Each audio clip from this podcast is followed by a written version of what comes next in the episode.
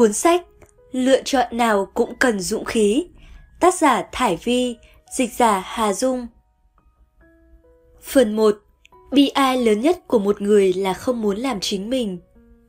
Có những lúc Tha thứ cho một người không phải vì lời giải thích của người ấy khiến ta thông cảm Mà bởi ta chưa thể chịu được nỗi đau mất mát. Một cuộc đời ý nghĩa là có việc để làm, có người để yêu, có chuyện để nghĩ, được tự do lựa chọn cách nhanh nhất khiến con người nhận thức được bản thân mình chính là có một cuộc tình. Người đáng sợ nhất không chỉ có tư chất hơn ta, mà còn cố gắng hơn ta. Muốn hạnh phúc, thay vì đau khổ yêu nhau hay gượng ép níu kéo, hãy buông bỏ ham muốn kiểm soát của mình. Thế giới này, điều duy nhất không đổi là thay đổi. Mùa đông năm ngoái, tôi tham gia một hoạt động do đài truyền hình tổ chức.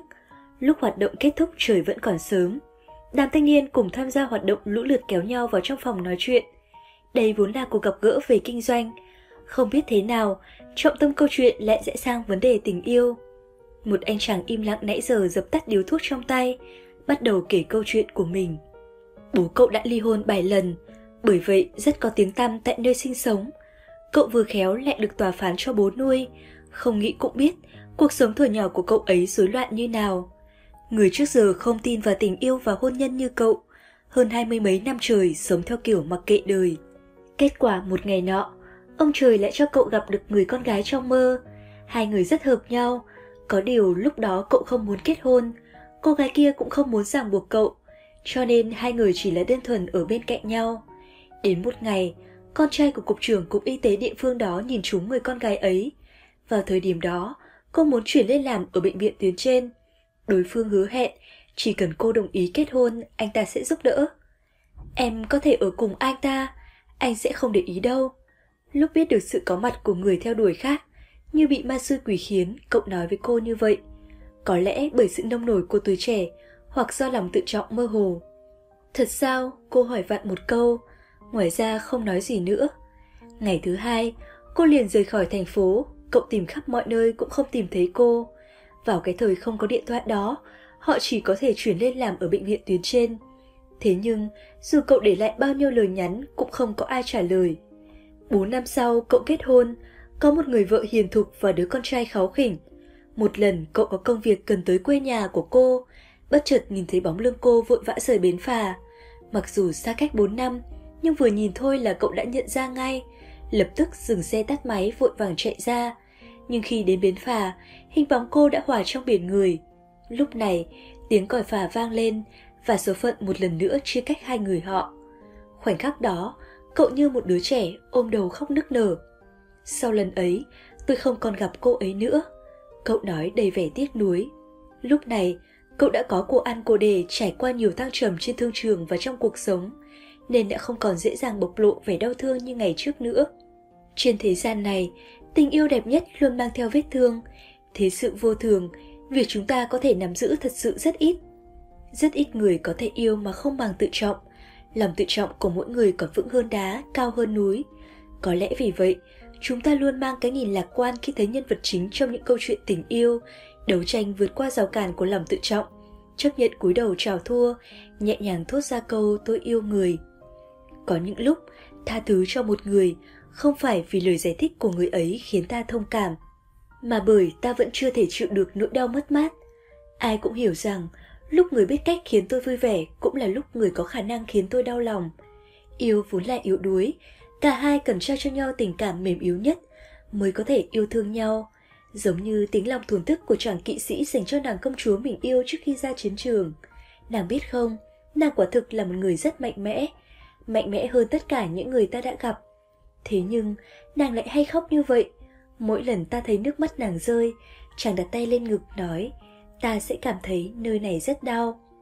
Tuy nhiên, trong tình yêu hiếm có người để lộ sự mềm yếu trước. Tịch mộ dung có viết câu thơ, nếu anh là xạ thủ mang lòng thương xót, em sẽ là chim trắng không ngại ngần sưởi nắng.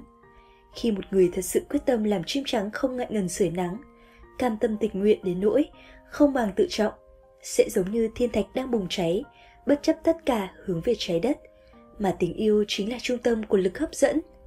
Tình yêu chân thật trên thế gian luôn đi cùng với nuối tiếc, đau thương và cô đơn. Vậy nhưng, vẫn có người nguyện chờ đợi cả một đời. Có điều đến cuối cùng, tình yêu đích thực cũng sẽ biến mất. Trên thế giới này, điều duy nhất không đổi chính là thay đổi. Nó sẽ không chờ đợi ai, cũng sẽ không dừng bước vì ai. Vậy nên khi vẫn còn yêu, hãy cứ dũng cảm yêu, khi phải buông tay hãy bước đi kiêu hãnh. Người có năng lực mới có thể tự do lựa chọn. Một cuộc đời ý nghĩa là có việc để làm, có người để yêu, có chuyện để nghĩ, được tự do lựa chọn. Tôi từng nghe một câu chuyện xưa kể về sự lựa chọn. Đức vua Arthur hồi từng bị bắt làm tù binh. Vị vua nước láng giềng rất tán thưởng ngài, vì vậy chưa giết ngay, nói rằng chỉ cần có thể trả lời được một câu hỏi hóc búa sẽ để ngài ấy sống tiếp. Câu hỏi là phụ nữ thật sự muốn điều gì? Câu hỏi này đến cả người cao tuổi nhất, thông thái nhất cũng khó mà trả lời, huống chi là người trẻ tuổi như vua Arthur. Song ngài không có cách nào từ chối, nên đã xin quốc vương cho mình vài ngày để đưa ra đáp án. Nếu không trả lời được thì nguyện chịu chết. Trên đường về vương quốc, Arthur hỏi những người gặp dọc đường, nhưng mỗi người đáp một kiểu. Có người muốn có ngoại hình xinh đẹp, có người muốn tình yêu, có người lại nói là con cái, hạnh phúc và trí tuệ. Và tất cả đều không làm Arthur vừa lòng. Cuối cùng, ngài gặp được mụ phù thủy vừa già vừa xấu. Phù thủy trả lời, mụ biết rõ đáp án của câu hỏi này, tuy nhiên vua Arthur cần phải chấp nhận điều kiện của mụ trước. Đó là mụ muốn kết hôn với Gawain, hiệp sĩ tài năng nhất, cao quý nhất của hội bàn tròn, cháu trai và cũng là người bạn thân thiết của vua Arthur. Nghe được điều kiện này, Arthur vô cùng kinh hãi, Mụ phù thủy trước mắt đây, lưng cù xấu xí, ra đến mức chỉ còn lại một chiếc răng lung lay trực rớt, hai tay gầy đét như móng vuốt, một mắt bị mù, nói chuyện còn phát ra những âm thanh tục tĩu ghê tởm, cả người tỏa ra mùi hôi thối như công rãnh, khiến người ta buồn nôn. Trên đời có lẽ không có con quái vật nào kinh khủng hơn mụ ta. Vua Arthur từ chối điều kiện của mụ, ngài không thể bắt ép bạn thân của mình cưới người vợ như vậy. Nhưng Gawain nói với vua Arthur, tôi đồng ý cưới mụ phù thủy, không có việc gì quan trọng hơn việc cứu tính mạng của đức vua. Vì thế, mụ phù thủy vừa lòng thỏa ý, trả lời câu hỏi của vua Arthur. Điều phụ nữ thật sự muốn là được tự quyết định cuộc đời của mình. Lời mụ phù thủy nói quả thực là một chân lý. Sau khi vua Arthur đưa ra câu trả lời, vị vua nước láng giềng mỉm cười gật đầu, trao cho Arthur sự tự do. Gawain và mụ phù thủy tiến hành tổ chức hôn lễ. Không khí suốt buổi lễ vô cùng lạnh lẽo. Vua Arthur không ngừng khóc lóc trong đau khổ, Ga Quyên vẫn khiêm tốn nhã nhặn như cũ, song sắc mặt nhợt nhạt, khách hứa tham gia hôn lễ cực kỳ khó xử. Chẳng nói năng gì, chỉ có mụ phù thủy gớm ghiếc là chẳng hề bận tâm. Buổi lễ lạ lùng cũng kết thúc. Sau khi mọi người lần lượt ra về, Gawain kiên cường bước vào phòng tân hôn, một mình đối mặt với cô dâu. Mụ phù thủy gớm ghiếc, thế nhưng chẳng không nhìn thấy mụ phù thủy, mà chỉ thấy một cô gái xinh đẹp ngồi trên chiếc ghế trước lò sưởi. Gawain kinh ngạc hỏi nàng là ai, Người đẹp trả lời, Chẳng yêu dấu, Ta chính là mụ phù thủy. Chàng nhìn thấy vẻ xấu nhất của ta, Nhưng vẫn đối xử tốt với ta, Nên ta quyết định trong một ngày, Một nửa thời gian ta vẫn là mụ phù thủy xấu xí, Nửa còn lại sẽ biến thành mỹ nữ xinh đẹp. Mụ phù thủy, Người vợ hỏi Gawain Chàng muốn ta ban ngày biến thành mỹ nữ, Ban đêm biến thành mụ phù thủy, Hay là ban ngày biến thành mụ phù thủy, Ban đêm biến thành mỹ nữ? Chàng suy nghĩ kỹ rồi hãy trả lời nếu ban ngày ta làm mụ phù thủy, mọi người sẽ chế giễu chàng, khiến chàng không ngẩng đầu lên nổi. Nhưng nếu ban đêm ta làm mụ phù thủy, khi chàng thấy ta sẽ đau khổ biết bao. Gawain nhìn vợ, trầm mặc không nói. Nếu như bạn là Gawain, bạn sẽ chọn thế nào? Thực tế, Gawain không đưa ra bất cứ lựa chọn nào. Chàng nói với vợ, nếu điều phụ nữ mong muốn nhất là tự quyết định cuộc đời mình, vậy chuyện này nàng tự quyết đi. Cho dù quyết định của nàng như thế nào, ta cũng đều tôn trọng lựa chọn của nàng. Mụ phù thủy lựa chọn ban ngày lẫn ban đêm đều là mỹ nữ. Sachi cho rằng, con người vốn tự do và cần được tự do để đưa ra lựa chọn cho bản thân.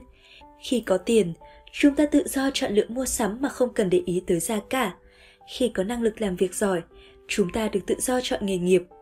Tác giả Lục Tăng từng đăng lên mạng xã hội vì việc con trai làm đoạn, không muốn đi học rằng khi một đứa trẻ mười mấy tuổi không thể làm chủ cuộc đời mình, nó buộc phải chịu sự trói buộc của người lớn. Không ai thích phải sống dưới sự sắp đặt của người khác. Nếu vui vẻ chịu sự trói buộc chắc chắn là có nguyên do. Khi chúng ta đi học, chúng ta chịu sự quản lý của nhà trường để có được kiến thức và kỹ năng. Thở nhỏ, chúng ta chịu sự sắp xếp của bố mẹ, vì khi đó ta không có khả năng tự nuôi bản thân. Một người càng có năng lực, không thể thay thế thì sự tự do lựa chọn của họ càng cao, nguồn tài nguyên có thể tận dụng càng nhiều. Để thực sự lựa chọn và nắm giữ bản thân, một người cần biết nhìn xa trông rộng, điềm tĩnh, ung dung. Như vậy mới có thể nhìn rõ bản chất giữa muôn vàn manh mối phức tạp, đưa ra phán đoán thật sự có lợi cho mình. Giống như câu chuyện trên, mụ phù thủy có thể nắm giữ vận mệnh của chính mình, không nhờ khả năng trả lời khéo léo, mà trước hết, do mụ là một phù thủy, có khả năng khiến người người khiếp sợ. Con người không thể lựa chọn hoàn cảnh sinh sống, tự do vốn hữu hạn, cách duy nhất để giành được nhiều sự tự do hơn là nỗ lực tiến lên. Người dũng cảm nhất sẵn sàng thức tỉnh chính mình. Bố của bạn tôi qua đời, mẹ cô ấy bởi quá đau lòng mà đầu óc trở nên không tỉnh táo. Thường xuyên lầm bầm một mình, quên trước quên sau. Tôi nói với cô ấy, bố mẹ cậu chắc hẳn rất yêu nhau. Đâu có, mình nghe bố nói, ông và mẹ lấy nhau do gia đình sắp đặt. Lúc họ kết hôn không hề có tình yêu. Khi ấy, ông bà nội vì ưng mẹ mình là nhà giáo nhân dân, coi như có công việc ổn định, cho nên nhất quyết chưa cắt bố vào mối tình đầu của ông. Sau đấy thì sao? Vốn dĩ bố và người yêu đã hẹn cùng nhau bỏ trốn, thế nhưng ông trời không chiều lòng người. Hôm đó trời mưa to, đường xá lầy lội, cô người yêu đó bị hỏng xe giữa đường, không kịp tới chỗ hẹn, còn bố thì bị người nhà bắt về. Sau đấy thì cưới mẹ mình. Tôi có chút ngạc nhiên, vốn cứ tưởng đây là câu chuyện tình yêu kinh thiên động địa, cuối cùng lại kết thúc tẻ nhạt như vậy. Mới đầu họ hay cãi nhau lắm, nhưng có làm gì cũng vẫn phải chung sống với nhau. Rồi đến mấy năm cuối khi bố mình bị bệnh, họ vẫn cãi nhau, nhưng mình biết thật ra hai người đã không thể sống thiếu đối phương. Không nhìn thấy nhau một lúc là đứng ngồi không yên. Quả là oan gia. Bạn tôi kể, điều bi ai nhất của đàn ông và phụ nữ trên thế gian chính là cả một đời tìm kiếm tình yêu, nhưng lại không thể dừng bước để cảm nhận hơi ấm ngay gần bên mình. Trong lúc cô ấy kể, tôi lại nhớ tới một tình tiết thường gặp trong các tác phẩm văn học. Đó là chết vì tình. Dù trong suy nghĩ của người phương Tây hay phương Đông, sẵn sàng sống chết vì tình yêu mới là điều lãng mạn nhất. Những kịch bản như vậy đã lấy đi biết bao nước mắt của người đời. Tuy nhiên trong đời thực, hai người yêu nhau nhưng lại có một người bỏ đi. Người kia sau khi đau lòng có lẽ sẽ sắp xếp cảm xúc rất nhanh để bước vào cuộc yêu mới hoặc quay trở lại cuộc sống ban đầu. Em họ tôi không đồng tình với câu chuyện của bố mẹ cô bạn.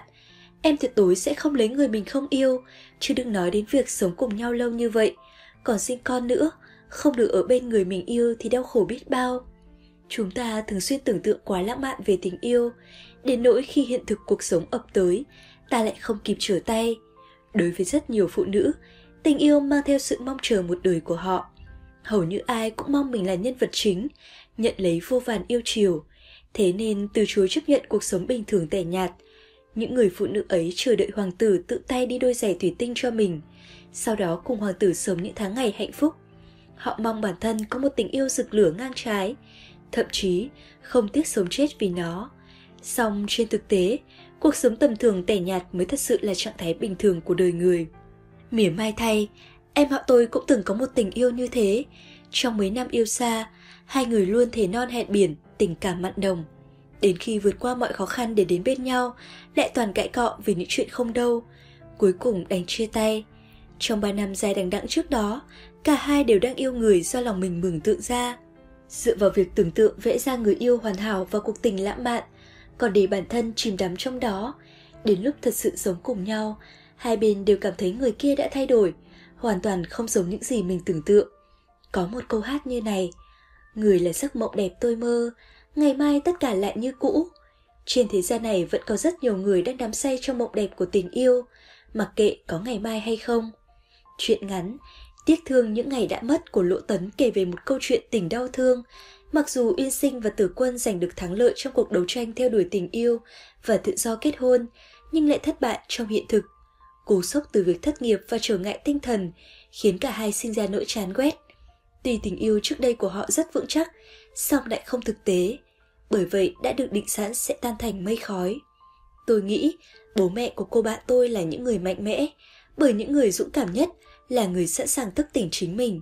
Họ dám đối diện với hiện thực và những rối ren của cuộc sống, chứ không phải một mực theo đuổi những ảo ảnh của tình yêu. Dũng cảm trở thành số đông thất bại một cô em của tôi đang học đại học gặp được một chàng trai rất ưu tú. Nó thầm mến cậu đã lâu, nhưng mãi không dám thổ lộ tình cảm. Rất lâu sau, khi đã gom hết dũng khí để theo đuổi, người ấy cuối cùng cũng đồng ý. Thế nhưng nó bỗng có chút đắn đo. Nếu như tình đầu đã thành công, vậy rốt cuộc là hạnh phúc hay bất hạnh? Ai cũng biết, tình yêu thời đại học đến cuối cùng khó tránh khỏi việc chia tay. Tôi hỏi, em nghĩ sao?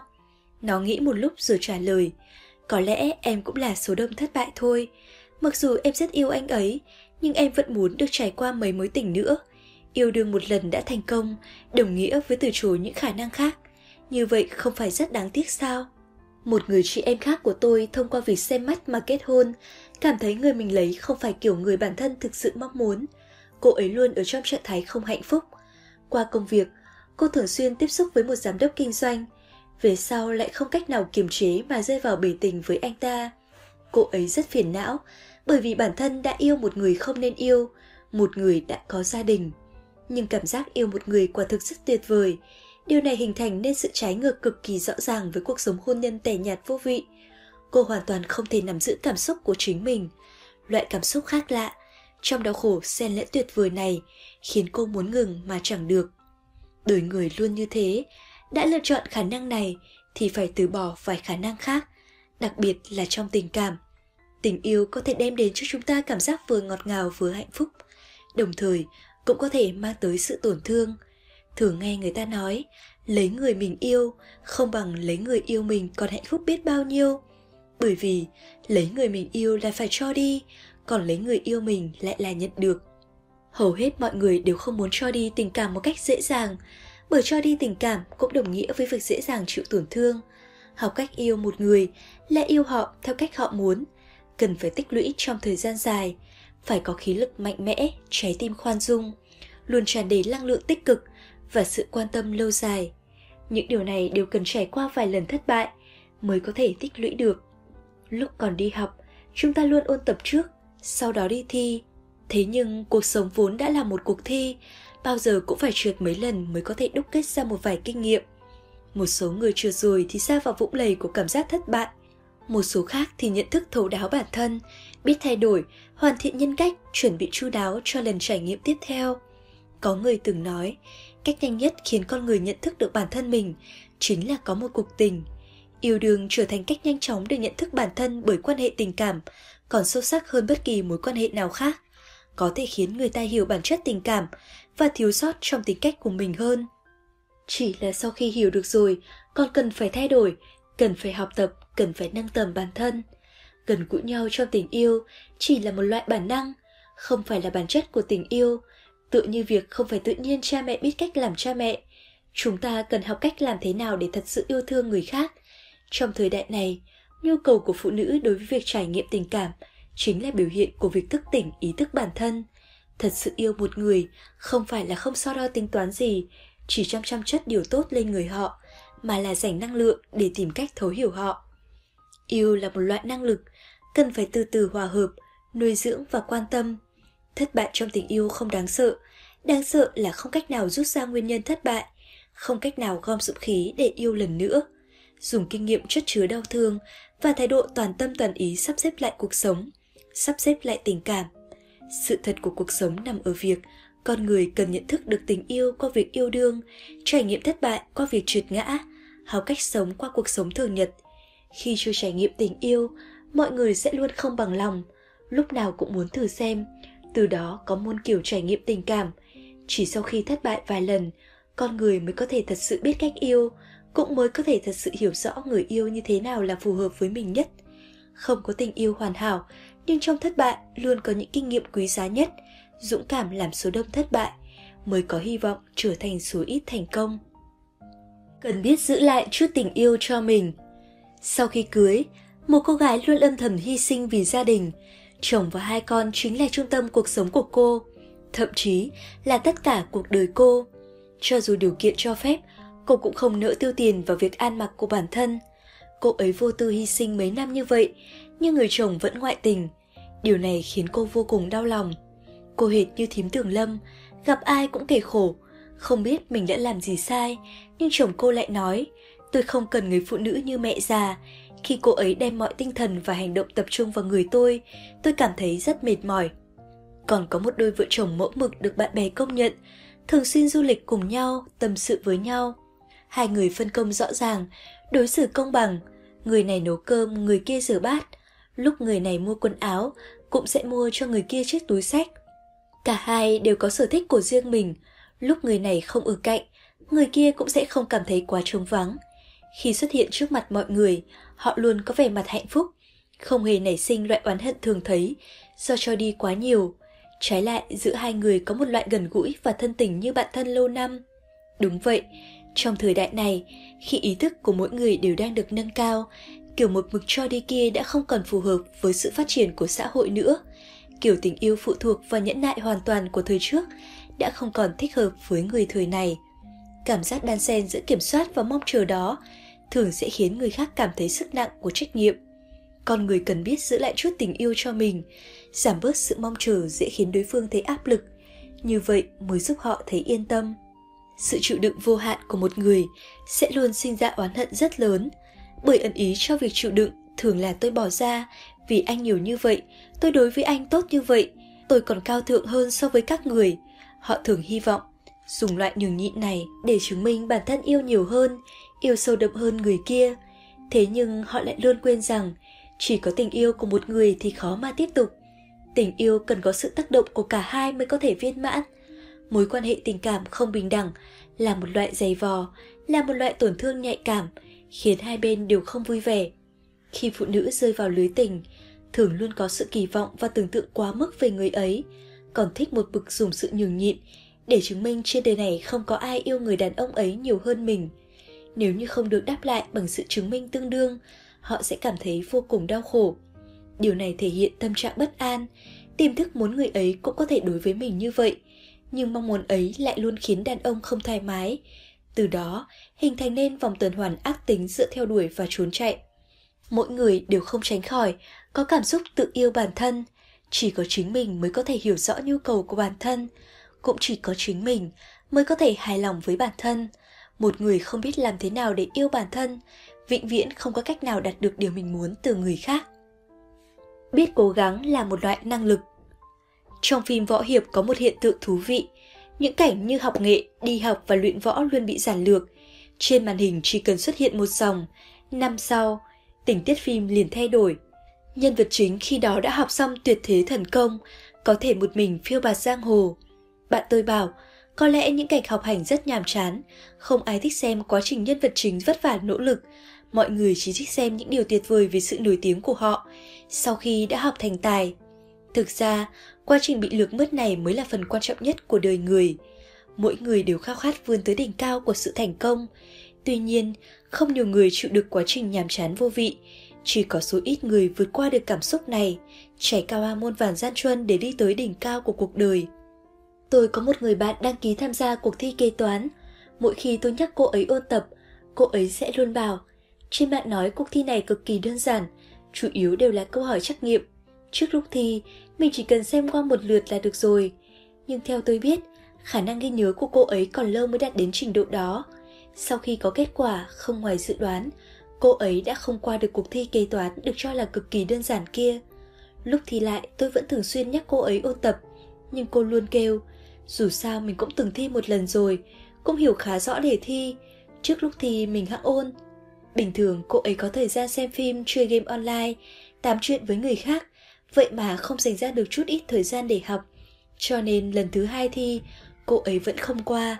Tôi hỏi cô, cậu có biết sự khác nhau giữa cậu và những người tài giỏi là ở chỗ nào không? Lúc này cô ấy lại thành thực đáp, bọn họ cố gắng hơn mình. Tất cả những người thành công đều có một quãng thời gian vất vả ít người biết tới. Không ai có thể bỗng dưng thành công được. Chúng ta chỉ nhìn thấy vẻ hào nhoáng bên ngoài của họ, mà không thấy những gì họ đã bỏ ra. Những người cười nhạo người khác là đồ mọt sách, thường không thấy được nghị lực bền bỉ, năng lực tự chủ mạnh mẽ và khả năng quản lý thời gian của đám mọt sách ấy. Người đáng sợ nhất không chỉ có tư chất hơn ta mà còn cố gắng hơn ta. Chỉ là bạn không nhìn thấy họ mà thôi. Nỗ lực có nghĩa là từ bỏ chút ăn nhàn, từ bỏ vài thú vui nhỏ, nhưng có thể đạt được những niềm vui lớn hơn trong quá trình này. Nỗ lực là tham vọng không chịu yếu thế, chứng minh điểm mạnh của bản thân. Như vậy, biết cố gắng cũng là một loại năng lực mạnh mẽ. Chỉ có nỗ lực không ngừng mới có thể cảm nhận được niềm hưng phấn khi hoàn thành nhiệm vụ, mới có thể cảm thấy được niềm vui sướng khi vượt qua chính mình, thậm chí là vượt qua người khác, từ đó có thể thật sự ôm ấp hoài bão. Tự như câu nói, sợ gian khổ, cả đời khổ, không sợ gian khổ, nửa đời khổ. Ai nói vậy, chính là lý ngao ngang tàng. Không ai phải trở thành chỗ dựa của ai. Lời mở đầu của tiểu thuyết Anna Karenina có viết Mọi gia đình hạnh phúc đều giống nhau, nhưng mỗi gia đình bất hạnh lại khổ sở theo cách riêng. Tại sao? Bởi chỉ biết hy vọng dựa vào người khác thì sẽ luôn nhận lại sự thất vọng. Vì không ai có thể hoàn toàn hiểu được nhu cầu của người khác. Khi tình yêu trở nên nguội lạnh, ta sẽ phát hiện rốt cuộc vẫn phải dựa vào chính mình để giải quyết mọi vấn đề. Rốt cuộc vẫn phải dựa vào chính mình để vượt qua mọi nỗi cô đơn. Sau đó may mắn nhận ra, một mình cũng có thể sống rất tốt.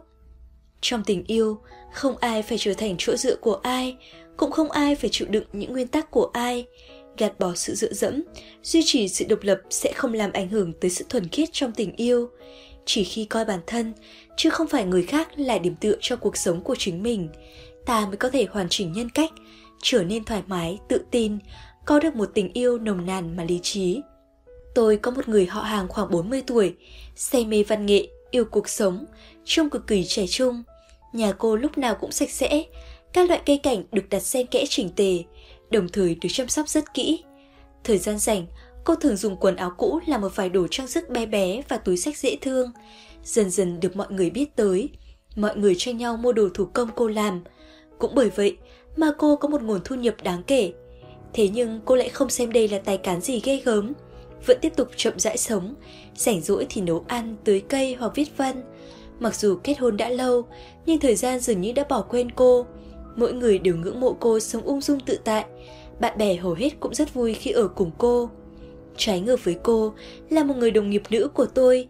Chị ấy đã hẹn hò với rất nhiều bạn trai, lần nào cũng đều buồn bã chia tay. Dù tính tình chị ấy rất tốt, nhưng không tránh khỏi thấy đau khổ. Nghĩ đi nghĩ lại cũng không biết suốt cuộc bản thân có chỗ nào khiến người ta chán ghét. Có một lần chúng tôi cùng nhau ăn cơm, bạn trai chị ấy đang đi công tác. Tôi thấy chị không ngừng gửi tin nhắn cho người ấy. Chỉ cần anh ta không trả lời ngay, chị ấy lập tức gọi điện để hỏi. Những cuộc gọi liên tục như đòi mạng này của chị khiến người ấy thực sự không chịu nổi nữa. Cuối cùng cũng bộc phát. Vở kịch chia tay làm người ta vô cùng mệt mỏi này lặp lại lần nữa. Tôi không nhịn được mà nói bóng gió. Tại sao chị không thử buông bỏ ham muốn kiểm soát của mình đi? Chị ấy nói, chị hoàn toàn không thể rời xa anh ấy. Chỉ cần xa một lúc thôi, chị sẽ thấy rất buồn. Chỉ có giữ chặt anh ấy trong tay, chị mới có thể cảm nhận được tình yêu của người đó dành cho chị. Muốn sống hạnh phúc, thay vì đau khổ yêu nhau hay cưỡng ép níu kéo, hãy buông bỏ ham muốn kiểm soát của mình. Hai người yêu nhau luôn hy vọng dính lấy nhau 24 trên 24, cho đến khi nhiệt huyết bị tiêu tan gần hết, cuối cùng thành chán nhau, thậm chí như nước với lửa. Rất nhiều phụ nữ khi rơi vào hoàn cảnh bạo lực gia đình hoặc chồng ngoại tình đều khổ tâm suy nghĩ. Nếu như mình rời khỏi anh ta, bước tiếp theo nên làm thế nào đây? Mình đã quen với việc ở cạnh anh ta rồi, họ không hề nghĩ rằng người không có trách nhiệm với gia đình sẽ không vì sự bất lực, nỗi sợ hãi của họ mà ở lại, từ bỏ thế giới hoa lệ ngoài kia. Có một câu nói như này, tôi khi gặp người mới là tôi tuyệt vời nhất. Thực ra câu nói này có sự nhầm lẫn về bản chất, bởi vì bản thân tốt hay xấu chỉ liên quan tới bản thân mình, chứ không hề liên quan tới những người xung quanh. Không ai là điều quan trọng nhất của ai, cũng không ai phải trở thành chỗ dựa của ai. Học cách chung sống với nỗi cô đơn, chúng ta sẽ không cần lo sợ sự ra đi của bất cứ ai. Buông bỏ ham muốn kiểm soát mới có thể giữ lại niềm vui cho riêng mình trong sự bận rộn và đơn điệu. Chỉ có biết rõ bản thân, thấu hiểu nỗi cô đơn, chúng ta mới có thể ung dung thoải mái bước ra thế giới bên ngoài. Không ai có thể ngó lơ sự nhiệt huyết. Tôi có một cô bạn đã ly hôn, còn nuôi một đứa con. Ly hôn là chuyện lớn của đời người, rất dễ bị người ta chú ý. Đầu tiên là cha mẹ than vãn, sau đó sẽ liên tục nhận được ánh mắt thông cảm hoặc thương hại của những người xung quanh. Trái ngược với sự cảm thông chứa đầy những tiếng thở dài của người khác, cô ấy lại chẳng hề để ý. Sau khi xin nghỉ một tuần để giải quyết hết các thủ tục ly hôn, cô vẫn giống như ngày thường, sống đầy nhiệt huyết, tập gym, học nhảy, học cắm hoa. Chuyện ly hôn dường như không ảnh hưởng gì tới cô. Sau này, cô ấy quen được một anh chàng điều kiện rất tốt ở phòng tập gym. Chưa kết hôn, có nhà, có xe, trẻ tuổi, đầy triển vọng, ngoại hình ưa nhìn, không lâu sau, anh chàng đó bắt đầu theo đuổi cô. Mỗi lần thấy anh ta lái xe tới đón cô ấy lúc đi làm hay tan ca, mọi người đều mang thái độ chế giễu, bởi ai cũng cho rằng người phụ nữ đã qua một đời chồng thì hơn người chỗ nào. Chàng trai ưu tú có lẽ chỉ chơi đùa với cô ấy. Nào ngờ anh chàng này không ăn lòng chơi đùa. Sau vài tháng theo đuổi cuồng nhiệt, hai người thật sự tay trong tay bước vào cuộc sống hôn nhân. Điều này khiến nhiều người ganh tị. Mọi người đều không nghĩ ra tại sao người phụ nữ đã qua một đời chồng như cô còn có thể tìm được người đàn ông có điều kiện tốt như thế. Tôi vô tình nhìn thấy ảnh của cô đang trên trang cá nhân. Trong ảnh, khuôn mặt cô mang nụ cười dịu dàng, đôi mắt lấp lánh sự hồn nhiên và nhiệt thành, tựa như một viên kẹo mềm mại, mang theo sức cảm hóa vừa ngọt ngào vừa cuốn hút. Tôi nghĩ, không ai có thể ngó lơ nguồn năng lượng sống đầy nhiệt huyết hồn nhiên ấy. Muốn có được tình yêu, con người cần có một trái tim trong sáng, có sự hiểu biết trong đời và có đủ lòng can đảm. Nếu không dám trải nghiệm, bạn đâu biết được người đi ngang qua đời mình có phải tình yêu trời định hay không. Khi còn trẻ, chúng ta luôn không ngần ngại mà khao khát tình yêu, tin vào tình yêu, nhưng ta khi đó lại dễ chịu tổn thương bởi không biết cách yêu. Bởi vậy, con người yếu đuối của ta khép kín mình trong nỗi đau, quên đi khát khao hạnh phúc, cũng không dám mở lòng để cảm nhận thế giới. Tình yêu khiến ta hiểu được sự đau khổ, không phải đau khổ do tình cảm nồng nàn dâng trào, mà đau khổ vì sợ bị tổn thương, tiền thoái lưỡng nan giữa dâng hiến hết mình và bảo vệ chính mình. Tình yêu chân thật thường tới từ từ, ta phải thử nhiều lần mới có thể biết được ai là người phù hợp hơn để đi cùng mình tới cuối đời. Không nên vì một lần thất bại mà chối bỏ tình cảm, không thể dùng kinh nghiệm để suy đoán cuộc tình tiếp theo. Chỉ cần dũng cảm phá vỡ những ràng buộc bên ngoài và trong lòng, cuối cùng cũng sẽ gặp được tình yêu đích thực. Tôi từng nhìn thấy một người phụ nữ không hẳn là xinh đẹp trên đường. Cô bước đi trên con phố tấp đập người qua, dùng ánh mắt tò mò để đánh giá đám người qua lại, mỉm cười hiền lành với rất nhiều người. Cô chăm chú quan sát thế giới này, mang theo vẻ hồn nhiên và nhiệt huyết. Trên người cô ấy tỏa ra một loại ấm áp tựa như ánh dương. Tôi nghĩ, nhiệt huyết nơi đáy lòng cùng lòng tin, sự khao khát đối với tình yêu chắc chắn có thể tạo ra sức mạnh làm lay động lòng người. Giống như cô bạn tái hôn kia, vẫn giữ được sức sống mãnh liệt, niềm hy vọng với cuộc đời để tìm kiếm cảm giác về cái đẹp của thế giới này. Tình yêu và hôn nhân là một quá trình rung động lẫn nhau. Cuộc sống của mỗi người là một vườn ươm ta tự mình chăm sóc. Khi ta không ngừng tăng cường sức sống trong lòng, nó sẽ mạnh mẽ lớn lên. Khi ta mất đi nhiệt huyết và sức mạnh để chăm sóc, cuộc sống cũng chỉ có thể lựa chọn tàn lụi. Nhìn thấy ý cười đong đầy trong mắt cô gái đi trên đường ngày ấy, tôi nghĩ rằng nếu mình là đàn ông, nhất định sẽ bị thu hút bởi năng lượng tự ánh dương trong cô, nói không chừng sẽ yêu cô ấy mất. Trái tim nếu đã yếu mềm, cần gì miệng lưỡi cứng rắn. Trong vở kịch Tê Giác đang yêu, giáo sư tình yêu đã nói với nam chính một câu rất hay. Nếu cậu yêu một người 10 phần, nhưng chỉ có thể bày tỏ một phần, vậy không bằng cậu yêu người đó một phần, mà bày tỏ 10 phần. Bất kể là nam hay nữ, mỗi người đều ao ước được khẳng định chỉ cần không tiếc lời khen ngợi, bạn luôn có thể có được tình yêu mà mình hằng mong. Bởi vì những ý thơ, những ngôn từ chứa đầy tình cảm đó đủ để cứu vãn một trái tim khô cạn và một cuộc tình vô vọng. Khi một người dùng những lời độc ác để làm tổn thương người khác, những lời họ nói ra có thể khiến người ta ghê sợ hơn cả nọc độc của rắn. Dù họ cảm thấy lời nói của mình là sự thật hay cho rằng đối phương cần được cảnh tỉnh, đó cũng chỉ là một bên tình nguyện mà thôi. Chuyện trên đời rối ren phức tạp, mỗi người đều không tránh khỏi việc mang theo vết thương tiến về phía trước. Ai có thể nói bản thân mình có tư cách phán xét người khác chứ? Cuối năm 2014, có người thống kê được hai từ trên mạng khiến người ta tổn thương nhất trong năm ấy. Một là ừ, hai là ha ha. Có một cô gái và bạn trai yêu xa, cô quyết định nghỉ lễ quốc khánh sẽ đi thăm cậu ấy, còn vì việc này mà chuẩn bị rất lâu. Lúc cô nói kế hoạch này với bạn trai, cậu chỉ đáp một chữ ừ. Cô gái cảm thấy rất tổn thương, bởi một chữ ừ này, cô lựa chọn chia tay với bạn trai. Người xưa dùng cụm từ dự kề tóc mai để hình dung mối quan hệ giữa những người yêu nhau, lời thầm thì giữa những đôi yêu nhau, giống như hoa kia đua nở, tỏa ngát hương thơm. Vậy nên, từng có một cô gái nói với tôi rằng, câu nói khiến cô tổn thương nhất bạn trai đã nói là câu những chuyện này của em không hề liên quan tới anh Câu nói này chứa đầy sự hờ hững và trâm trọng, đủ để làm cho bất cứ người nào đang cực kỳ vui vẻ, nháy mắt trở nên ảm đạm. Khi người yêu nói với bạn một câu không hề liên quan tới anh, có lẽ đã đến lúc hai người nói lời chia tay. Tôi luôn không đồng ý lắm với câu nói, miệng lưỡi cứng rắn, trái tim yếu mềm. Trái tim nếu đã yếu mềm, miệng lưỡi cần gì cứ phải cứng rắn. Rất nhiều cặp vợ chồng ly hôn, giữa họ vốn dĩ còn có khả năng xoay chuyển, nhưng vì những lời nói cốt đề sướng miệng của người này mà đẩy người kia ra xa hơn. Khi một người thật sự nắm bắt được nghệ thuật giao tiếp, biết cách dùng lời nói để truyền đạt thiện trí và sự cổ vũ, họ sẽ thuận buồm xuôi gió trong rất nhiều việc. Gái hư luôn được đền đáp. Nhân vật Scarlett trong tác phẩm Cuốn theo chiều gió là một cô gái khác biệt, can đảm, cuồng nhiệt, hoàn toàn không để ý tới sự trói buộc của suy nghĩ tầm thường, dám theo đuổi tình yêu giống như vột viên kẹo, thu hút ánh mắt của mọi người. Rất nhiều người đàn ông đều bộc lộ cái nhìn tán thưởng với cô. Chắc có người sẽ tò mò, một người phụ nữ có chút ích kỷ, thậm chí không biết suy nghĩ trong mắt nhiều người, tại sao có thể giành được sự tán thưởng và yêu thích của đám đàn ông. Thực tế trong cuộc sống, người phụ nữ được cho là hư hỏng, càng làm người yêu thích, càng dễ khiến đàn ông mê như điếu đổ. Tất nhiên, đây không phải loại hư hỏng trong tư tưởng truyền thống, mà là một loại sức sống hoang dã, nhiệt huyết, xinh đẹp, vui vẻ, dễ thương, lạc quan đối diện với cuộc sống. Quan trọng hơn, gái hư có thể vượt qua gian truân cuộc đời, sẽ không vì thất bại trong chuyện tình cảm mà gục ngã không dậy nổi. Hư hỏng là một khái niệm tương đối, là quan điểm khá cứng nhắc của xã hội truyền thống. Mua quần áo còn cần chọn lựa kỹ càng, huống chi là chọn đối tượng kết hôn để cùng mình đi tới cuối đời. Chọn thêm vài lần cũng không có chỗ nào xấu.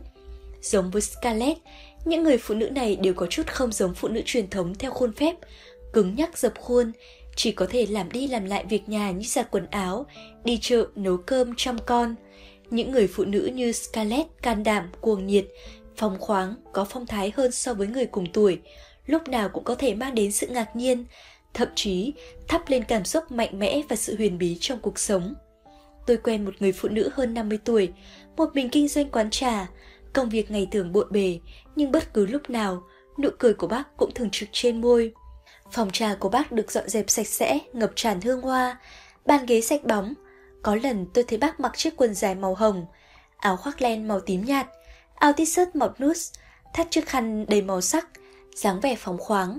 Những người phụ nữ khác bằng tuổi bác hầu như đã xuống sắc, mặc qua loa vài bộ quần áo đã có thể ra đường, thậm chí tùy tiện mặc đồ ngủ lên phố cũng chẳng thấy có gì không hay. Bác ấy không phải người phụ nữ ngoan theo giá trị truyền thống, chưa từng làm những chuyện kiểu giúp đỡ chồng, dạy bảo con cái. Con cái hai người đã sớm tự lập, giờ đang học đại học ở nước ngoài, cách tuần lại gọi điện về nhà. Hai bác cũng phần nào yên tâm. Bác gái cũng rất ít khi làm việc nhà, thỉnh thoảng hướng lên mới vào bếp, hầu hết thời gian đều cùng chồng đi ăn ngoài, mở quán trà cũng chỉ là một thú vui. Chồng của bác chủ quán rất thích chụp ảnh, còn những cuối tuần nghỉ bán, họ lại cùng nhau vác máy ảnh ra ngoài. Bác chủ đứng dưới tán cây, thỉnh thoảng có cơn gió thổi qua, hòa rơi khắp người, ánh mắt hai người chạm nhau, giống như đôi tình nhân đang yêu.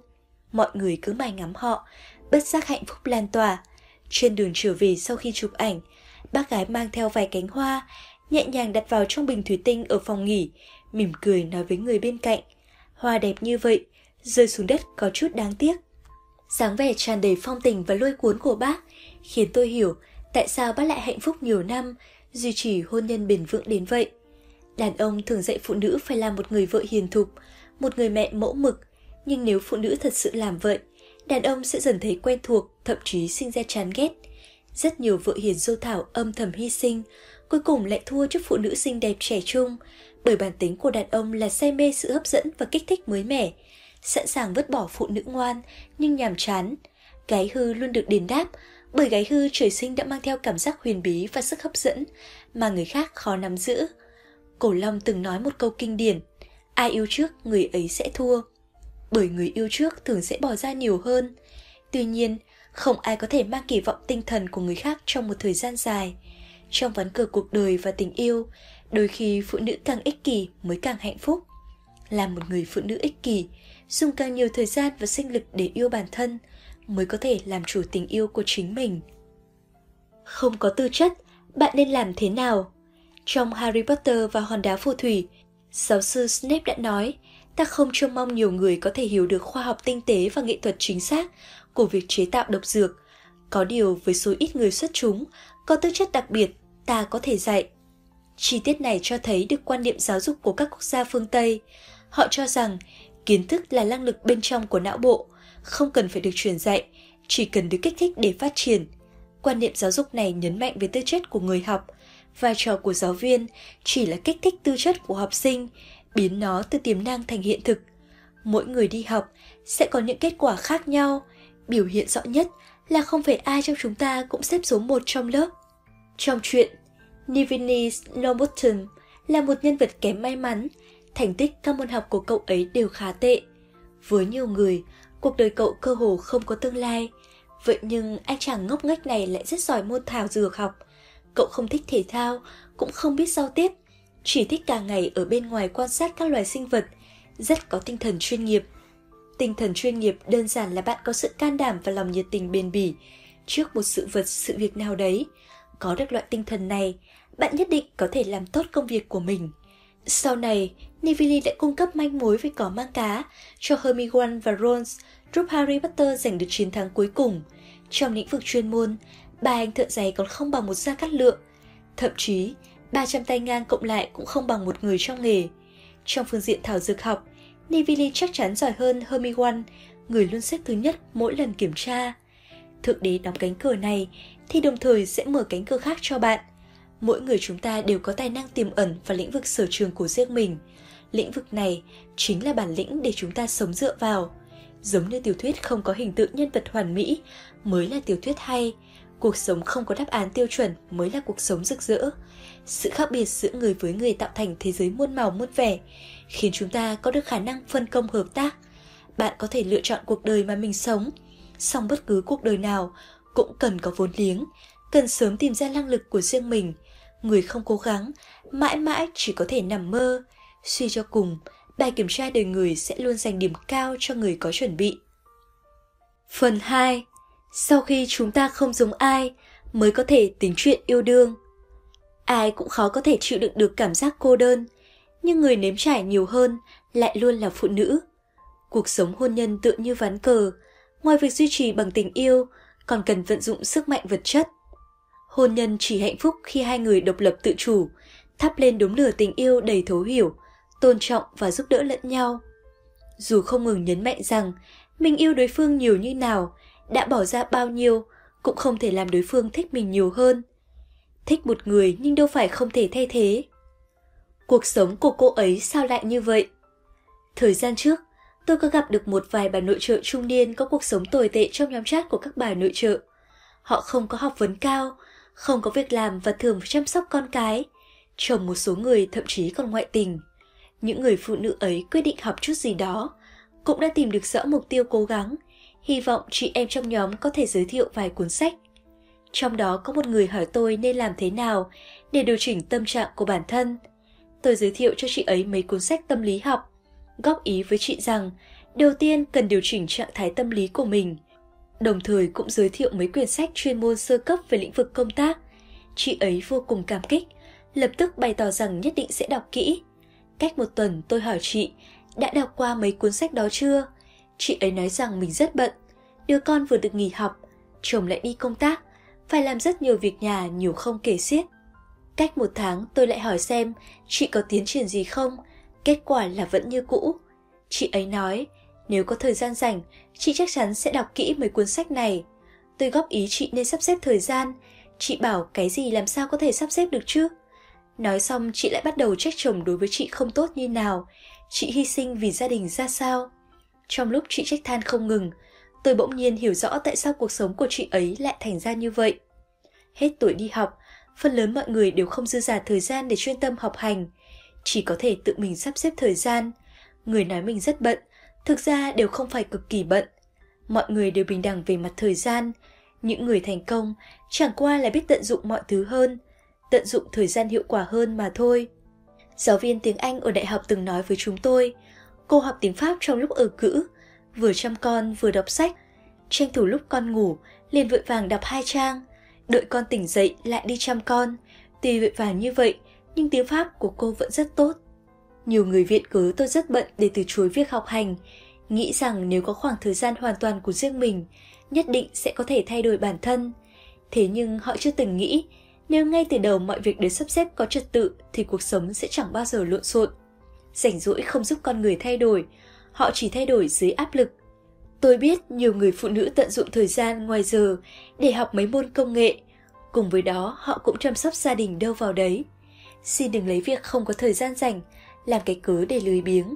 Trách nhiệm chúng ta gánh vác ngày càng nhiều hơn, chuyện cần lo nghĩ cũng sẽ ngày càng nhiều. Không thể có nhiều thời gian để phát triển bản thân, chỉ có thể tự mình sắp xếp thời gian.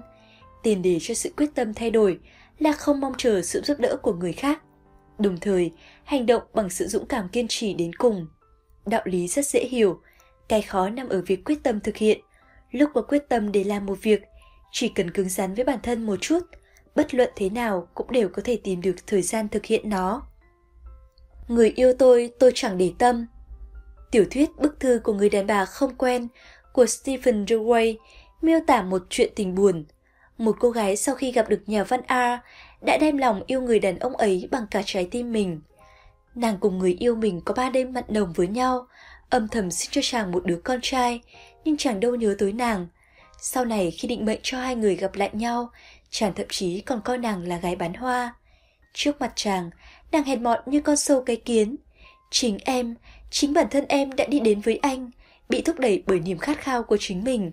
Chính em đã ôm chầm lấy cổ anh, đã lao vào số phận mình. Tất cả những người đàn ông, phải, tất cả đều chiều chuộng em, tất cả đều tốt với em. Riêng anh chỉ có riêng anh là quên em. Riêng anh chỉ có riêng anh là không nhận ra em. Khi tôi đọc câu chuyện này, dù rằng có thể xúc động bởi ngôn ngữ miêu tả và cảm xúc được thể hiện, thế nhưng kết cấu và nội dung của nó lại chỉ thích hợp tồn tại trong tâm trí tưởng tượng của người đàn ông trưởng thành. Có người viết, thực ra đàn ông còn hay tưởng tượng hơn phụ nữ, đàn ông trưởng thành luôn tưởng tượng phụ nữ yêu họ như thế nào, chứ không nghĩ rằng so với tình cảm, điều phụ nữ cần hơn là cảm giác an toàn. Con người mãi mãi bị hạn chế bởi thân xác, tình cảm cũng sẽ luôn gắn liền với một vài yếu tố khác như quyền thế, địa vị, giàu sang, năng lực, tài năng. Trong tình cảm và hôn nhân, phụ nữ thường phải tuân theo những tiêu chuẩn đã được hình thành từ lâu, cho dù là chủ động hay bị động, giống như chim lồng cá trậu, không được tự do. Trong tình yêu, phụ nữ rất khó chấp nhận những lựa chọn khác nhau, trước sau không thể thể hiện bản thân bằng phong thái tự nhiên. Ai cũng khó có thể chịu đựng được cảm giác cô đơn, nhưng người nếm trải nhiều hơn lại luôn là phụ nữ. Trương Ái Linh có một câu nói kinh điển được phụ nữ trí thức coi là chuẩn mực. Gặp anh rồi tôi bỗng trở nên rất nhỏ bé, nhỏ bé đến mức như hạt bụi trên mặt đất. Nhưng trong lòng tôi thích điều đó. Hơn nữa, ở đó còn nở ra một bông hoa. Dù câu nói này cảm động đau buồn đến mức nào, ở đó vẫn luôn có một chút ai oán. Đối với phụ nữ, sự động lập trong mối quan hệ tình cảm chính là sự độc lập thật sự.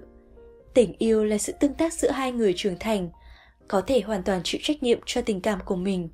Còn người đàn bà không quen và Trương Ái Linh, ngay cả khi đã dâng hiến suốt đời, họ cũng chưa từng thoát khỏi lối suy nghĩ rằng sức hấp dẫn của phụ nữ tồn tại dựa vào sự tán thưởng và công nhận của đàn ông. Còn đối với đàn ông, trước mặt những người phụ nữ như Lâm Đại Ngọc, dù yếu đuối, họ cũng có thể cảm thấy mình rất mạnh mẽ, coi như có chút an ủi Bộ phim truyền hình Ăn khách chân hoàn truyện cũng kể một câu chuyện về những người phụ nữ đầy ghen tuông tranh giành sự chú ý của đàn ông. Nhưng khi tình yêu không còn, chân hoàn trở nên lý trí mà ít phụ nữ có được. Cô lúc này thể hiện một con người biết ẩn nhẫn và có ý thức độc lập trong cuộc sống cùng tình yêu. Tôi nghĩ rằng chỉ khi hai người có ý thức độc lập cao, hoàn toàn càng đáng được nhu cầu tinh thần và nhu cầu vật chất của mình, họ mới có thể thật sự bình đẳng trong tình yêu.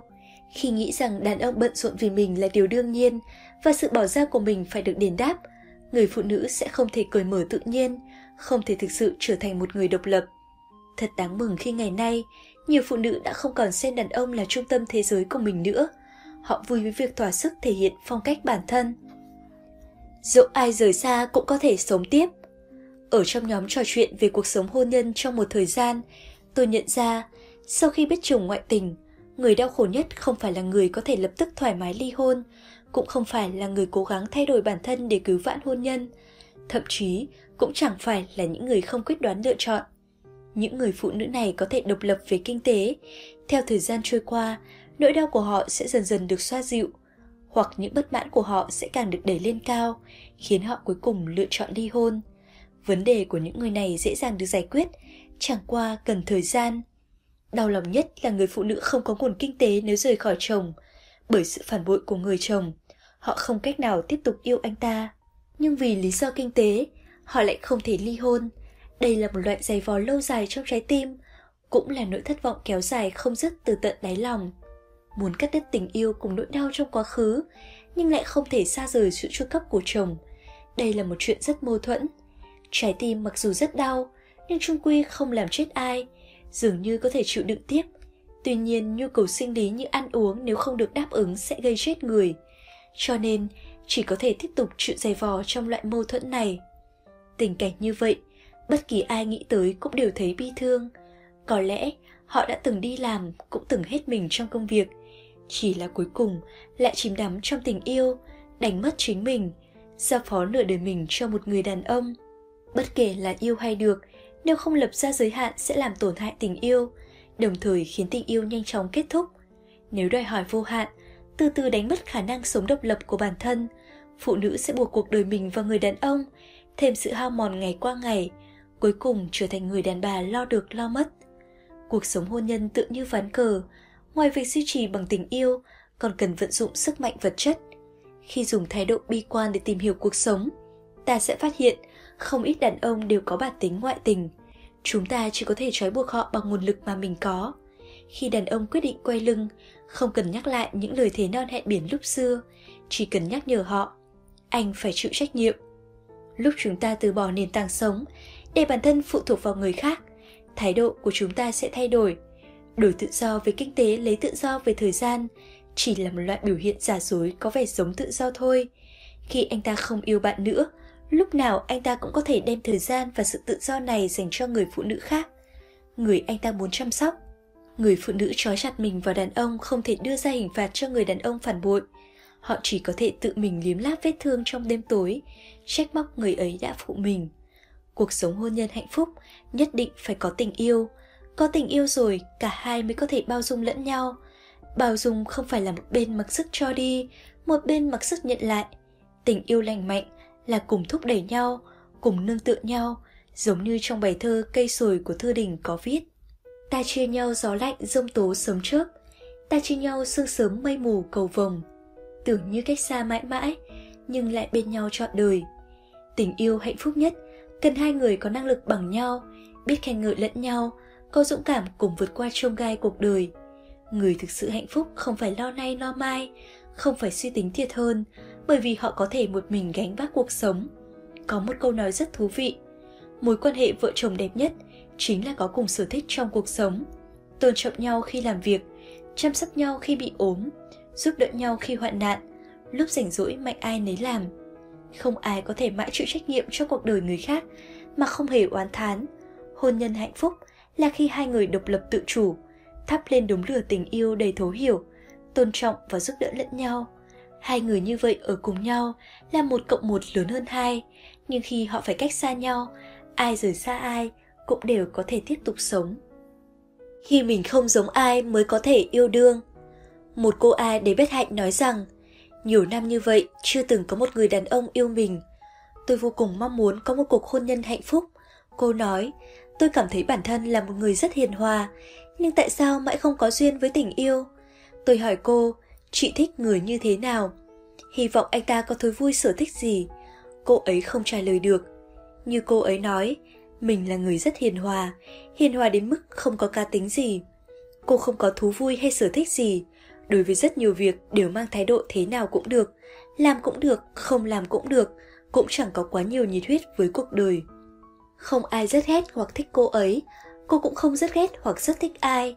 Cô giống như chờ đợi Godot, đợi một người mơ hồ, một người nói tới nhưng không tới, một mạch đợi đến 35 tuổi. Người đó cũng không hề xuất hiện.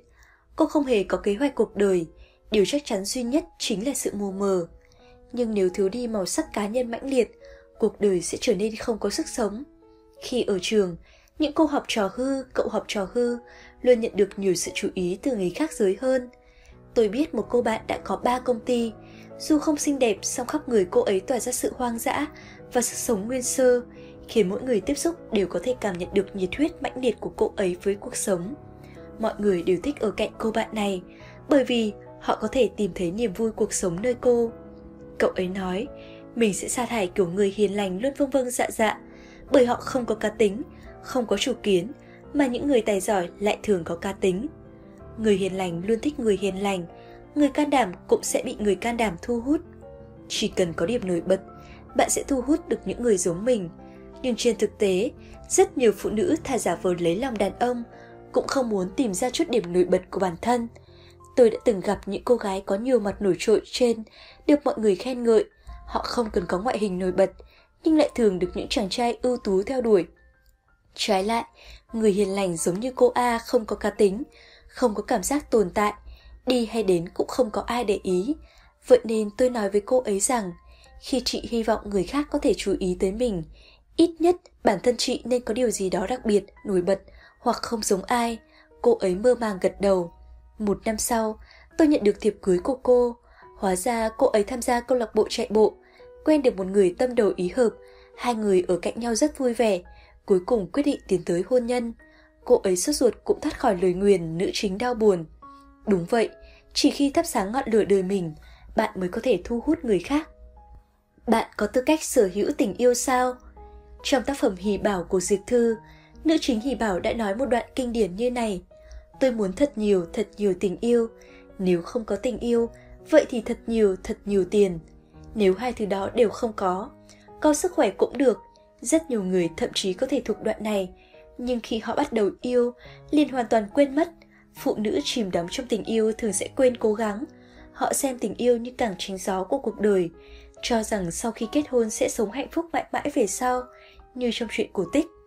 Trong thực tế, kiểu cuộc sống hạnh phúc của hoàng tử và công chúa chưa chắc đã có cơ hội thành hiện thực. Dẫu mở đầu có thể giống, nhưng diễn biến sau đó lại không giống như kịch bản. Mình vẫn là cô bé lọ lem chẳng có gì trong tay, vẫn đau đầu vì ngày mai lại phải chen chúc trên xe buýt, vẫn buồn phiền vì tiền vay mua nhà tháng sau, vẫn hoảng hốt lo sợ vì số tiền trả nợ trong thẻ tín dụng đột nhiên tăng lên. Khi tình yêu vấp phải hiện thực, lãng mạn sẽ tan thành mây khói. Tôi có người bạn lúc nào cũng luôn miệng nói, đi du lịch kiểu nói đi là đi, đổi lại chính là ăn mì tôm và tăng ca một tháng. Đúng thế, ước mơ rất đẹp đẽ, nhưng hiện thực quá tàn khốc. Tình yêu không có nền tảng vật chất không thể chống lại thử thách của cuộc đời, luôn dễ dàng kết thúc. Giống như lời bài hát, chúng ta như hai hòn than tương ái, dựa vào nhau khi xuân tới, bay đi khi gió đông về. Quan sát kỹ sẽ nhận ra rằng một người tự chủ về tài chính có ít phiền não hơn rất nhiều so với người nghèo khổ, bởi khả năng kinh tế càng mạnh, năng lực giải quyết vấn đề của họ càng giỏi, cũng sẽ ngày càng tự tin. Thực tế trở thành người giàu có không hề dễ dàng, đòi hỏi rất nhiều điều kiện như dũng cảm, nắm bắt cơ hội, kiên nhẫn, có khả năng chịu áp lực, nhận thức được rủi ro. Thế nhưng để thành người nghèo chỉ cần mơ tưởng ngồi mát ăn bát vàng là đã đủ. Đừng than phiền con người bây giờ quá thực tế, đừng chán ghét khi bị người ta hỏi bạn có tư cách sở hữu tình yêu sao? Tình yêu không có bánh mì tồn tại mối nguy hiểm bị chết đói trong tương lai. Người có thể gánh vác cuộc sống của mình mới có tư cách sở hữu tình yêu đẹp đẽ. Khoan dung trước mỗi khả năng của đời người. Một lần xem phim cùng bạn, cô ấy bảo, cậu có nhận ra không? Trong phim phương Tây, nếu những người yêu nhau cuối cùng không ở cạnh nhau, hầu như hai bên đều sẽ bước vào cuộc sống mới hoặc bắt đầu cuộc tình tiếp theo. Thế nhưng trong phim phương Đông lại thường bị che phủ bởi giọng điệu buồn đau, những đôi tình nhân không thể nên vợ nên chồng. Sau khi đánh mất người mình yêu, phần lớn đều lựa chọn chết vì tình, giống như Lương Sơn Bá và Trúc Anh Đài vậy. Loại chấp trước này khiến tôi rất cảm động. Song thử nghĩ xem, một người buộc chặt cuộc đời mình với một người duy nhất, không chấp nhận khả năng nào khác, dù không dẫn tới bi kịch, ít nhất sự cố chấp ấy cũng là một loại nông cạn. Các nhà tâm lý học cho rằng, chúng ta luôn tiến hành sự lặp lại mang tính ép buộc. Người thất tình luôn tiếp tục thích những người giống với đối tượng chia tay trước đó. Điều này có nghĩa vào lần tới, người chịu tổn thương trong một mối quan hệ có lẽ vẫn phải chịu tổn thương như thế. Nguyên nhân của sự lặp lại này có thể là do ta lo sợ mất đi tính biết trước. Trong tiềm thức, chúng ta không muốn đi trịch hướng khỏi khuôn mẫu đã định sẵn, bằng không sẽ thấp thỏm lo âu. Sự quen thuộc thường mang cho người ta cảm giác an toàn khó diễn tả, dẫu tồn tại phần nào đó khiến ta không cách nào chịu được. Vào lúc này, vẫn sẽ bị ta hoàn toàn xem nhẹ, Trên con đường tiến về phía trước, ta thường không phải đi một ngày đàng học một sàng khôn, mà là liên tục tiến hành sự lặp lại mang tính ép buộc, liên tục lặp lại sai lầm giống nhau, liên tục diễn lại bi kịch giống nhau. Mỗi người đều sẽ lựa chọn con đường bản thân quen thuộc nhất, mà không phải con đường phù hợp với mình nhất. Sau khi thất tình, bạn tôi đã khóc lóc nói rằng mình không biết nên làm thế nào, mình sợ sau này cũng không tìm được người nào đối tốt với mình như anh ấy. Tôi bảo, cho dù hai người quay lại cũng vẫn sẽ chia tay, bởi vì kiểu quan hệ cố hữu của hai người rất khó bị thay đổi. Một người không cần vì thất tình mà gục ngã, ngược lại họ nên nhanh chóng bước vào một cuộc tình mới, quên đi cuộc tình cũ. Tôi đồng ý với việc con người nên yêu nhiều lần, trưởng thành trong nhận thức cần được dần dần hình thành trong tình yêu. Nếu yêu nhau là một loại duyên số, vậy chia xa cũng là một loại duyên số. Chỉ khi có sự lựa chọn và so sánh, ta mới có thể từ từ nhìn thấu người như thế nào đáng để ta chung sống suốt đời. Đến một độ tuổi nhất định sẽ hiểu rõ, không ai cứu nổi bất cứ ai, ta nên chấp nhận sự thiếu sót của cuộc sống, vui vẻ làm chính mình, khoan dung với người khác. Nếu đại từ bi bắt nguồn từ đại trí tuệ, vậy thì khoan dung chính là trí tuệ cao nhất. Ta nên khoan dung trước mỗi khả năng của đời người, xem mọi chuyện xảy ra như lẽ dĩ nhiên trong sự biến đổi của cuộc đời, sau đó thản nhiên đón nhận chúng. Hãy nghĩ về những người chết vì tình, dù không có tình yêu, chẳng phải vẫn còn người thân và bạn bè sao? Mọi tình cảm chân thành đều đem tới dũng khí và động lực sống cho con người, đâu cần phải chọn cách tiêu cực như chết vì tình. Dẫu không còn tình yêu, giữa con người còn có thể phát triển thành những cảm xúc khác. Chúng ta tán thưởng dũng khí của A, yêu thích tài năng của B, yêu thích sự dịu dàng của C, ca ngợi nghĩa khí của đê. Nhiều người không cách nào hiểu được sự muôn màu muôn vẻ của đời người, bởi ngay từ đầu họ đã đóng chặt cánh cửa dẫn tới những khả năng khác. Yêu người sau theo cách tốt hơn. Những thưởng thức và quy luật được người đời tổng kết luôn có chỗ đúng của nó, chỉ là chúng ta thường xuyên hiểu sai nó bằng sự hiểu biết hạn hẹp của mình, mới chê bai những kiến thức thông thường sau khi thất bại. James Irie là sách nhập môn thời thiếu nữ của tôi. Cuốn sách này từ một dạo khiến tôi vô cùng say mê. Tôi thích sự kiên cường không cúi đầu trước số phận nơi Jane Irie và cảm thấy loại kiên cường này cực kỳ quan trọng trong bất cứ giai đoạn nào của đời người. Sau khi trưởng thành, trong hai lần yêu đương, tôi đều thể hiện hết sức loại kiên cường tự cho là đúng này. Đến nỗi, dọa cho bọn trai chạy chối chết. Họ nói tính cách mạnh mẽ của tôi khiến họ mất đi niềm tin cùng chung sống bình yên qua ngày. Có kinh nghiệm hai lần thất bại, tuân theo nguyên tắc thất bại là mẹ thành công. Tôi cẩn thận suy nghĩ về sự khác biệt giữa kiên cường và mạnh mẽ. Đây quả thực là hai khái niệm rất dễ lẫn lộn khi áp dụng vào thực tế, bởi có rất nhiều người đã dương biển tính cách kiên cường để làm chuyện ngang ngược. Ngang ngược khiến người ta có ác cảm. Nó đồng nghĩa với chuyên chế, đồng nghĩa với tước đi quyền ngôn luận của người khác, phủ nhận tính đúng đắn của người khác. Sau khi tôi nhận thức được vấn đề này, đúng lúc nhận được điện thoại của một cô bạn, cô ấy vừa khóc vừa kể rằng bởi vì cô luôn tỏ ra rất kiên cường khi đối diện với tình cảm, không để ý gì, cho nên khi bạn trai đứng trước sự lựa chọn, đã chọn từ bỏ cô. Anh ấy cảm thấy cô có thể điều chỉnh cảm xúc của mình, cho dù anh rời khỏi cô, cô cũng có thể sống thật tốt, còn một cô gái khác mang vẻ yếu đuối rời khỏi anh cô ấy không cách nào sống được. Do vậy anh chỉ có thể lựa chọn chăm sóc cô gái đó. Cô bạn tôi nói đầy tức giận mình chỉ học cách kiên cường không thể dễ dàng từ bỏ bản thân mà thôi nhưng tại sao luôn bị người khác vứt bỏ nghe cô kể trong lòng tôi lại chua xót bởi vì tôi biết cô không phải một người mạnh mẽ tôi nghĩ đã sai chỗ nào chứ trong sự bủa vây của cuộc sống xã hội rất nhiều lúc ta phải hạ thấp thái độ học cách sống cúi mình nhẫn nhịn. Tình cảnh này tựa như ngọn cỏ bị gió lạnh thổi cong, dù tạm thời cúi đầu, song lúc nào cũng tìm kiếm cơ hội, muốn vươn mình lần nữa. Kiên cường không phải để có được tình yêu và sự quan tâm của người khác. Trên thực tế, có những lúc kiên cường lại khiến ta bị thương. Cuộc sống sẽ không tặng một người yêu hoàn hảo cho ai kiên cường hơn, cũng sẽ không vì ai kiên cường hơn mà có sự quan tâm đặc biệt. Kiên cường là một thái độ sống, giống như cô bạn tôi, Mặc dù chia tay người yêu có thể khiến cô đau khổ, nhưng dưới ma lực mạnh mẽ của thời gian, cô sẽ trở lại như trước, sẽ rút ra kinh nghiệm, sẽ yêu người sau theo cách tốt hơn. Không phải vì cô quá kiên cường mới bị người yêu vứt bỏ, mà vì cô kiên cường nên không sợ thất bại một, hai lần trong đời. Chúng ta có thể chịu thua trước người mình yêu, chịu thua trước thế giới này, nhưng chưa từng sợ bước vào một cuộc tình mới. Chúng ta có thể mất đi người yêu, mất đi người thân, mất đi sự nghiệp, thỉnh thoảng cũng sẽ mất may mắn. Nhưng thái độ sống kiên cường có thể giúp chúng ta điều chỉnh bản thân, phục hồi sức sống bằng tốc độ nhanh nhất khi bị tổn thương.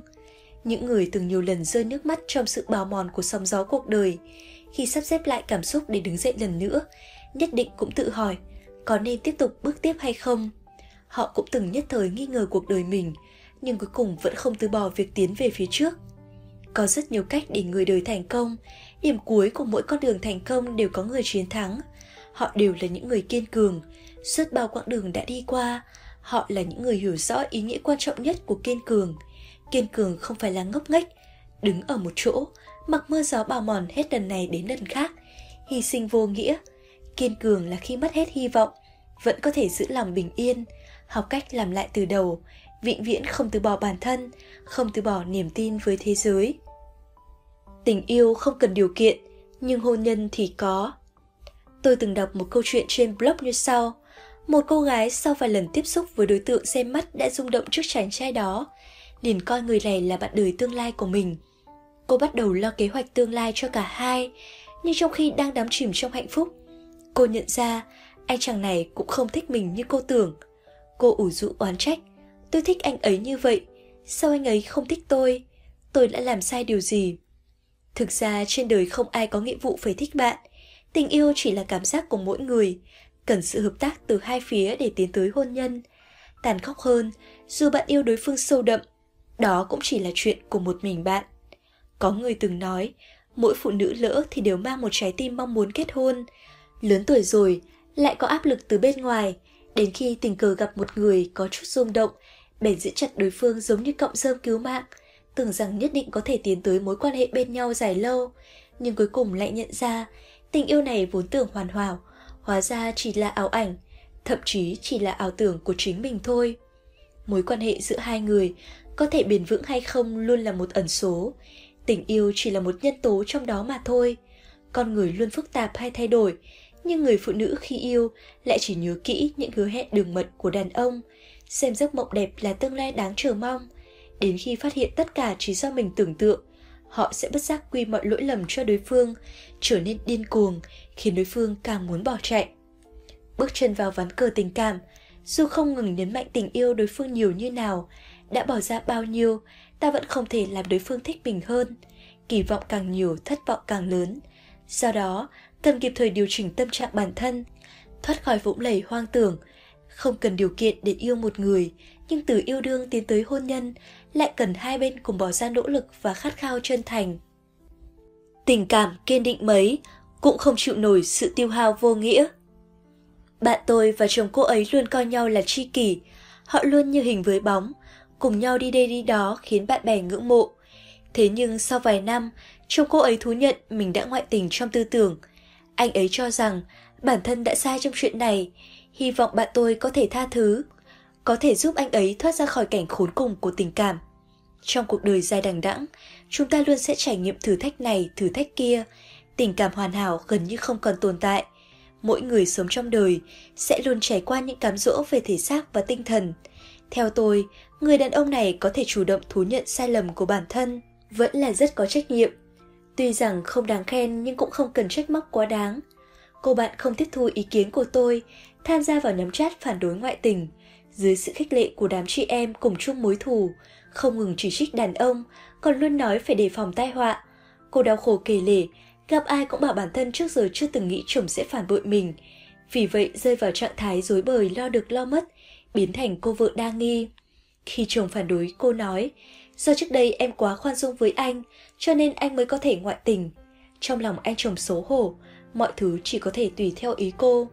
Anh ấy muốn đi du lịch cùng nhau, cô nói cô không có tâm trạng. Thỉnh thoảng anh mua quà cho cô, cô cũng ném cho anh ánh mắt thờ ơ, cho rằng anh ấy làm vậy, chẳng qua là đang trục tội mà thôi.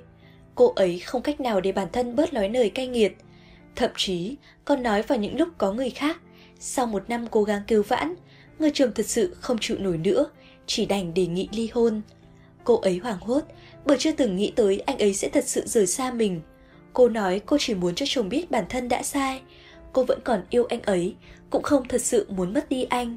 Sau người chồng chỉ nói một câu, mệt rồi, thử thách như vậy quá lâu, mang theo lỗi tuyệt vọng kéo dài vô tận. Trong quá trình này, anh cũng bắt đầu nghi ngờ tình yêu của vợ dành cho mình, bởi cô ấy không thể bao dung bất cứ khuyết điểm nào của anh. Cuối cùng họ vẫn ly hôn.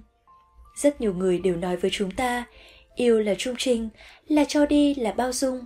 Mọi sự vật đẹp đẽ đều có thể móc nối với tình yêu. Chỉ là chúng ta hiểu rõ, nguyên tắc của tình yêu nhưng muốn thực hiện nó lại rất khó. Tình cảm kiên định mấy cũng không chịu nổi sự tiêu hao vô nghĩa. Tình yêu có một bộ mặt dễ thay đổi, cần phải tôn trọng và thông cảm cho nhau mới có thể duy trì được tình cảm tốt đẹp. Khi cuộc sống tình yêu khiến bạn đau đớn, dùng sự tổn thương để tiêu hóa lẫn nhau là lựa chọn tồi tệ nhất. Chúng ta đều già đi quá nhanh, hiểu rõ quá muộn, đừng đợi đến lúc tình yêu bị hao mòn gần hết mới hiểu rằng nếu không thể tha thứ cho nhau, không thể bỏ qua khuyết điểm của đối phương, cuối cùng chỉ có thể rời bỏ nhau. Trung thủy là một môn nghệ thuật sống. Có người từng nói, kẻ đa tình tất háo sắc, song kẻ háo sắc chưa hẳn đã đa tình. Tôi không cách nào xác định độ chính xác của câu nói này, nhưng một người thâm tình dễ dàng rung động lại là thật. Ưu điểm của con người thường cũng chính là khuyết điểm của họ. Dám khám phá, dám thử nghiệm, điều mới mẻ để được cho là phẩm chất đáng quý nhất của con người. Tuy nhiên trong tình yêu, nó lại biến thành gai nhọn làm tổn thương đối phương. Có một quan điểm như sau. Trong cuộc đời chúng ta, tồn tại hơn 400 người có khả năng là tình yêu đích thực của mình. Bởi vì bị hạn chế về địa lý, tuổi tác và các điều kiện bên ngoài không thể kiểm soát được khác. Ước chừng, chúng ta sẽ tiến tới tình yêu với 10 người trong số họ. Cái kiểu người là duy nhất trong lòng tôi, chỉ tồn tại trong lý tưởng. Chẳng phải hôn nhân chính là một loại khế ước chuyên đối phó với sinh vật không trung thủy như con người sao? Chiến tranh có thể sinh ra tình yêu, có thể phá hủy tình yêu, nhưng điều quan trọng nhất là nó có thể chứng minh tình yêu. Đứng trước sự sống và cái chết, sức mạnh đạo đức của con người sẽ được bộc phát mạnh mẽ hơn cả. Có những lúc, tình cảm không sợ hoàn cảnh khó khăn, mà sợ cuộc sống bình thường. Chiến tranh để che đậy những điều nhỏ nhặt của tình yêu, làm nổi bật sự vĩ đại của tình yêu. Ngược lại, trong cuộc sống tẻ nhạt nhàm chán ngày qua ngày, dù bạn nhấn mạnh tầm quan trọng của bản thân như nào, bất kể bạn đã hy sinh vì đối phương bao nhiêu, tình yêu dù cuồng nhiệt đến đâu cũng đều có thể trở nên phai nhạt. Điều đáng sợ hơn so với sự hao mòn là sự bất ngờ và cám dỗ trong cuộc sống, bởi nó sẽ khơi dậy ham muốn khám phá và lòng hiếu kỳ mãnh liệt của não bộ. Vậy nên xét về mặt sinh học, trung thủy là một môn nghệ thuật sống. Khi một người nói với bạn, không yêu em nữa, không cần phải rơi lệ vì anh ta, cũng không cần chối bỏ chính mình. Nếu anh ta muốn chia tay, không cần cố sống chết níu kéo, cũng không cần lo sợ thay đổi cách sống cố hữu. Về mặt nào đó, chúng ta thích một người nhưng đâu phải không thể thay thế. Chuyện nào cũng thành gió thoảng mây trôi. Những thăng trầm trong đời người, được và mất trong tình cảm đều là những việc khó tránh khỏi. Nhưng điều khiến ta xót xa là rất nhiều phụ nữ vốn dĩ có thể mạnh mẽ cố gắng, lại lựa chọn ương ngạnh chống đối cuộc đời. Việc này khiến tôi nhớ tới một người bạn đã lâu không liên lạc. Chuyện tình của cậu ấy bi thương giống như phim điện ảnh vậy. Cậu ấy có hai cô bạn thanh mai trúc mã, ba người từ nhỏ lớn lên cùng nhau. Cả hai cô gái đều có cảm tình với cậu. Cậu đã lựa chọn yêu một trong hai người họ, nhưng khi cô gái còn lại lâm vào cảnh khó khăn, cậu ấy vẫn ra tay giúp đỡ cô. Thế là cậu và bạn gái cãi nhau, bạn gái cậu trong lúc tức giận đã cắt cổ tay tự tử. Khi được đưa vào bệnh viện, tính mạng cô đã không cách nào cứu chữa. Tôi nghĩ, nếu như cô gái này còn sống, đợi sau khi chín chắn hơn một chút, trải qua nhiều sóng gió của cuộc đời hơn, nhất định sẽ hối hận bản thân vậy mà vì vài ba câu nói, liền một một kết liễu tính mạng mình. Có rất nhiều phụ nữ lựa chọn đi vào ngõ cụt vì tình khí không chịu thua ai như cô ấy, từ bỏ công việc thích hợp vì mâu thuẫn với bố mẹ, lựa chọn lấy người mình không yêu vì mâu thuẫn với bạn trai. Họ dễ dàng chọn sống một cuộc sống không hề vui vẻ. Quá trình tìm kiếm hạnh phúc và sự ổn định của những người phụ nữ ấy như đi trên vách núi dựng đứng. Họ đem toàn bộ hạnh phúc của bản thân gắn liền với cảm xúc của người khác. Chỉ cần tâm trí người đó có chút dao động, họ có thể đang từ thiên đường rớt xuống địa ngục trong nháy mắt. Đối với người đã có quyết định từ bỏ chúng ta, bất kể chúng ta cố gắng ra sao, có lẽ cũng không thể lay truyền được trái tim họ. Diệp Thư từng nói, khi một người đàn ông không yêu bạn, bạn khóc lóc là sai, im lặng cũng là sai, hít thở là sai, mà chết đi cũng là sai. Bước trên đường đời, ta luôn có thể bắt gặp những phong cảnh khiến bản thân rung động, sao phải khư khư giữ lấy nơi khiến mình bị tổn thương. Đợi đến một ngày tìm được bến đỗ mới, buông bỏ nỗi đau cũ, ta sẽ thấy những chuyện trước đây tưởng chừng như to tát ở Mỹ, sớm đã như gió thoảng mây trôi. Trong sự đổi thay của cuộc đời, mọi chuyện sao có thể đều như ý muốn. Rất nhiều người đã trải qua nỗi hưu quạnh, nước mắt lan dài trong sự chua xót khi đêm về, nhớ lại những việc đã qua. Thế nhưng ngày hôm sau, họ vẫn phải mạnh mẽ đứng dậy, dùng vẻ mặt tươi cười để đón thử thách mới. Người ta sống là để cố gắng hết sức. Câu nói này đã cổ vũ chúng ta rất nhiều năm, song không phải ai cũng hiểu rằng sự cố gắng không phải là ý chí vô nghĩa, mà là tin tưởng bản thân có khả năng đạt được cuộc sống tốt hơn bây giờ. Tôi nghĩ không ai cam tâm làm kẻ thất bại, nhưng người không chịu thua ai thường sẽ trừng phạt người khác bằng cách làm tổn thương chính mình. Chỉ là lúc họ giận dỗi, bồng bột mà từ bỏ bản thân, lại chưa từng nghĩ rằng mình đã không còn cơ hội làm lại nữa. Hoàng tử đều sống trong tưởng tượng. Bạn học A là một kẻ nghiện yêu, suốt thời đại học, cô ấy yêu đương liên tục, chia tay lại yêu rồi lại chia tay. Đừng cho rằng A là người lăng nhăng, mỗi khi bắt đầu hẹn hò với một người bạn trai, cô ấy đều yêu say đắm đến mức gần như điên cuồng. Nhưng sau khi qua lại với nhau, cô luôn có thể nhìn ra một vài khuyết điểm của đối phương, khiến cho lửa tình dần cạn, cuối cùng không chịu được nữa mà chia tay. Sự kén chọn của cô ấy làm tôi cảm thấy không phải cô ấy muốn tìm bạn trai mà muốn tìm một cỗ máy vạn năng. Khi cô ấy cần có thể vừa gọi là tới, đồng thời phải báo cáo mọi chuyện với cô 24 trên 24. Tất nhiên, cỗ máy này còn phải nhiều tiền, đẹp trai, có địa vị. Việc học của A rất kém, cũng không lấy được tấm bằng đẹp. Cô lựa chọn đặt sức lực vào việc tìm kiếm tình yêu. Tôi thường nghĩ, chính vì A thiếu cảm giác an toàn nên mới không ngừng tìm kiếm sự dựa dẫm. Đem tất cả vốn liếng đặt cược vào việc tìm kiếm một người yêu hoàn hảo. A muốn thay đổi cuộc sống của bản thân, cô chọn một con đường tắt, đầu tư vào tình yêu, hưởng thụ sự chăm sóc của người khác, có vẻ như dễ dàng hơn nhiều so với việc nỗ lực nâng cao bản thân mình. A luôn bới mắc khuyết điểm của đối phương, song chưa từng tự nhìn lại thế giới nội tâm của mình. Cô ấy từ người này chạy tới bên người kia, liên tục tìm kiếm cuộc sống khác và chỗ dựa mới. Vậy nhưng, mỗi lần cô gửi gắm hy vọng vào người khác, đều luôn nhận lại nỗi thất vọng. Thực ra cô ấy vốn vẫn còn trẻ, có thể đem kỳ vọng đối với đàn ông biến thành mong muốn đối với bản thân. Tôi từng nhìn thấy một câu hỏi rất thú vị, sao có thể luyện thành hoàng tử? Theo tôi, hoàng tử chính là người may mắn sinh ra đã ở vạch đích. Chàng ấy vốn đã có một người cha tuyệt vời, ông ấy tài giỏi, rộng lượng, khoan dung, yêu thương chàng vô điều kiện, xây dựng đất nước cho chàng ấy thừa hưởng. Còn chàng, trời sinh tướng mạo anh Tuấn, thân hình hoàn hảo, mái tóc bồng bềnh, giọng nói dịu dàng dễ nghe và tính cách ân cần chu đáo. Quan trọng hơn, cha có một trái tim sẵn làm giúp đỡ người nghèo, luôn muốn tìm một cô gái lọ lem rách dưới, ngoại hình bình thường để quan tâm chăm sóc. Chàng hoàng tử mà chúng ta từng say mê đều được tưởng tượng ra như vậy. Hoàng tử trong hư cấu vô cùng hoàn hảo, nhưng khó lòng có được, còn chúng ta đều là những người sống trong hiện thực. Nhân sinh phải trải qua nhiều lần vui buồn ly hợp, gian truân chắc trở, thế nhưng vẫn có rất nhiều người vừa đáng mến vừa đáng kính, sinh năng cần cù để mở ra tương lai, bởi họ không dựa được vào ai, chỉ có thể mong chờ vào sự nỗ lực của bản thân. Chính họ mới là hoàng tử trong hiện thực, bình thường giản dị, kiên cường đón nhận thử thách. Phần 3. Ta không thuộc về ai nên đừng để tình cảm lấn át. Nếu có năng lực tự lo cho bản thân, cần gì đặt mình vào vị trí lệ thuộc như một loài vật nuôi. Hoàn thiện bản thân mình mới có thể kén chọn đàn ông như đàn ông kén chọn phụ nữ. Kỳ vọng với hôn nhân càng lớn, lúc nhìn rõ sự thật sẽ ngã càng đau. Không cần biết ơn người từng làm thương tổn ta, bởi đã là ác ý thì luôn cần tiêu hao năng lượng mới chuyển hóa, thấu hiểu được, nên biết ơn người đã sẵn lòng giúp đỡ, bởi người sống với nhau đều dựa vào thiện ý. Cơ thể biết đáp án sớm hơn trái tim. Một cô gái hẹn hò với anh chàng hay kén chọn, cô cho rằng anh ta có khí chất không tầm thường, nhưng thực chất chỉ là biết cách ăn mặc hơn người khác thôi.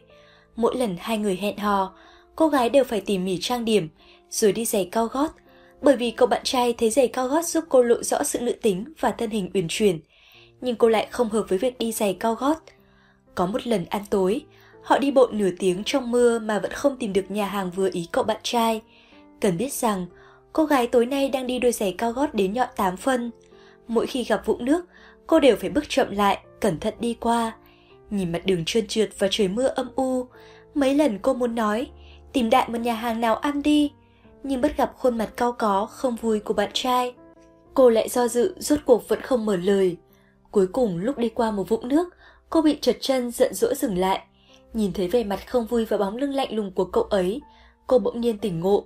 Cô cởi đôi giày cao gót, mua một đôi giày bịt ven đường thoải mái quay về nhà mình. Vết thương trên chân cô dần dần cũng khỏi. Trong thời gian bình phục, nỗi đau của cơ thể đã nhắc cô hết lần này đến lần khác về việc nên tiếp tục hay chấm dứt tình yêu này. Mỗi người đều sẽ vì cuộc sống mà kiềm chế bản thân theo cách thích hợp, chứ không vì cuộc sống mà cố ý làm khó chính mình. Chỉ cơ thể của mình mới biết rõ nhất đáp án mà tận sâu trong lòng mình mong muốn. Nỗi đau thôi thúc cô lựa chọn chia tay với bạn trai. Cô từ từ quay trở lại cuộc sống tùy ý và nhàn rỗi trước đây, đồng thời cũng tìm lại được sự tự tin. Người xưa nói, thân thể tóc da nhận từ mẹ cha. Câu nói này cho thấy cơ thể quan trọng với mình biết bao nhiêu. Cơ thể chống đỡ mọi hoạt động hàng ngày, não bộ giúp đôi mắt sáng tỏ, giúp ta đưa ra phán đoán chính xác, thoát khỏi nguy hiểm không đáng có. Trong hành trình dài đằng đẵng, ta thường sẽ mất vài thứ quan trọng. Chỉ có cơ thể vẫn ở cạnh, cho đến khi sức sống của ta bị chôn vùi trong cát bụi. Thực ra có những lúc tình cảm khiến chúng ta bằng lòng để cơ thể của mình chịu tủi nhục, hùa theo sở thích của đối phương. Người bị tình yêu che kín đôi mắt thường sẽ quên mất câu nói này. Người thật sự yêu bạn sẽ không nỡ để bạn chịu tổn thương, còn người không yêu bạn thì không đáng để bạn tổn thương vì họ. Có người nói rằng tinh thần là vĩnh hằng, tổn thương về thể xác không quan trọng. Thế nhưng tinh thần của chúng ta phải dựa vào thân xác mới có thể tồn tại. Dù tinh thần mạnh mẽ đến đâu, không ai có thể trực tiếp xem nhẹ tầm quan trọng của thân xác. Hơn nữa, không phải tinh thần của mỗi người đều có thể trường tồn, con người phải dựa vào thể xác mới có thể tiếp tục sống. Vậy nên, trân trọng cơ thể của mình là điều vô cùng quan trọng. Người thành công thường dồi dào sức sống, nếu nói thành công dựa vào 8 giờ nỗ lực mỗi ngày, thì sức sống dồi dào chính là tiền đề của thành công. Trong những ngày tháng chạy đua với thời gian, chúng ta yêu thương cơ thể, cơ thể mới có thể yêu thương chúng ta. Quan tâm đàn ông sẽ được hạnh phúc. Tục ngữ nói, nữ hơn ba ôm gạch vàng. Ý muốn nói, nếu đàn ông lấy một người phụ nữ hơn tuổi mình thì sẽ rất hạnh phúc. Cách nghĩ lấy vợ lớn tuổi sẽ hạnh phúc, thường do đời trước truyền lại. Nhưng có một cuộc điều tra xã hội đã chỉ ra rằng, nếu người chồng được vợ chăm sóc quá kỹ, ngược lại càng dễ ngoại tình. Tôi từng để ý mối tình chị em, bất kể là trong phim ảnh hay trong đời thực, phụ nữ lớn tuổi hơn luôn luôn chịu số phận đóng vai người mẹ hoặc người chị tốt, quan tâm chăm sóc cuộc sống của chồng từng ly từng tí. Khi tình cờ xảy ra mâu thuẫn, họ cũng sẽ nghĩ, ôi dù sao anh ấy cũng ít tuổi hơn mình, coi như anh ấy không hiểu chuyện đi, nhịn một chút rồi sẽ qua thôi. Tôi có một người bạn lấy vợ hơn tuổi mình, lúc ở nhà, dẫu không phải làm việc, cậu vẫn cảm thấy phiền não khi có một cô vợ như mẹ mình. Chốc lát nhắc nhở phải có trí tiến thủ, chốc lát phóng qua ánh mắt mãnh liệt giám sát cậu phải chăm chỉ. Nhưng cô vợ lại thấy mình rất oan ức. Cô nói mình đã hy sinh vì gia đình, nhiều như vậy mà vẫn bị chồng trách móc. Em trai của bạn tôi lại ngược lại. Vợ của cậu em này vốn là một giám đốc giàu kinh nghiệm nhưng khi ở nhà lại được chồng chiều vô cùng. Trong nụ cười của cô vẫn giữ được nét đơn thuần, dẫu khóe mắt đã có nếp nhăn. So sánh ra dù tuổi tác của chị dâu và cô ấy là sấp xỉ, song người chị dâu lại trông lớn hơn 10 tuổi. Cô vợ của bạn tôi thấy thật kỳ lạ. Cô em dâu không làm gì cả, chỉ cười ngọt ngào một cái liền nhận được hết yêu chiều. Thế giới thật không công bằng. Nhưng cô không hiểu rằng ngây thơ và ấu trĩ là hai khái niệm khác nhau một trời một vực. Tôi nghĩ người hiểu rõ bản chất của sự ngây thơ nhất định sẽ không có khả năng tư duy ấu trĩ. Phụ nữ dù có bao nhiêu tuổi thì tận sâu trong lòng luôn có một cô bé trú ngụ. Dù trong công việc họ thật kết đoán nhưng khi đứng trước người yêu mình, cô bé con trong lòng vẫn được bộc lộ ra ngoài với vẻ mơ mộng ngọt ngào trong sáng. Khi không có cảm giác an toàn, không có năng lực tự lo cho bản thân, phụ nữ sẽ mất đi sự hồn nhiên đó. Họ dùng nỗ lực lớn nhất để thúc giục đàn ông tiến lên, khiến đàn ông nghe thở. Đàn ông càng muốn trốn chạy, họ càng nắm chặt. Sự hồn nhiên giữa những người yêu nhau là một dấu hiệu của việc tin tưởng tình yêu, dựa vào tình yêu. Khi ở cạnh đàn ông, phụ nữ có thể dùng sự hồn nhiên trong lòng để thể hiện loại tin tưởng này cho đối phương. Sự cẩn thận vừa phải này chính là thái độ tốt nhất để duy trì tình yêu. Đối với kẻ chinh phục như đàn ông, quan điểm khăng khăng nhấn mạnh sự hy sinh và cho đi của phụ nữ sớm đã không còn hợp với nhu cầu tình cảm của họ. Nhưng người đàn ông khi đã nhìn thoáng qua vẻ hồn nhiên bên trong phụ nữ thì rất khó quên sự đơn thuần này. Đám đàn ông tận hưởng dáng vẻ khi bảo vệ phụ nữ, ngày càng tha thiết cho đi vì họ. Đàn ông thường vắt óc suy nghĩ, muốn dùng viên kẹo trong tay để đổi lấy niềm vui trong giây lát của những cô bé con. họ gánh vác mọi thứ, cũng bằng lòng cho đi nhiều hơn. Ước mơ là thứ xa xỉ có giá trị nhất. Thay vì sở hữu những món hàng hiệu do bạn trai tặng, tôi càng hy vọng phụ nữ sở hữu ước mơ. Ước mơ là một thứ xa xỉ, dẫu có tiền cũng không mua nổi. Có người dừng bước giữa chừng trên con đường theo đuổi nó, người khác lại không đủ năng lực để theo đuổi ước mơ. Vì vậy, người giàu có nhất là người kiên trì tới cùng để thực hiện được ước mơ. Ngược lại, người nghèo túng nhất là người sống tầm thường, chưa từng một lần cố gắng vì ước mơ. Họ chỉ biết dựa vào người khác để thỏa mãn nhu cầu, ham muốn của bản thân hoặc há miệng chờ sung, đợi may mắn trên trời rơi xuống. Nhu cầu gắn với những thứ lộng lẫy ngoài thân sẽ không được bền lâu. Ngoài niềm vui lái xe BMW, đeo túi LV, còn rất nhiều niềm vui khác mà tiền bạc không mua được. Sự thỏa mãn khi hoàn thành công việc, sự dũng cảm khi dám ước mơ, lòng kiên định thực hiện mục tiêu của bản thân đều có thể mang tới niềm vui vô bờ cho bất kỳ người nào. Một người phụ nữ khí chất là một người phụ nữ lạc quan, cởi mở. Cô ấy luôn có ước mơ tươi đẹp, luôn tin tưởng vào bản thân, vào giá trị của chính mình. Khi phụ nữ cố gắng thực hiện ước mơ, họ tự tin và vì họ tự tin họ trở nên xinh đẹp. Nếu có năng lực tự lo cho bản thân, cần gì đặt mình vào vị trí lệ thuộc như một loài vật nuôi. Hãy sống mỗi ngày thật phong phú và có ý nghĩa. Như vậy, đến khi già, ta mới không hối hận, mới không tự than trách sống phí một đời. Năm 20 tuổi, tôi cũng từng oán trách. Sao mình phấn đấu cả năm trời nhưng tiền làm ra cũng không bằng một bữa cơm của người ta.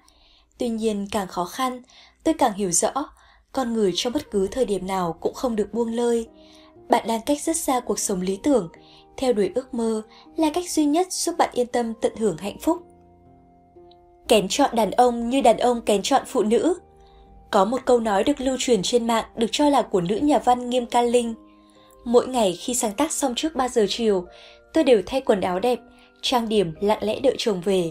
Nếu bạn yêu chồng mình, không nên ăn uống nhồm nhòm, không nên để cơ bắp rượu dã, không nên để khuôn mặt hốc hác. Đây là kỷ luật của tình yêu. Bằng không chính là coi thường anh ấy, coi thường tình yêu. Sau này, lời nói ấy được chứng minh là nghe nhầm đồn bậy. Bản thân Nghiêm Ca Linh chưa từng nói như vậy. Tôi cũng nghĩ như vậy bởi dựa vào năng lực, trải nghiệm và nhận thức của cô ấy, chắc chắn có thể hoàn toàn dung hòa cuộc sống. Không cần phải dùng dáng vẻ như lấy lòng đối phương để chiếm được tình cảm của chồng. Câu nói này được truyền rộng rãi bởi dù nhiều người phụ nữ độc lập về kinh tế, nhưng tư tưởng của họ thì vẫn chưa. Có một nhận thức được phổ biến rất rộng rãi. Người phụ nữ thành công ngoài xã hội, thường không thành công trong hôn nhân. Họ nên quay về cuộc sống bình thường, học cách nghe lời, nắm giữ trái tim chồng. Một người bạn của tôi khi gặp thất bại trong chuyện tình cảm đã nói rất bi phẫn. Xã hội áp đặt quá nhiều cho phụ nữ, khiến họ không cảm thấy an toàn. Phải đưa ra nhiều lựa chọn bất đắc dĩ, phụ nữ rất khó chăm lo vẹn toàn giữa sự nghiệp và gia đình. Càng bận rộn với công việc, phụ nữ càng dễ bị đàn ông vứt bỏ. Đây là nỗi bi ai của phụ nữ Á Đông độc lập, những người không dựa vào đàn ông để thành công trong sự nghiệp. Sự khác biệt giữa người với người chính là điểm khắc nghiệt của cuộc sống. Mỗi người phải bỏ ra cái giá khác nhau cho mỗi lựa chọn của mình, nhưng cái giá mà phụ nữ phải trả luôn cao hơn một chút.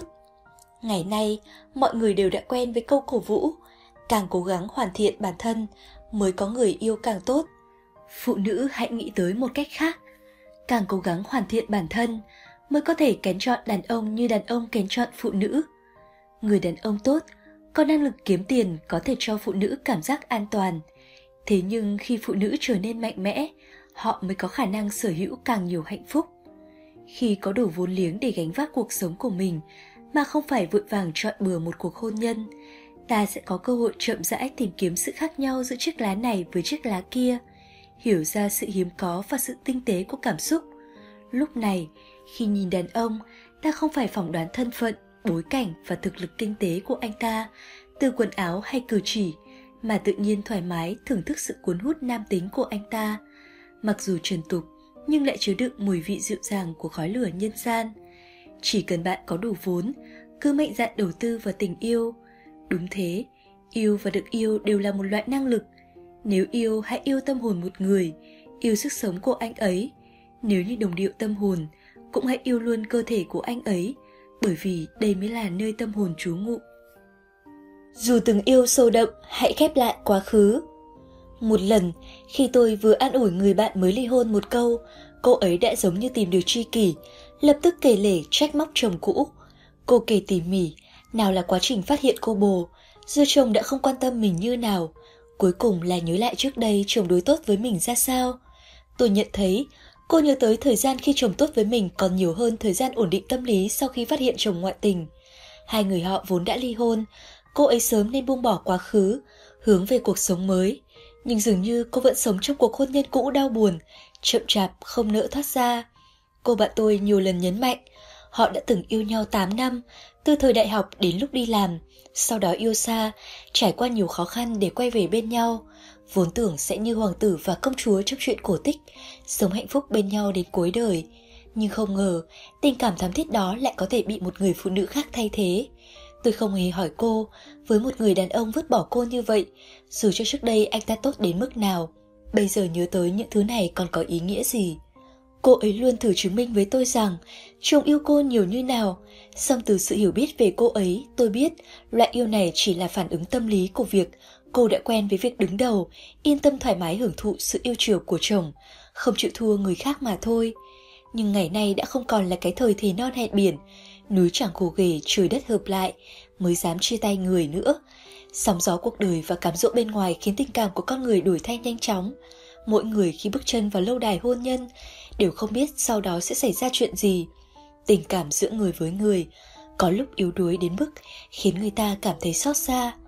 Mặc dù không thiếu những ví dụ về tình yêu bền vững, suốt đời không xa, nhưng ai cũng khó mà đoán trước được việc gặp gỡ trong đời. Mọi tình cảm đều trôi qua như gió, như mây. Có những người sống dựa vào nhau, cùng nhau trôi qua, có những người lại giữa chừng thay đổi, một mình độc bước. Nếu chuyện bị người vứt bỏ xảy ra với chúng ta, ngoài việc chấp nhận hình như cũng không có cách gì tốt hơn. Lên án bằng lời nói, bồi thường bằng tiền bạc, lên mặt đạo đức cũng không thể giải quyết sự mất mát trong tâm lý. Muốn vết thương mau khép lại, phụ nữ cần quên đi điểm tốt của người kia, diệt hy vọng người đó sẽ quay về, chấp nhận thực tế, xóa đi hơi thở của người trong đời mình. Dẫu mang theo sự tổn thương trong tình yêu, cũng đừng dừng bước, đừng quên bản chất của trưởng thành chính là cô đơn trồng đỡ thế giới.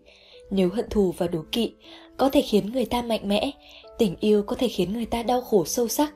Có một bài thơ như này, nếu chưa từng thấy mặt trời, có lẽ em sẽ chịu đựng bóng tối, nhưng giờ chính mặt trời ấy lại dọi thẳng vào hoang vắng trong em. Nếu một người khiến trái tim ta mang nỗi đau tột cùng, tốt nhất hãy từ bỏ anh ta. Nếu một việc có thể khiến ta trở nên xấu xí, tốt nhất hãy dừng việc đó lại. Không đánh bạc lương tâm, cẩn trọng trước mập mờ. Tôi biết một câu chuyện của họ hàng như sau. Sau hai năm kết hôn, anh chồng mẫu mực đưa về một người phụ nữ mang theo đứa con. Người phụ nữ này là bạn gái cũ của anh. Sau khi cuộc tình kết thúc trong hòa bình, người phụ nữ phát hiện mình mang thai đã lặng lẽ sinh con. Nhưng sau đó cuộc sống khó khăn, cô tìm tới người yêu cũ. Anh này chấp nhận cho cô và đứa con một khoản tiền, nhưng lúc này cô bắt đầu đánh cược vào lương tâm của người đàn ông, ỉ lại vào việc là bà mẹ đơn thân không dễ dàng, yêu cầu anh phải đảm bảo cho cô và người nhà không lo chuyện ăn mặc, thậm chí phải mua nhà, mua xe. Đây không phải trường hợp ngoại tình trong hôn nhân, không thể trách người chồng quá nhiều về mặt đạo đức. Hai vợ chồng anh cũng đã có con, vợ anh không đồng ý ly hôn. Ba người tranh cãi, ồn ào tới mức ai ai cũng biết cả ba đều chịu tổn thương. Yêu một người cần có dũng khí, bởi khi yêu toàn bộ tinh thần và thể xác đều hướng tới đối phương, bản thân ta phải chịu rủi ro bị vứt bỏ, chịu rủi ro chọn nhầm người, hay chịu rủi ro khi những cố gắng của bản thân chẳng được đáp lại. Thật lộ vốn khi bỏ ra quá nhiều thời gian và tâm sức vì một người đàn ông chẳng biết có yêu bạn hay không. Dù thường tự nhận sẽ chịu trách nhiệm với lựa chọn người yêu của mình, nhưng sau khi bị đá, phụ nữ lại thường xuyên khóc lóc kể lể về đàn ông như người bị hại. Đánh bạc thường sẽ thua, sự tổn thương cuộc đời đem tới, dù có thể được xoa dịu bởi thời gian, nhưng vẫn để lại vết thương trong lòng, khiến suốt đời ta nhói đau mỗi khi chạm vào. Hiện nay, công nghệ tránh thai và biện pháp tránh thai càng ngày càng phát triển. Có dự định mang thai hay không, sinh con hay không, trước đó hai bên nên suy nghĩ cẩn thận. Tôi thực sự không đồng ý với việc phụ nữ coi con cái như quân cờ để vòi tiền đàn ông sau khi bản thân bốc đồng mù quáng. Làm như vậy không chỉ hạ thấp bản thân mà còn làm hại con. Phụ nữ cần phải có trách nhiệm với tình yêu, họ không nên chỉ biết trách móc sự bạc tình của đàn ông sau khi chịu tổn thương, mà trước khi đầu tư vào một cuộc tình nên có năng lực nhận ra nhân phẩm của người đàn ông này, học cách kiểm soát bản thân và từ chối sự mập mờ. Đồng thời sau khi quyết định sinh con, họ nên làm một người mẹ đủ vững vàng về mặt kinh tế cũng như trưởng thành về tâm lý. Kết hôn giải quyết được mọi vấn đề. Một diễn đàn trên mạng xuất hiện bài viết được thảo luận sôi nổi về phụ nữ đợi lấy chồng. Bài viết bàn về việc phụ nữ như thế nào thì phù hợp để kết hôn. Có ba kiểu phụ nữ phù hợp nhất. Kiểu thứ nhất là phụ nữ giàu có. Từ xưa đã vậy, công chúa không lo việc lấy chồng, dẫu không đẹp cũng chẳng lo chồng xấu. Kiểu thứ hai là phụ nữ mạnh mẽ. Dù điều kiện ban đầu không tốt, những người phụ nữ này vẫn dựa vào ý chí bản thân để thay đổi vận mệnh, tự mình giành lấy điều tốt hơn cho bản thân. Kiểu thứ ba, xem như là kiểu ít đáng tin nhất. Phụ nữ kiểu này ngoại hình bình thường, tài năng tầm tầm, nhưng lại mong muốn gặp được người vừa biết kiếm tiền, vừa trung tình, lại còn yêu mình để bản thân cả đời ở nhà chẳng phải làm gì. xác suất như vậy cơ hồ còn thấp hơn xác suất trúng sổ số. Thực ra, có rất nhiều bài viết tương tự như vậy thảo luận xem phụ nữ lấy chồng như thế nào mới hạnh phúc, hoặc đàn ông thích kiểu phụ nữ gì. Có bao nhiêu tiêu chuẩn khi phụ nữ chọn chồng, chúng đều mô tả đơn giản và liệt kê một vài điều cho đàn ông và phụ nữ chưa kết hôn tham khảo. Tình yêu và hôn nhân ở đây giống như một loại trao đổi lợi ích. Sau khi hai bên đưa ra điều kiện của mình, mỗi người tự chọn lấy thứ mình muốn. Tình cảm được coi như điều kiện đi kèm của hôn nhân, dù vẫn cần có, nhưng trong rất nhiều hướng dẫn lấy chồng, nó không phải là điều kiện tiên quyết. Kỳ thực, nếu tình yêu và hôn nhân thật sự chỉ là một loại trao đổi lợi ích, sẽ không có các loại phiền não sinh ra khi hai người chung sống, nhưng luôn có sự đan xen giữa lợi ích và tình cảm trong hôn nhân. Ai cũng không thoát khỏi nhu cầu nguyên thủy của thân xác, vậy nên bất kể là đàn ông hay phụ nữ đều muốn có người làm chỗ dựa về vật chất cho mình. Như rất nhiều người hay nói đùa, lấy được người chồng, người vợ tốt thậm chí có thể bớt phấn đấu 20 năm. Ai cũng muốn được người chăm sóc, nhưng lại quên mất bạn đời của mình cũng là con người, cũng có nhu cầu tình cảm, cũng muốn được người sưởi ấm. Chúng ta đều mong được đối phương ân cần hỏi han, quan tâm săn sóc. Vậy ai sẽ là mặt trời cũng cấp nguồn nhiệt đây? Câu chuyện cô bé lọ lem đã lừa biết bao thế hệ. Mọi người đa phần đều cảm thấy mình là cô công chúa đang gặp nạn, chờ đợi bạch mã hoàng tử sẽ đến vào ngày nào đó. Nhưng nếu không cố gắng, cô bé lọ lem sẽ mãi chỉ là phong nền cho cuộc sống, không thể là nhân vật chính của đời mình. Mong ước về hôn nhân, về gia đình của phụ nữ thường lớn hơn đàn ông.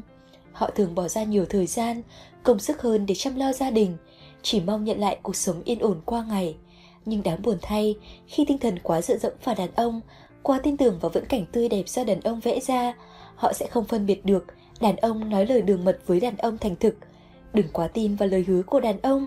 Ngay sau những lời hứa đó, hãy quên chúng đi, bởi dẫu lúc nói đàn ông thực sự nghĩ như vậy thì những lời hứa đó vẫn có thể thay đổi.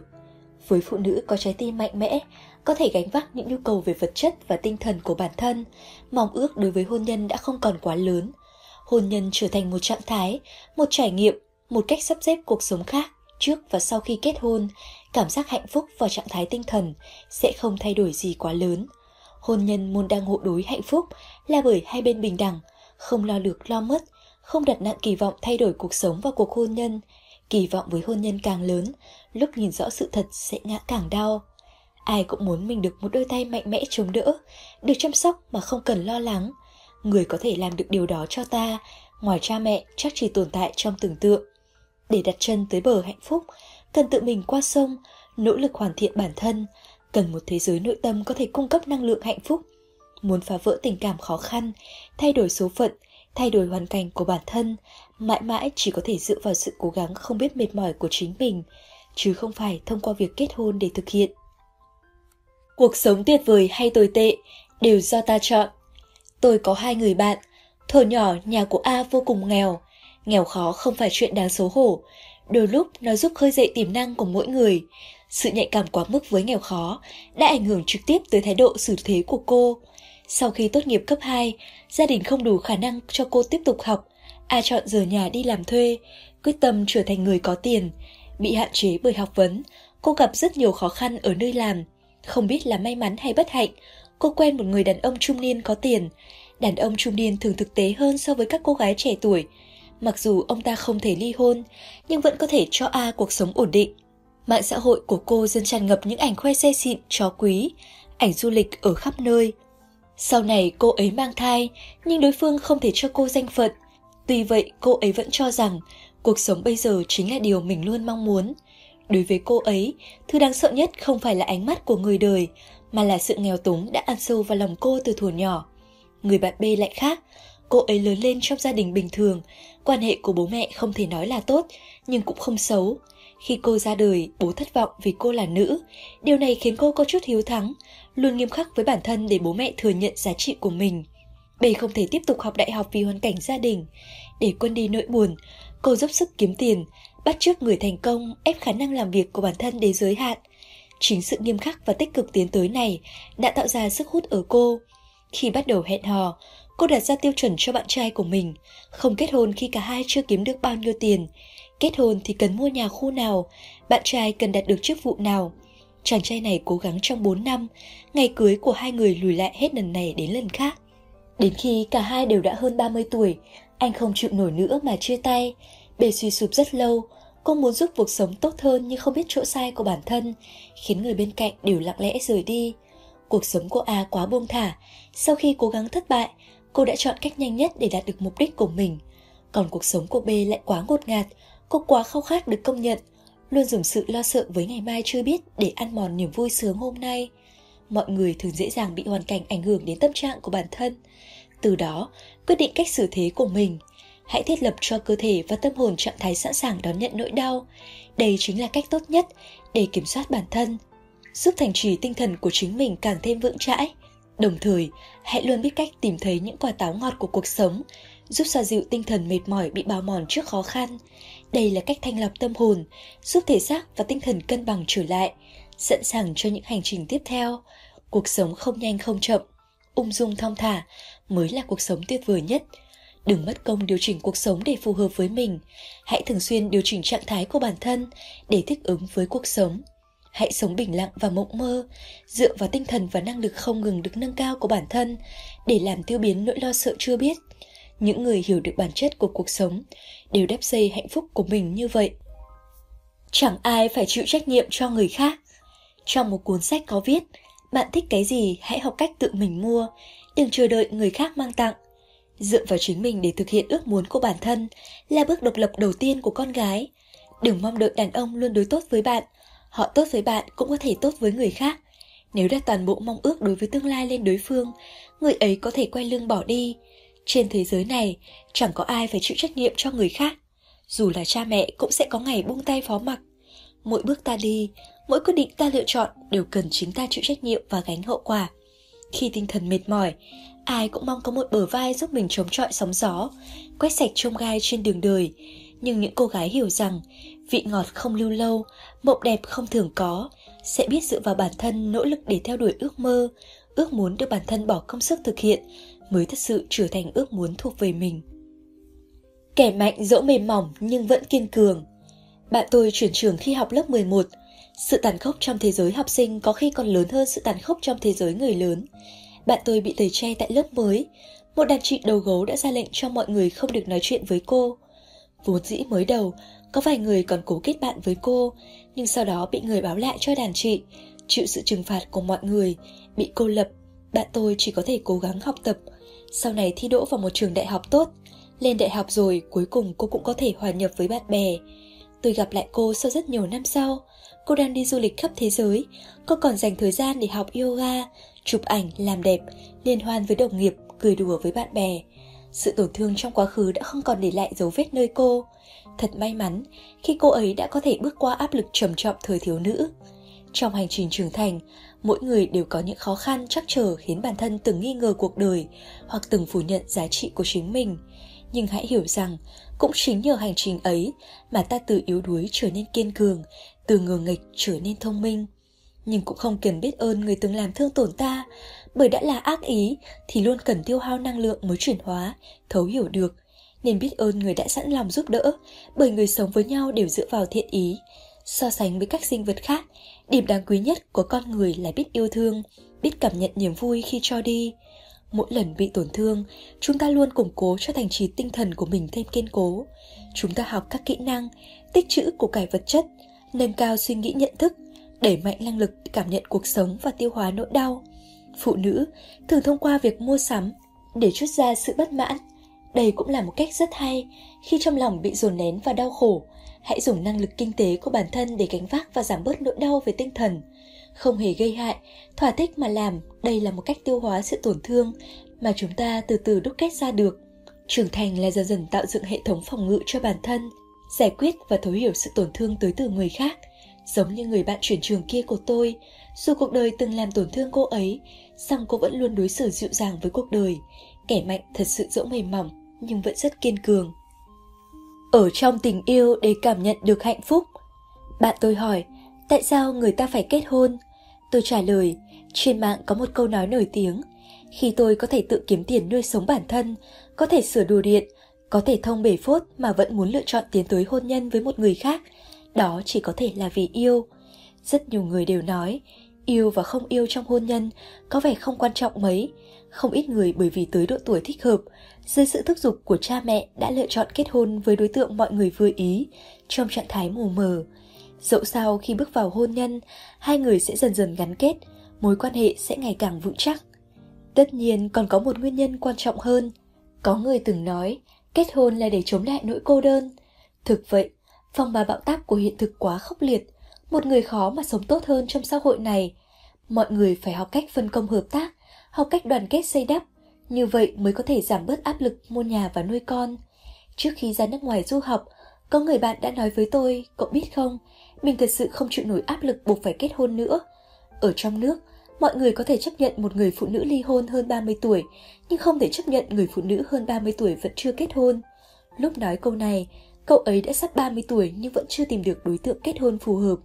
Quan trọng hơn, cậu ấy nghĩ rằng mình có thể đạt được thành tựu trong lĩnh vực chuyên môn của bản thân, học tập nghiên cứu còn vui vẻ hơn là bước vào cuộc sống hôn nhân. Đúng thế, bạn phải thừa nhận rằng mỗi người sẽ có suy nghĩ khác nhau, điều đại đa số người công nhận không hẳn đã đúng. Đối với người nóng lòng kết hôn, việc bước vào cuộc sống hôn nhân quả thật là vui vẻ. Rất lâu trước đây, khi đàn ông muốn tuyên bố bản thân đã có đủ tư cách để bước chân ra xã hội, cách tốt nhất chính là kết hôn. Có được nghi thức này mới có thể coi như là thật sự độc lập. Song nghi thức này có thể đem lại điều gì khi hôn nhân đời thường cần xem xét đến việc mua nhà cửa và xe cộ. Mỗi người đều bắt đầu biết được tầm quan trọng của kinh tế. Khi cuộc sống của một người phụ nữ xoay quanh chồng mà vẫn có khả năng bị tổn thương, mọi người mới hiểu rõ tầm quan trọng của độc lập tinh thần. Đây là điều một người cần suy nghĩ khi bước vào cuộc sống hôn nhân. Dù xã hội cho phép tự do hôn nhân, nhưng chúng ta vẫn chưa thoát khỏi sự ràng buộc tư tưởng. Chỉ xem nghi thức kết hôn là thứ cần thiết trong đời người, chứ không nhìn thẳng vào bản chất của hôn nhân. Con người có tình yêu mới có thể có sức sống và động lực trong cuộc đời. Có hy vọng mới có dũng khí sống. Khi bước vào hàng ngũ những người trưởng thành, bước vào cuộc sống hôn nhân chung sống với một người, có lẽ sẽ cùng mình đi đến cuối đời. Điều đầu tiên chúng ta nên suy nghĩ là cuộc hôn nhân này có đem lại hạnh phúc cho đời mình không, chứ không nên chỉ coi đây là hoàn thành một nghi thức, một nhiệm vụ của cuộc đời. Nhiều người nghĩ rằng kết hôn là sự bảo đảm cho hạnh phúc, nhưng họ không hiểu rõ bản chất của hạnh phúc. Tôi nghĩ con người cần ở trong tình yêu mới có thể cảm nhận được hạnh phúc. Ở thời đại con người này càng độc lập, gánh nặng vật chất dường như có thể đè bẹp tình cảm trong sáng. Trong hôn nhân, tình yêu mới chính là năng lượng soi dọi, tô điểm cho cảm giác hạnh phúc của cả hai. Thấu hiểu phiền phức ngày thường là thấu hiểu cuộc sống. Có người bạn than phiền với tôi, cô ấy quá bận rộn, mỗi ngày đi làm đều phải giải quyết rất nhiều chuyện vụn vặt. Sau khi tan làm còn phải lo đồ việc nhà, chăm lo cho chồng con. Cô cảm thấy mình rất vất vả, hoàn toàn không có thời gian cho riêng mình. Bởi vậy cô muốn thay đổi công việc, được nghỉ hai ngày cuối tuần, cũng không còn nhiều việc vụn vặt nữa, chỉ cần chậm rãi hoàn thành một vài trình tự cố định là được. Tôi hỏi cô ấy, lương cậu cao không? Cô nói, chỉ ít có thể đáp ứng cuộc sống thường ngày của người nhà, còn có thể bảo đảm một vài chi tiêu khác của bản thân. Tôi bảo, nếu dùng công việc lương thấp để đổi lấy công việc nhàn, cậu có đồng ý không? Cô ấy nghĩ ngợi vẫn cảm thấy tiền cần thiết hơn. Thực ra để thoát khỏi tình trạng bận rộn, không chỉ cần thay đổi công việc là có thể giải quyết. Rất nhiều người cho rằng chỉ cần mình có chức vụ này bằng cấp kia thì cuộc đời sẽ tốt đẹp hơn, không còn những phiền phức vụn vặt. Nhưng khi đã đạt được một mục tiêu, họ lại phát hiện những việc phiền phức mình gặp phải tăng lên, cuộc sống vui vẻ trong hy vọng cũng không xuất hiện. Cuộc sống luôn đầy ắp những điều phiền phức, khó khăn, đây chính là phần quan trọng nhất của cuộc sống. Những người nhìn rõ được điểm này thường sẽ cố gắng vượt lên sự tầm thường, ngày qua tháng lại dần dần tạo nên sự phi thường cho chính mình. Về cơ bản, con người có hai loại trạng thái sống, sống thấu hiểu và sống mù quáng. Sống thấu hiểu chính là biết thấu hiểu những điều phiền phức trong cuộc sống, từ từ học cách chung sống với nó. Những khát khao và mong chờ của tuổi trẻ sẽ dần dần trở thành sự điềm tĩnh và tao nhã sau khi trải qua sương gió. Ngược lại, sống mù quáng chỉ có thể cảm nhận niềm vui ngây ngô trong khi đang loay hoay giữa ham muốn, vật chất và tác động bên ngoài. Đa phần vẫn buồn phiền, người sống mù quáng không cách nào cảm nhận được hạnh phúc từ tận đáy lòng. Trong lòng chỉ hướng về nơi hư ảo, cùng với sự nôn nóng bất an về ước vọng mãi không thể thành hiện thực. Một ngày nào đó, chúng ta sẽ hiểu rằng trạng thái hạnh phúc lý tưởng nhất không phải là sống tại nơi khác, mà là sống tại nơi đây. Những điều phiền phức thường ngày dù ở nơi nào cũng có. Chỉ cần từ tận đáy lòng chấp nhận quan điểm phiền phức tức là cuộc sống, ta có thể buông bỏ mọi mong chờ, thật sự hiểu được hạnh phúc giản dị phía sau những khó khăn thường ngày. Ai cũng mưu cầu cuộc sống hạnh phúc, thế nhưng người thật sự hiểu rõ hạnh phúc luôn là người có thể đón nhận những phiền phức thường ngày, cảm nhận được sự bình dị. Hạnh phúc là một loại năng lực. Trước khi có được loại năng lực này, mỗi người chúng ta đều phải đi qua một quãng đường quanh co rất dài, hiểu được sự kỳ vọng, sự tổn thương rồi mới nhận được niềm phấn khởi. Một người phải chấp nhận sự tầm thường, đơn điệu mới có thể đúc kết ra trạng thái tốt nhất để chung sống với cuộc đời. Cảm nhận cuộc sống nhận thức bản thân trong những trải nghiệm bình dị thường ngày, cuối cùng mới có thể học cách đón nhận sự vô thường của số phận, trong sự vô thường của cuộc đời, cho đến khi tìm thấy niềm vui chân thực nhất. Phần 4. Cố hết sức rồi mới có tư cách nói vận mệnh không tốt. Nếu không dựa vào chính mình, con người còn có thể trông chờ vào ai? Hầu hết phụ nữ thông minh trong cuộc sống đều can đảm, trong tình yêu lại yếu đuối. Bản năng của sinh vật chính là kén chọn, vì để di truyền nguồn gen tốt hơn, chúng ta học cách kén chọn bằng bản năng. Trong đời người, điều đáng sợ không phải là làm lại, điều đáng sợ là dẫu cầm bài đẹp trên tay nhưng do lo lắng nên không thể chơi tốt. Tuổi trẻ lựa chọn cuộc sống như thế nào là tự do cá nhân, nhưng nếu không có sự tổ chức hợp lý, sẽ luôn phải trả giá đắt. Vì hạnh phúc, hãy sống chung với cô đơn. Sau khi làm việc ở trường tiểu học, bạn tôi thấy rằng càng là đứa trẻ có tài năng và học giỏi, càng khó quấn quýt với giáo viên. Phần lớn chúng đều không muốn thân thiết với ai, tự lập từ rất sớm. Ngược lại, những đứa trẻ tư chất bình thường, thành tích học tập cũng thảm tạm, hầu hết đều rất gần gũi với giáo viên. Chúng thường sẽ bám lấy, thậm chí chủ động lấy lòng thầy cô. Những đứa trẻ thông minh biết cần tự mình giải quyết vấn đề. Có lẽ sau khi trưởng thành, chúng sẽ độc lập này trong mọi mặt của cuộc sống. Nếu ngay từ đầu đã trông chờ người khác giải quyết vấn đề giúp mình, trẻ em sẽ dễ trở nên dựa dẫm, ỉ lại người khác. Khi không được giúp đỡ, chúng ngay lập tức cảm thấy lo sợ. Nhưng không có ai giúp đỡ, ta chỉ có thể dựa vào chính mình để đi từng bước. Dựa dẫm vào lối tắt người khác chỉ cho, không bằng dựa vào thói quen mà bản thân đã hình thành. Người ta có thể bỏ qua khi bạn còn là một đứa trẻ yếu ớt, nhưng khi đã bước chân vào thế giới người lớn, không ai có thể cảm thông cho sự bất tài hết lần này đến lần khác. Rất lâu sau khi ly hôn, một người phụ nữ đã nói, hóa ra đến cuối cùng, con người vẫn phải dựa vào chính mình. Nếu không dựa vào chính mình, con người còn có thể trông chờ vào ai? Đến bản thân còn không có trách nhiệm với chính mình, thì đừng mong đợi vào người khác. Trưởng thành là một quá trình không ngừng làm quen với cô đơn. Ngay từ rất sớm, cuộc đời mỗi chúng ta đã có người đến người đi. Chúng ta liên tục mất đi những điều mình yêu quý. Thở nhỏ là búp bê, lớn lên là người yêu, thậm chí là nỗi đau mất đi người thân. Dù tâm sự với ai, họ cũng chỉ có thể thấu hiểu và cảm thông phần nào. Hầu hết mọi tổn thương, đau khổ đều do ta tự chịu đựng, tự chữa lành. Cuối cùng, mỗi người đều phải học cách chung sống với chính mình. Mọi sự dựa dẫm đều sẽ nhận lại nỗi thất vọng. Chỉ có chúng ta mới có thể làm hài lòng bản thân mình. Bất kể người khác truyền thụ tri thức ra sao, cuối cùng vẫn phải dựa vào bản thân để nắm bắt, vận dụng. Không ai có thể đáp ứng những nhu cầu vô hạn của người khác, dù chủ động cho đi cũng sẽ mong được đáp lại. Để trở thành kẻ mạnh, ta cần có quyết tâm tự mình đối diện với thử thách, tự mình giải quyết khó khăn trong cuộc sống, chứ không phải vừa gặp khó khăn đã khóc lóc, kể lể với người khác. Dần dà kỹ năng, lòng can đảm của bản thân đều được nâng cao khi ta biết dựa vào chính mình. Đến một ngày, bạn sẽ nhận thấy rằng thế giới này không còn mấy việc có thể khiến mình lo sợ. Khi không còn ý lại vào người khác, chúng ta sẽ không cần bận tâm lo nghĩ đến thái độ của người khác, cũng không cần hạ thấp giới hạn của bản thân để chiều theo ý họ. Cô gái thông minh từ đầu đã từ từ học cách buông bỏ sự dựa dẫm, tích góp đủ kỹ năng và can đảm cho mình trong việc làm quen với cô đơn. Họ hiểu rằng trên đời chẳng có bữa ăn nào là miễn phí, mọi ước mơ đều phải tự mình thực hiện. Bất kể yêu một người nhiều đến mấy, Đừng vì anh ta mà vứt bỏ khả năng sống tự lập. Sống như một bài thơ Có một tiêu đề bài báo trong tạp chí mà tôi rất thích. Chậm là một loại năng lực, hơn nữa còn là một loại trí tuệ. Tôi nghĩ chậm được nhắc tới ở đây là thái độ sống ung dung bình lặng. Trong cuốn Sống một mình năm thứ năm, tác giả sách Aaron Nako Takagi đã miêu tả cuộc sống ấm áp tươi đẹp, có chút âm thầm cô đơn của một cô gái nhỏ. Những vui buồn vụn vặt đầy chân thực đã được tác giả dùng cảm xúc tinh tế, với phong cách Nhật Bản độc đáo, sinh động, dần dần đưa vào trái tim của mỗi độc giả. Cuộc sống như vậy là chậm chậm trôi theo năm tháng, là sống như một bài thơ. Sống như một bài thơ không chỉ là một câu khẩu hiệu, phần lớn mọi người đều ngộ nhận rằng bản thân hiểu cuộc sống, yêu cuộc sống, song không đơn giản chỉ là tồn tại. Rất nhiều người cố gắng theo đuổi một trạng thái nào đó, mong bản thân có thể hưởng thụ hạnh phúc trọn vẹn, nhưng cuối cùng trong tâm họ lại trống rỗng.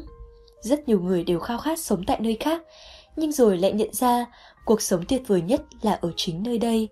Sống là tận hưởng cuộc đời, ăn ngon ngủ kỹ, có vài ba người bạn tri kỷ, có thể cảm ngộ sinh mệnh, thiên nhiên, vạn vật và nhân sinh. Khi chơi thể thao, khi thì đọc sách, lúc thì vào bếp, lúc lại ngắm trăng. Nhiều người hiểu lầm có tiền là đủ, nhưng kinh tế chỉ là điều kiện cần để duy trì cuộc sống no ấm, chứ không phải điều kiện đủ để có cuộc sống hạnh phúc. Cũng có người hiểu nhầm rằng có sự nghiệp, có danh tiếng là có cuộc sống trọn vẹn. Song những lời lịnh bỡ nơi làm việc, số người theo dõi đông trên các mạng xã hội hay các con số trong bảng báo cáo tài chính chỉ có thể mang tới niềm vui ngắn ngủi. Nhiều người đi trên đường với dáng vẻ vội vã, gấp rút, song ít ai có thể để tâm hồn nghỉ ngơi khi về đến hiên nhà. Có nhà không đồng nghĩa với có cuộc sống. Đối với nhiều người, nhà cũng chỉ là một quán trọ, nhà trở thành nơi muộn phiền rắc rối, không phải trốn an yên trong tâm hồn nếu ta không cùng người nhà đón những tia nắng ban mai, không trang trí mọi căn phòng bằng niềm vui và tiếng cười ấm áp. Khi phần lớn mọi người đều sống trong tuyệt vọng tĩnh lặng, bản thân họ vẫn luôn có năng lực khiến cho tâm hồn trôi theo dòng chảy chậm rãi của tĩnh lặng và trí tuệ, từ từ cảm nhận từng giọt thời gian. Ta cũng có thể thấy được hành trình cuộc đời, những cảm nhận và những ký ức tốt đẹp trong cuộc sống khi đọc câu thơ trong bài từ của Tô Thức, nơi nào tâm an nơi ấy là nhà. Tác phẩm Phù sinh lục ký có ghi chép cuộc sống của đôi vợ chồng Thẩm Tam Bạch và Vân Nương. Sau khi ra cảnh xa sút hai vợ chồng chỉ đành uống trà thô. Vân Nương dùng vải xô đùng trà thô lại, sau khi mặt trời lặn, chọn một bông sen sắp nở bứt lấy cánh hoa, bỏ lá trà vào đấy, bó lại bằng sợi chỉ. Sáng sớm hôm sau khi giọt sương sắp tan, mặt trời chưa ló dạng, đem gói trà ra, đến tối lại tìm một bông sen mới đặt vào trong rồi buộc chặt. Cứ thế trong ba ngày, từ những lá trà thô, hai vợ chồng có thể thưởng thức được hương sen thanh nhã. Cuộc sống tinh tế tao nhã là gì? Thái độ ung dung thanh tao là gì? Cuộc sống như vậy không nhất định phải gắn liền với sự giàu có, hay chỉ là một loại nghi thức hình thức. Cuộc sống như vậy nên là bản chất, một loại thần thái tự nhiên, là niềm mong mỏi giả dào từ tận đáy lòng dành cho điều tốt đẹp. Khi tỉ mẩn lau sạch mọi ngóc ngách trong căn nhà của mình, tâm ta như cũng sáng tỏ hơn, mọi rắc rối, âu lo đều trôi theo đi cát bụi. Dọn dẹp nhà cửa cũng là dọn dẹp tâm hồn. Con người không thể lựa chọn xuất thân, nhưng có thể lựa chọn cách sống. Người muốn sống thật nên hiểu rằng điều tốt đẹp đang lặng lẽ nằm ở nơi sâu thẳm trong tâm hồn, trừ họ thông tỏ. Người yêu ta sẽ không để ta chờ quá lâu. Nhà thơ Dư Quang Trung đã viết một bài thơ tình rất hay.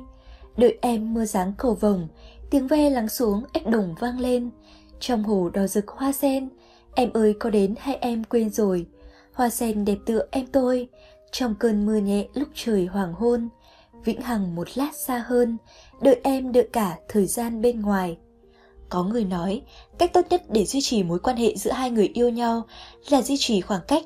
Chỉ cần giữ khoảng cách thích hợp, rất nhiều vấn đề trong tình yêu đều sẽ được giải quyết. Muốn duy trì cảm giác mới mẻ trong tình yêu, khoảng cách quả thực là điều vô cùng quan trọng. Tôi đã từng yêu xa, chúng tôi gần nhau rồi lại xa nhau. Trong cuộc tình ấy luôn tồn tại muôn vàn khó khăn, mỗi người đều đợi chờ trong yên lặng, nỗi nhớ cứ lên men trong thời gian chờ đợi. Hễ gặp nhau liền cảm thấy mỗi động tác của đối phương đều đáng được chú ý và ghi nhớ. Nhớ nhung và chờ đợi làm người ta thêm sao xuyến. Sự tưởng tượng trong tình yêu làm sâu sắc thêm cảm giác hạnh phúc lứa đôi. Trong những ngày tháng không gặp được nhau, mỗi người đều tự suy đoán cuộc sống của đối phương, nghĩ tới cảnh người ấy đi trên đường, đi thang máy, tưởng tượng người ấy lúc ngắm phong cảnh trên đường sẽ chậm chậm dừng bước, thỉnh thoảng tự vào cửa sổ trông về nơi xa, hoặc yên lặng đọc sách dưới ánh đèn, nghĩ tới việc người ấy tình cờ nhìn thấy nơi nào đó, cũng sẽ nhớ đến mình. Cứ thế tình yêu dần dần được bồi đắp thêm trong nỗi nhớ và chờ đợi. Trong tình yêu, phụ nữ thường mang dáng vẻ chờ đợi. Cảm giác khi yêu xa rất đẹp. Đó là bởi đợi chờ khiến ta sinh mơ mộng. Người trong tưởng tượng luôn hoàn mỹ so với hiện thực. Vậy nhưng đời thực vốn dĩ không có gì hoàn hảo. Khi khoảng cách được rút ngắn, bắt đầu chung sống, người ta mới phát hiện đối phương khác xa với tưởng tượng. Khi con thuyền tình yêu gặp sóng gió hiện thực, phụ nữ cần suy xét xem mình đang yêu một người đàn ông hay yêu người tình trong mộng bản thân tự hư cấu. Khoảng cách dễ gợi ra mọi tâm tình nhớ nhung và lãng mạn. Thế nhưng, bất cứ việc gì cũng đều có hai mặt. Sau khi hai người đầu ấp vai kề, cảm giác mới mẻ sẽ từ từ biến mất. Mọi thứ dần trở lại bình thường, cũng bớt đi cảm giác xuyến sao trong lòng. Tình cảm sốc nổi thường rút ngắn, bắt đầu chung sống, người ta kiểu tình yêu không màng tất cả mà cháy hết mình theo đuổi, luôn chỉ sáng bừng trong phút chốc, tựa như pháo hoa rực rỡ kia, nhanh chóng tàn lụi. Tình yêu bền vững thường là sẻ chia, không phải hy sinh hay dâng hiến. Từ trước tới giờ, cuộc sống của đàn ông đều bị sự nghiệp chiếm giữ, còn cuộc sống của phụ nữ cũng không đơn giản chỉ có tình yêu. Chúng ta không chỉ cần tình cảm ngọt ngào, mà còn cần có can đảm đón nhận cuộc sống hiện thực, sự bền bỉ khi vẫn có thể hướng tới ánh mặt trời sau khi đôi má bỡ đỏ bừng vì nỗ lực. Dù rằng chờ đợi là tưởng tượng hết sức đẹp đẽ, nhưng một người thật sự biết yêu sẽ không để người mình yêu sâu đậm phải chờ quá lâu. Họ đều khơi lên trong mình sự dũng cảm chống lại hiện thực, bởi vì họ lo sợ chờ đợi quá lâu sẽ mất đi cả hai. Hầu hết phụ nữ thông minh trong cuộc sống đều can đảm, trong tình yêu lại yếu đuối. Những gian truân chắc trở của cuộc sống buộc ta phải vượt qua, nhưng những khổ đau của tình yêu ta dường như có thể tránh được. Bởi vậy, người phụ nữ vừa thông minh vừa yếu đuối, luôn biết cân nhắc thiệt hơn, cẩn thận mọi bề.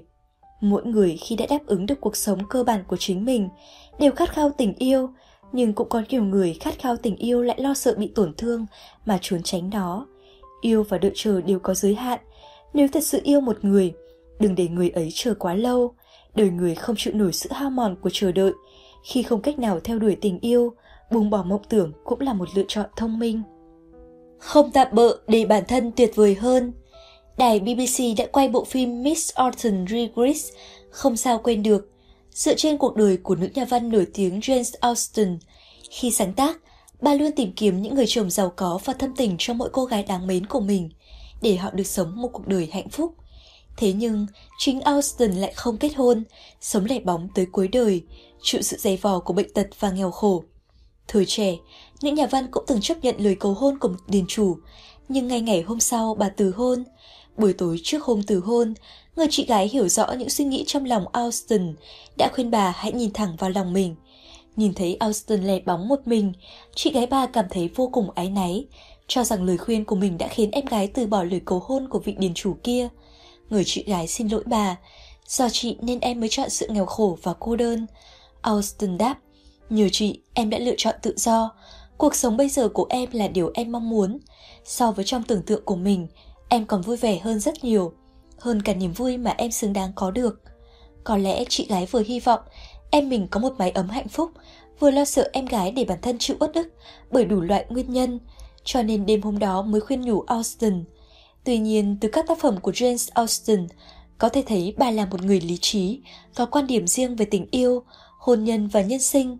Giống như bà nói, bà đã lựa chọn cuộc sống cho mình. Người ta thường không buồn bã quá lâu vì thứ đã mất, bởi lẽ thời gian sẽ luôn từ từ làm tiêu tan nỗi tuyệt vọng trong lòng họ. Người ta cũng không đau buồn vì thứ bản thân không có được, bởi biết đó chỉ là ước vọng xa vời. Sâu trong lòng cũng dần dần buông bỏ tham vọng, người ta chỉ đau khổ vì thứ bản thân có thể chọn lựa, bởi không biết rốt cuộc nên chọn như thế nào mới đúng. Ví như tình yêu, tôi nghĩ James Austen không phải không tin vào tình yêu, mà hoàn toàn ngược lại. Chính vì tận sâu trong lòng bà có sự thấu hiểu và mong chờ rõ ràng dành cho tình yêu, nên mới từ bỏ mối quan hệ hôn nhân thế tục, lựa chọn bảo vệ thế giới nội tâm của mình. Trong các mối quan hệ đời thường, luôn phải có cơ sở mới có thể gắn kết tình cảm. Cuộc sống không bao giờ là tiểu thuyết. Những người hiểu tình yêu càng thấu đáo, thường sẽ càng lo sợ sự tổn thương đến từ tình yêu. Tài nữ Trần Uẩn Triết thời Mãn Thanh từng nói, tôi cho rằng một người con gái khi suy nghĩ của cô vượt qua phạm vi hiểu biết của mọi người ở thời đại ấy, chủ nghĩ độc thân là lựa chọn tốt nhất. Tôi thường nghĩ trong cuộc đời, không có bất kỳ chọn lựa nào là hoàn hảo, không có đúng sai trong việc lựa chọn giữa hòa vào thế tục hay chống lại thế tục. Chỉ cần trong quãng đời còn lại, không hối hận với cuộc sống đã chọn, hiểu được cuộc đời mình mong muốn trong quá trình theo đuổi niềm vui trọn vẹn trong tâm hồn là đủ rồi. Có trách nhiệm với hạnh phúc của mình trước tiên. Anh họ tôi 35 tuổi vẫn chưa kết hôn. Mỗi lần mợ gặp tôi đều nói tới chuyện này. Đây dường như đã trở thành chấp niệm của mợ. Mợ vừa khóc vừa kể, nói rằng anh họ không đồng ý kết hôn với đối tượng mà mợ sắp xếp, không để mợ yên tâm, thật là bất hiếu. Tôi phát hiện một hiện tượng lạ lùng, dẫu bản thân người trước kết hôn không cảm thấy gì, nhưng người bên cạnh lại sốt ruột. Thậm chí đã có bạn bè nói với tôi, thà kết hôn luôn cho xong, chí ít điều đó giúp người nhà thấy vui vẻ. Có một chủ đề thảo luận được đăng trên mạng, lấy người mình không yêu có hạnh phúc không? Có hai bình luận rất thú vị. Một là không có tình yêu còn có hạnh phúc ư, và hai là bất kể bạn bao nhiêu tuổi, đều nên đợi được người mình yêu rồi hãy kết hôn. Lấy người mình yêu chưa hẳn sẽ hạnh phúc, nhưng lấy người mình không yêu nhất định sẽ không hạnh phúc. Trong tình cảm, nhiều người thường mượn danh tình yêu để ép buộc người khác.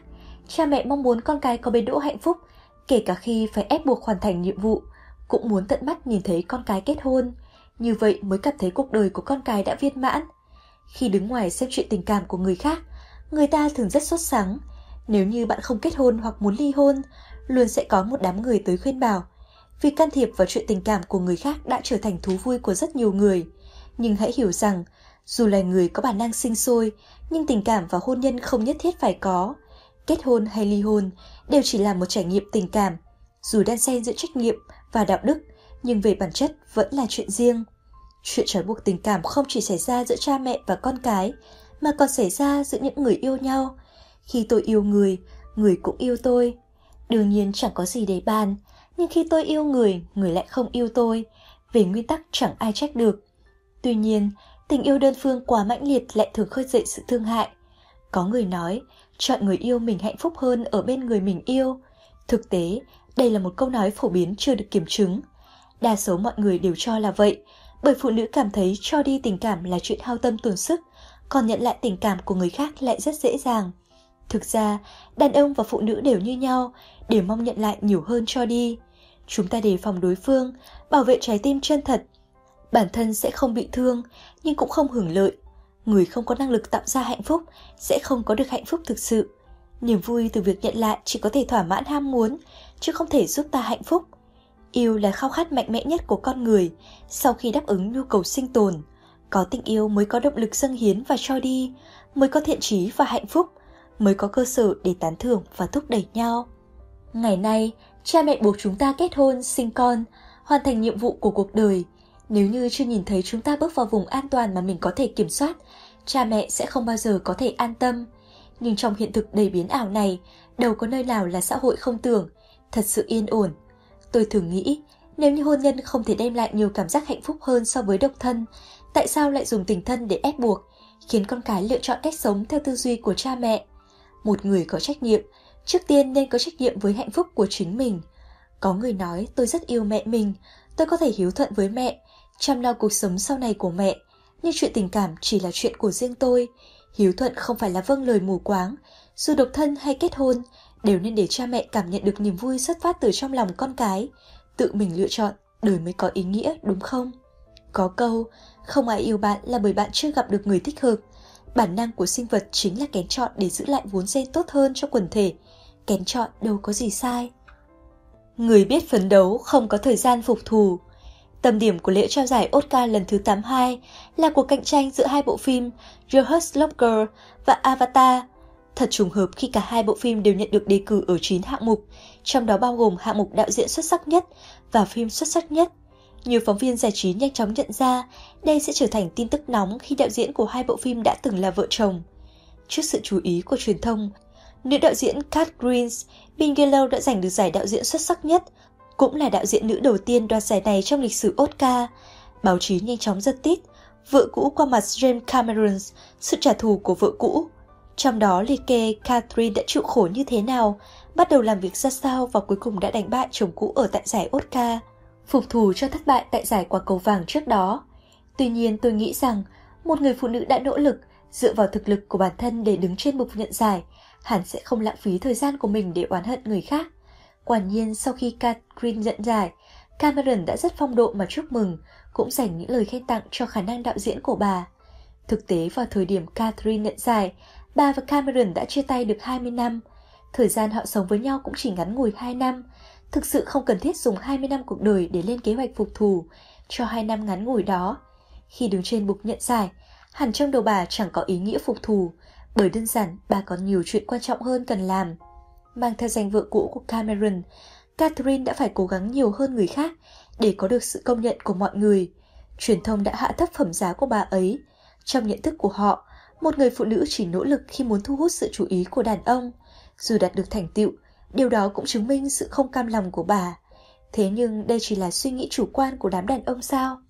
Người đang phân đấu sẽ không chùn bước vì vấp ngã, bởi những người phụ nữ ấy biết đâu là mục tiêu của bản thân, cho nên cuối cùng họ có thể đi tới thành công. Khi một người mất đi mục tiêu, chỉ vướng bận với quá khứ, cô ấy mới thật sự không có gì cả. Người đang phấn đấu sẽ không mang hận thù, dẫu trong lòng có hận thì nó cũng sẽ trở thành động lực để tiến lên. Họ sẽ không lãng phí thời gian trả thù đàn ông, bởi họ hiểu điều gì quan trọng hơn, có giá trị hơn, đáng để cố gắng hơn trong đời. Đừng bởi lo sợ mà không dám yêu. Sau khi kết hôn được 3 năm, điều bạn tôi than phiền nhiều nhất chính là anh ta thay đổi rồi, không đối xử tốt với mình như trước nữa. Mình thật sự rất muốn ly hôn. Tôi hỏi cô ấy, vậy bây giờ anh ấy như thế nào? Cô nghĩ một hồi kể ra vài khuyết điểm của chồng. Ví dụ như gia trưởng, bừa bộn, chẳng để ý gì. Tôi cũng quen chồng cô ấy, cho nên mới bảo, không phải trước đây anh ấy cũng thế sao? Cô bạn tôi có chút giật mình, tôi thật sự không nghĩ ra, anh ấy trước kia và bây giờ có gì khác nhau. Tôi nói cậu quen anh ấy nhiều năm như thế, tại sao trước kia có thể chịu đựng tính cách của anh ấy, bây giờ đột nhiên lại không thể chịu nổi nữa. Quả thực, hôn nhân giống như tòa thành bị vây hãm, người bên trong muốn ra, người bên ngoài muốn vào. Trước khi cưới thì tràn ngập mơ ước, cưới xong lại oán trách lẫn nhau. Phụ nữ trách đàn ông quên trước quên sau, đàn ông than phụ nữ suốt ngày càm ràm. Ta không thể trông mong đối phương thay đổi qua một lần cãi nhau, chỉ có thể dựa vào thời gian dài đằng đẵng, chậm rãi điều chỉnh những điều không hòa hợp. Giống như đôi giày mới không vừa chân, đi lâu rồi, cảm giác không vừa lúc đầu sẽ dần dần biến mất. Cuộc đời là vô thường, ta không thể biết trước ngày mai sẽ xảy ra chuyện gì, nhưng đừng vì lo sợ những điều đó mà không dám yêu. Người sống hạnh phúc có những đặc điểm chung như tâm trạng luôn bình yên, giỏi tự điều chỉnh, sắp xếp cảm xúc, biết cách tha thứ cho mình và khoan dung với người khác. Sắp xếp cảm xúc thực ra là sắp xếp cảm giác của ta với người khác. Khi một người phụ nữ không biết cảm thông, họ sẽ thành người ích kỷ, chỉ biết thở ơ đứng nhìn, không để mình bị tổn thương và đương nhiên cũng mãi không có duyên với hạnh phúc. Trong một bộ phim điện ảnh 50 First Dates, 50 lần hẹn đầu, Henry đã yêu cô gái Lucy, mắc bệnh mất trí nhớ ngắn hạn. Đối diện với Lucy liên tục quên mất mình, anh không ngần ngại lặp lại quá trình hai người quen nhau và yêu nhau. Kỳ thực, chức năng của não bộ con người đều như vậy, không ngừng lãng quên, không ngừng ghi nhớ, chỉ là tốc độ của quá trình này chậm hơn nhiều so với Lucy. Chúng ta thường sẽ quên mất cái tốt của người khác, nhớ kỹ nỗi đau của bản thân. Không ai có thể giải quyết triệt để điều này, vì vậy chúng ta chỉ có thể kiên nhẫn với nhau thêm một chút. Trong tình yêu, vì duy nhất ta có thể làm là liên tục sắp xếp, điều chỉnh các mối quan hệ của ta với thế giới, dốc sức níu giữ những người mà những chuyện đã từng mang tới sự dịu dàng cho ta. Luôn có dũng khí theo đuổi hạnh phúc. Do sự xen vào của người thứ ba, một người phụ nữ trung niên bị chồng buộc phải ly hôn. Mọi người đều đang chờ để cười nhạo cô bởi cô đã nghỉ việc, ở nhà làm nội trợ nhiều năm nay. Song người phụ nữ ấy lại kiên cường chấp nhận hiện thực. Cô đăng ký một lớp học ngoại ngữ, thời gian còn lại đi tập gym. Không ngờ rằng, chính tại phòng tập gym ấy cô gặp được một người đàn ông tốt, thật sự muốn chung sống cùng cô đến hết đời. Trong mỗi giai đoạn của cuộc đời, ai rồi cũng gặp phải một vài khổ đau. Khổ đau không đáng sợ, đáng sợ là không còn can đảm tiếp tục theo đuổi hạnh phúc. Dám theo đuổi hạnh phúc là một loại dũng khí. Khi tin mình xứng đáng gặp được người và chuyện tốt hơn, bạn sẽ có được quyết tâm và lòng tin để cố gắng đạt được điều đó. Bất kể gặp phải chuyện gì, bất cứ lúc nào, hãy dũng cảm và tự tin yêu thêm lần nữa. Điều đáng sợ nhất trong đời không phải làm lại từ đầu, mà là dẫu cầm bài đẹp trong tay vẫn lo mình chơi không tốt. Không có dũng khí gánh vác sai lầm, sẽ không tìm được phương hướng chính xác. Có người tầm thường bởi trong cuộc sống đời thường, họ chỉ đi theo con đường người khác đã vạch sẵn.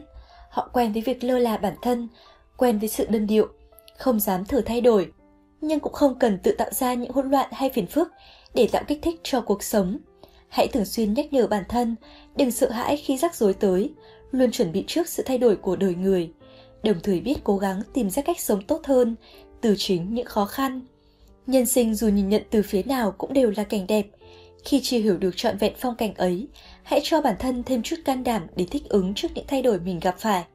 Chỉ cần cố gắng, mỗi người đều có khả năng chạm tới hạnh phúc, đều có thể làm cho cuộc sống của mình trở nên khác biệt và tuyệt vời. Sống lành mạnh hơn là sự nghiệp suốt đời. Tôi nhìn thấy một bài đăng trên mạng của một cô gái kể lại quá trình bản thân giảm béo. Cô ấy không quá béo, cao 1m63 nặng 60kg, mất 2 năm tập luyện dần dần giảm còn 50kg.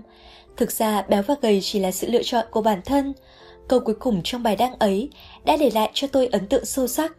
Thời điểm bạn 50kg và thời điểm bạn 60kg là hai cuộc đời khác nhau. Khi bạn 60kg, bạn sẽ thấy béo hay gầy cũng chẳng ảnh hưởng gì, vô tư ăn một vài thực phẩm rác. Thế nhưng khi đã nỗ lực giảm xuống còn 50kg, đã vượt qua đủ mọi ham muốn, mọi sự lười biếng của bản thân, thì tâm trạng và lối sống của bạn sẽ thay đổi, trở nên lành mạnh hơn. Một người bạn học của tôi có một khoảng thời gian thường nói, giảm béo là sự nghiệp suốt đời của phụ nữ. Tôi cảm thấy nên đổi lại thành, sống lành mạnh hơn là sự nghiệp suốt đời của mỗi người. Vận động, học tập, sống điều độ, bất cứ việc nào buộc ta phải kiểm soát đều khiến não bộ ta sinh ra cảm xúc chống đối. Là một con sâu gạo, ăn xong lại ngủ, ngủ xong lại ăn là mong ước của rất nhiều người. Trước phong ba bạo tác của cuộc đời, nhiều người tha thiết mong có một đôi tay mạnh mẽ, gánh vác cuộc sống sau này thay cho bản thân, thỏa mãn mọi ham muốn của mình, để bản thân có thể yên tâm thoải mái mà lười biếng. Những đứa trẻ nằm mơ giấc mộng đẹp này luôn bị sóng gió cuộc đời thức tỉnh, phải vấp ngã vài lần mới dần hiểu được rằng chỉ có chính mình mới là chỗ dựa tốt nhất cho bản thân. Còn có người nói khi bạn còn trẻ, bất kể sống phóng túng hay kiểm soát giữ mình, khoảng thời gian ấy cũng đều đáng nhớ, đều là những kỷ niệm đẹp đẽ. Nhưng thực tế không khoảnh khắc nào ta có thể hoàn toàn buông thả bản thân. Tuổi trẻ lựa chọn cuộc sống như thế nào là tự do cá nhân, nhưng nếu không có sự tổ chức hợp lý, sẽ luôn phải trả giá đắt. Tuổi trẻ không đơn giản chỉ là một quãng thời gian vui vẻ và tràn đầy sức sống. Đó cũng là một cái bẫy đầy cám dỗ và lựa chọn. Sa ngã và phóng túng có thể mang tới niềm vui nhất thời, nhưng dần dần sẽ ăn mòn cơ thể và tinh thần. Chỉ những việc khiến tâm trí chúng ta quá thích thú mới có thể đổi lại sức khỏe và bình yên. Ví dụ như chú ý việc ăn uống của mình. Rất nhiều người tưởng tượng nếu được sống thêm lần nữa sẽ thế nào, song đây cũng chỉ là mơ mộng hão huyền. Đời người vội vã, chẳng có quá nhiều cơ hội cho chúng ta ngẫm nghĩ hay làm lại từ đầu. Hãy nhân lúc cơ thể và tinh thần đều còn trẻ, tổ chức và chăm sóc bản thân thật tốt, cân bằng tâm hồn và thể xác bằng việc tự kiểm soát. Thỉnh thoảng thả lỏng bản thân thực ra không phải là lỗi lầm lớn. Đời người không thể lúc nào cũng giống như quả lắc đồng hồ đã lên dây cót, chỉ biết từ từ lắc qua lắc lại. Cuộc đời như vậy cũng mất đi nhiều điều thú vị. Tuy nhiên, thả lòng khác với buông thả, người sớm nhận ra điều này mới có thể tha hồ tận hưởng ánh mặt trời. Sống có ý nghĩa khi nhìn thấu sinh tử. Từng có một chủ đề thảo luận trên mạng, tôi phải quay về năm 1997 rồi, các bạn có gì muốn nói không? Đây vốn là một chủ đề bàn luận thường gặp, nhưng cuối cùng lại khiến nhiều người nghẹn ngào, bởi ai trong chúng ta cũng có quá nhiều nối tiếc với quá khứ của chính mình, đều ao ước được trở lại quá khứ để có cuộc sống và tương lai khác đi. Giả sử cuộc đời của mỗi người là vô tận, có lẽ bạn sẽ cảm thấy vô cùng hạnh phúc. Nhưng khi đó, thế giới sẽ trở nên vô cùng tồi tệ. Không ai còn muốn vượt qua sự lười biếng cho mình nữa. Mọi chuyện đều có thể trì hoãn đến hôm sau, đến mãi mãi, và thế giới chỉ còn lại biết dậm chân tại chỗ. Hẳn bạn cũng để ý thấy hiệu suất học tập khi gần sát ngày thi là cao nhất, tốc độ làm việc khi sắp đến hạn chót là nhanh nhất. Tất cả là bởi không còn thời gian để trì hoãn nữa. Đời người hữu hạn, muốn tạo nên tương lai, muốn đạt được mục tiêu, muốn sống tốt hơn người khác, ta chỉ có thể nỗ lực làm nhiều hơn. Bởi vậy, ngoài việc chạy đua với thời gian, ta cũng chẳng còn cách nào khác. Não bộ luôn lặng lẽ đưa ta trở lại trạng thái bình yên nhất, để chúng ta cho rằng cuộc sống hiện tại là vĩnh hằng. Nhiều lúc vì tưởng rằng còn nhiều thời gian, chúng ta mới đẩy việc hôm nay sang ngày mai làm, kế hoạch tháng này đổi sang tháng sau, thời gian nên dành cho gia đình lại biến thành những cuộc chơi buông thả.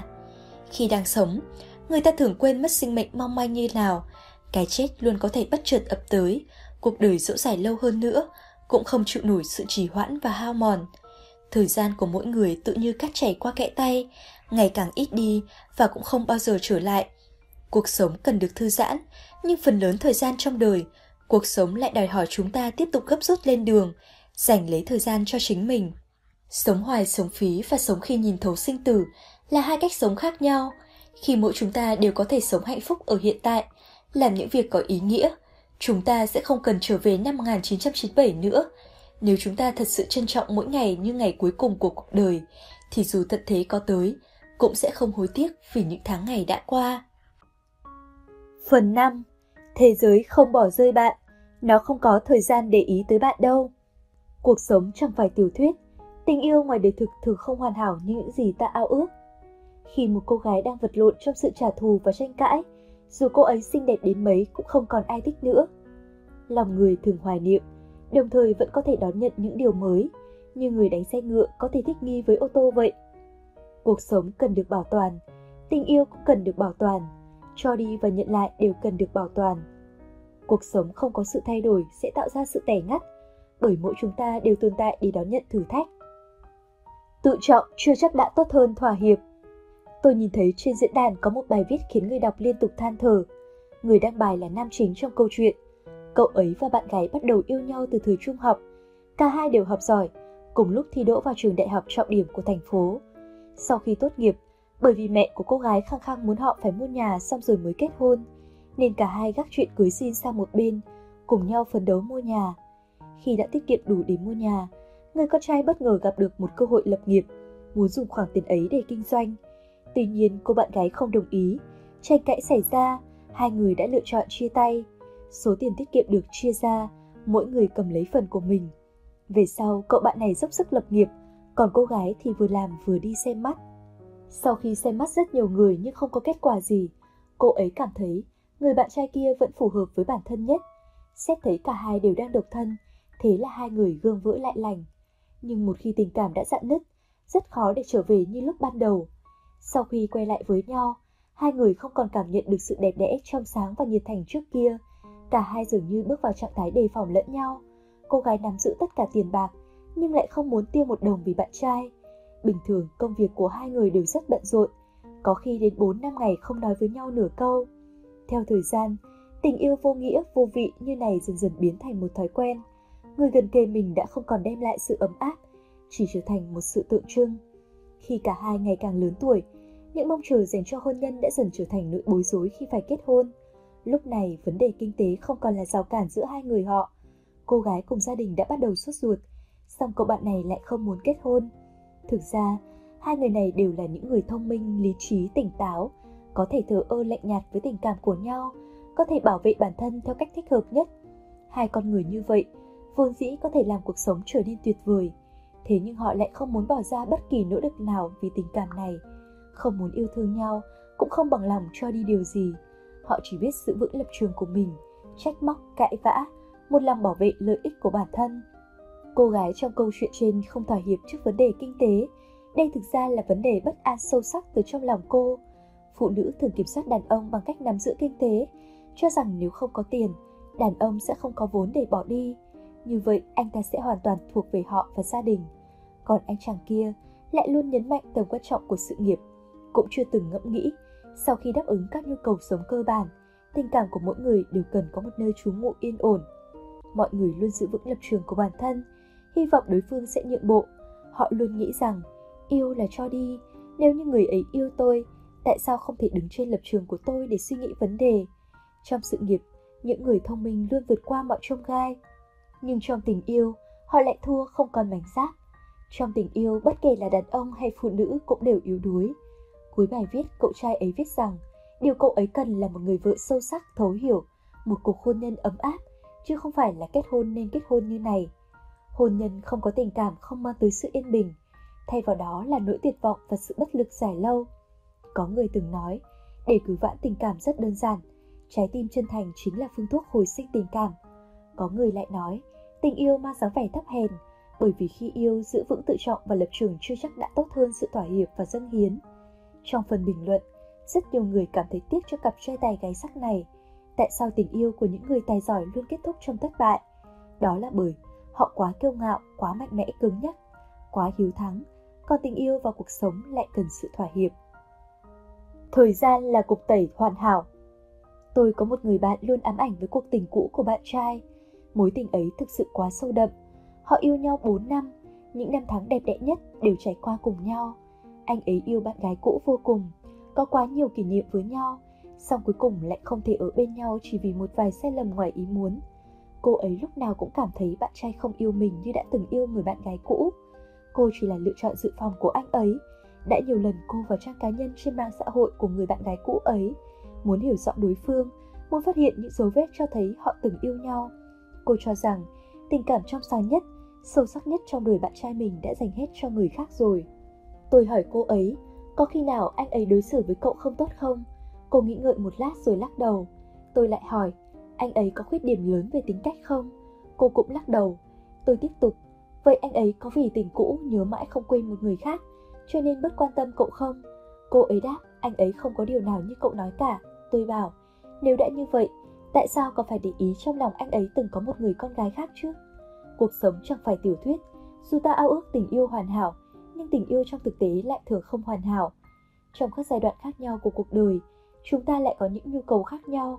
Trước 30 tuổi, chúng ta thường phải học trong khi yêu, nhận thức được bản thân trong mối quan hệ giữa hai bên, hiểu rõ mình cần ở cùng người như thế nào mới có thể có được hạnh phúc. Trong tình yêu, chúng ta cần phải hòa hợp, cần phải từ từ điều chỉnh bản thân cho phù hợp nhất với đối phương. Truyền thuyết kể rằng, trời sinh con người không trọn vẹn, cần trải qua những thử thách mà cuộc sống mang tới, tìm thấy nửa còn thiếu mới bị đánh rơi ở nơi khác, để hai cá thể thương yêu nhau hợp lại làm một, như vậy bản thân mới có thể trở nên hoàn hảo. Tình đầu tan vỡ, thường do sự bất cẩn của chúng ta. Sau khi dần trưởng thành ta mới biết được đâu là dáng vẻ phù hợp, làm thế nào để thu bớt vẻ sắc nhọn, làm thế nào khiến người khác cảm nhận được hạnh phúc và tình yêu của mình. Yêu không phải là một câu nói, mà là một loại năng lực chỉ có thể học được trong tình yêu. Cuộc sống luôn tiến về phía trước, theo thời gian có ký ức dần phai nhạt, có tình cảm lại dần đậm sâu. Với những người yêu nhau, sự chia ly và từ bỏ dứt khoát có lúc lại là hèn nhát. Bên nhau không xa không rời, có lòng tin trước cuộc đời không hoàn mỹ mới là sự dũng cảm thật sự. Tình yêu đã qua chung quy không có cách nào thay thế cuộc sống thực. Hết thảy những ký ức hoặc vui buồn cuối cùng cũng sẽ bị cuộc sống vùi lấp. Thay vào đó, để tâm người bầu bạn cạnh mình, hòa vào nhau trong những năm tháng dài đằng đẵng. Đây chẳng phải cũng là tình yêu lâu dài sao? Tôi nghĩ đây mới là cái đích chung của tình yêu. Chân thành là liều thuốc tốt để chữa lành tình yêu. Bộ phim điện ảnh 1001 Proportions kể một câu chuyện tình yêu của những con người bình thường không đầu hàng số phận. Nữ chính Diệp Huân bị vị hôn phu bất ngờ bỏ rơi ngay trước ngày cưới. Ba năm sau, cô quen người đàn ông thật thà chất phác hoàng đạt. Anh mãnh liệt theo đuổi cô. Dù chưa từng chấp nhận, nhưng trái tim Diệp Huân đã bắt đầu rung động trở lại. Đột nhiên, vị hôn phu ba năm trước xuất hiện, khiến Diệp Huân phải khó xử. Thực tế, Hoàng Đạt chẳng có phương diện nào hơn được vị hôn phu kia. Thứ duy nhất anh có chính là sức sống mãnh liệt và tình yêu chân thành của mình. Nhưng cũng chính sự chân thành đấy làm Diệp Huân cảm động và lựa chọn bên anh. Trong phạm vi phi thành vật nhiễu, sự chân thành ấy cũng đã chạm đến trái tim của không chỉ nhân vật trong phim, mà còn của cả khán giả. Dưới sự sắp xếp của gia đình, Tần Phấn và Lương Tiếu Tiếu gặp nhau. Sau khi tìm hiểu, Tần Phấn đã phải lòng Tiếu Tiếu.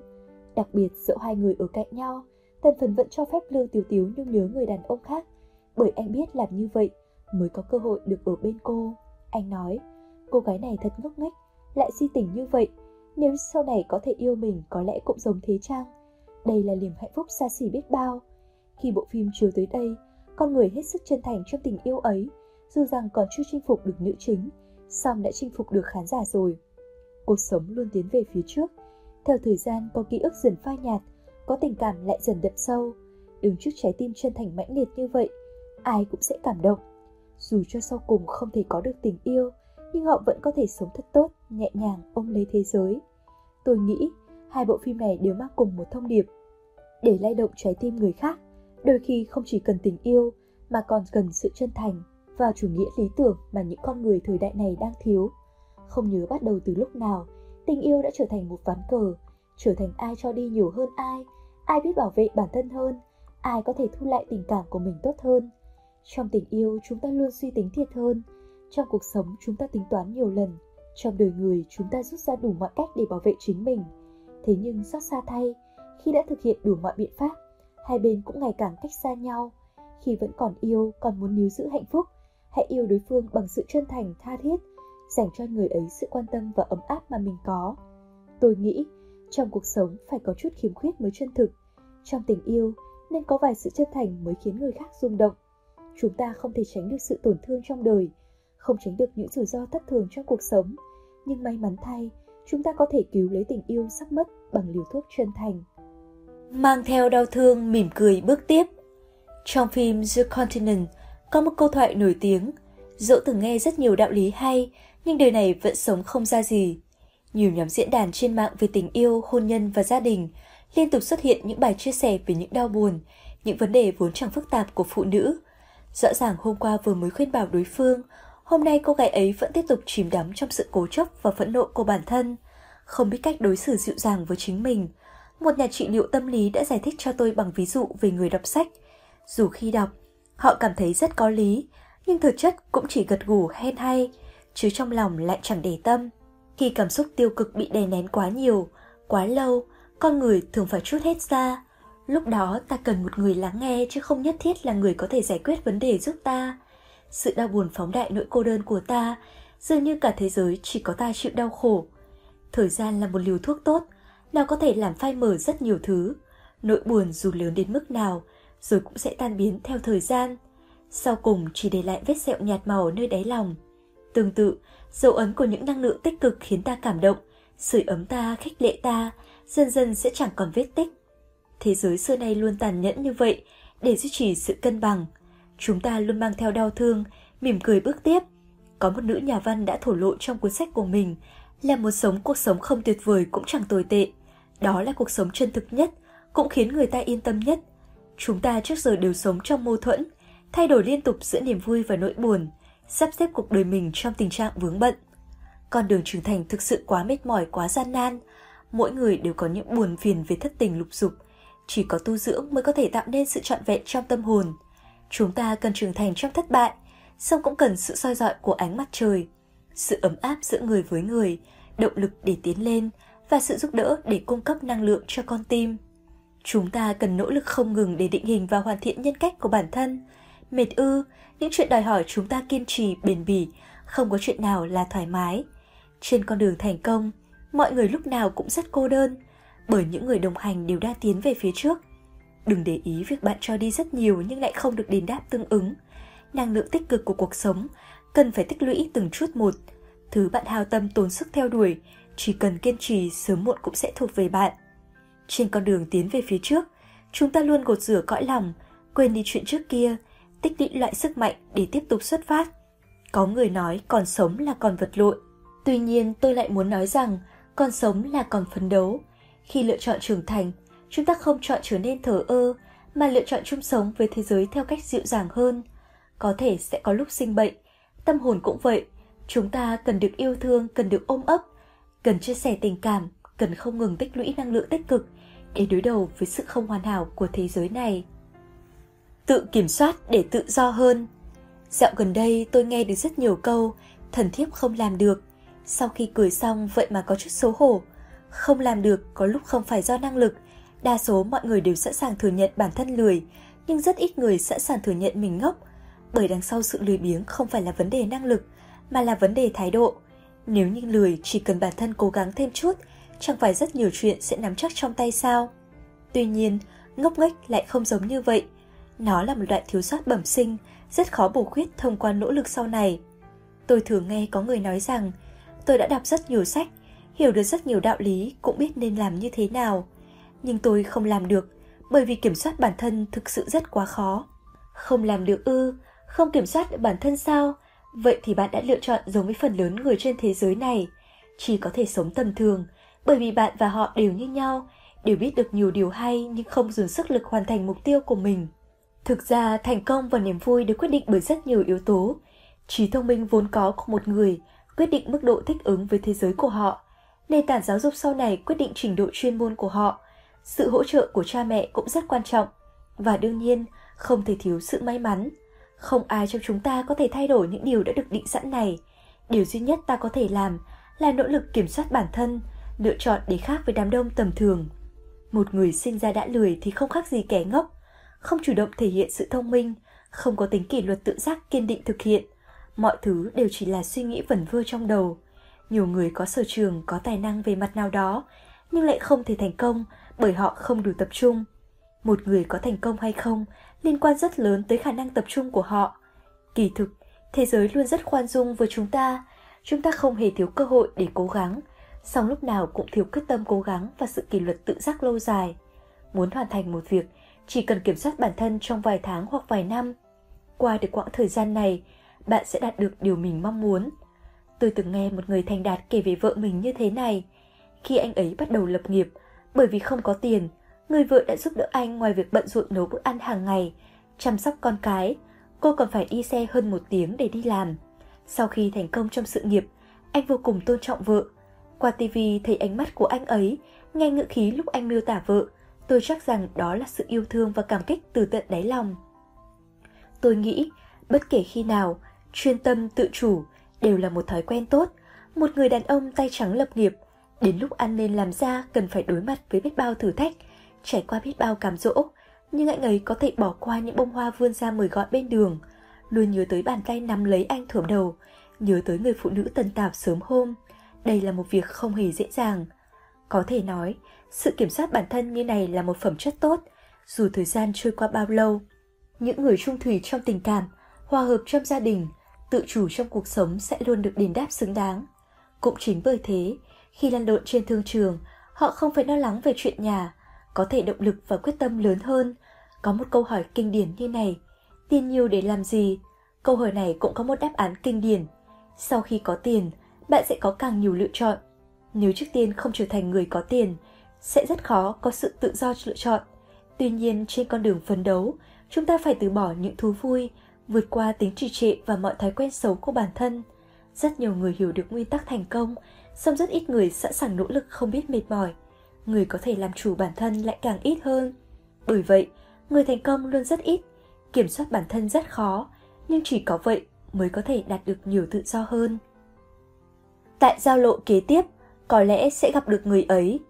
Có người từng nói, thứ xứng đáng được tán dương hơn so với trí tuệ là năng lực chính là dũng khí. Trong suốt khoảng thời gian dài, giới quý tộc phương Tây đã coi dũng cảm là phẩm chất cao quý nhất. Sự thông minh và lý trí vững vàng sẽ giúp người ta biết làm thế nào để tự bảo vệ mình.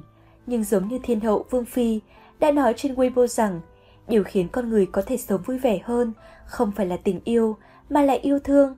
Để sống với nhiệt huyết, với sự yêu thương, cần phải có dũng khí không gì sánh nổi. Thực ra, đàn ông và phụ nữ không ai nên quan tâm ai hơn hay không có ai cần chủ động cho đi vì ai.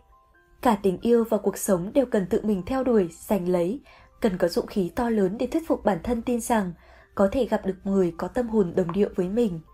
Tôi từng đọc một câu chuyện thế này. Có một đứa bé từ nhỏ đã được dạy phải biết chịu thiệt, như vậy mới có thể có nhiều bạn. Trong giao tiếp với mọi người, chịu thiệt là một thái độ khiêm nhường, là một kiểu chủ động cho đi, là bước đầu tiên để thể hiện sự thân thiết với người khác. Cha mẹ của đứa bé là người khôn ngoan, hiểu nhiều về cuộc sống, cũng có lòng từ bi với người đời. Tuy nhiên khi đó, đứa bé này vẫn chưa hiểu được suy nghĩ sâu xa của cha mẹ.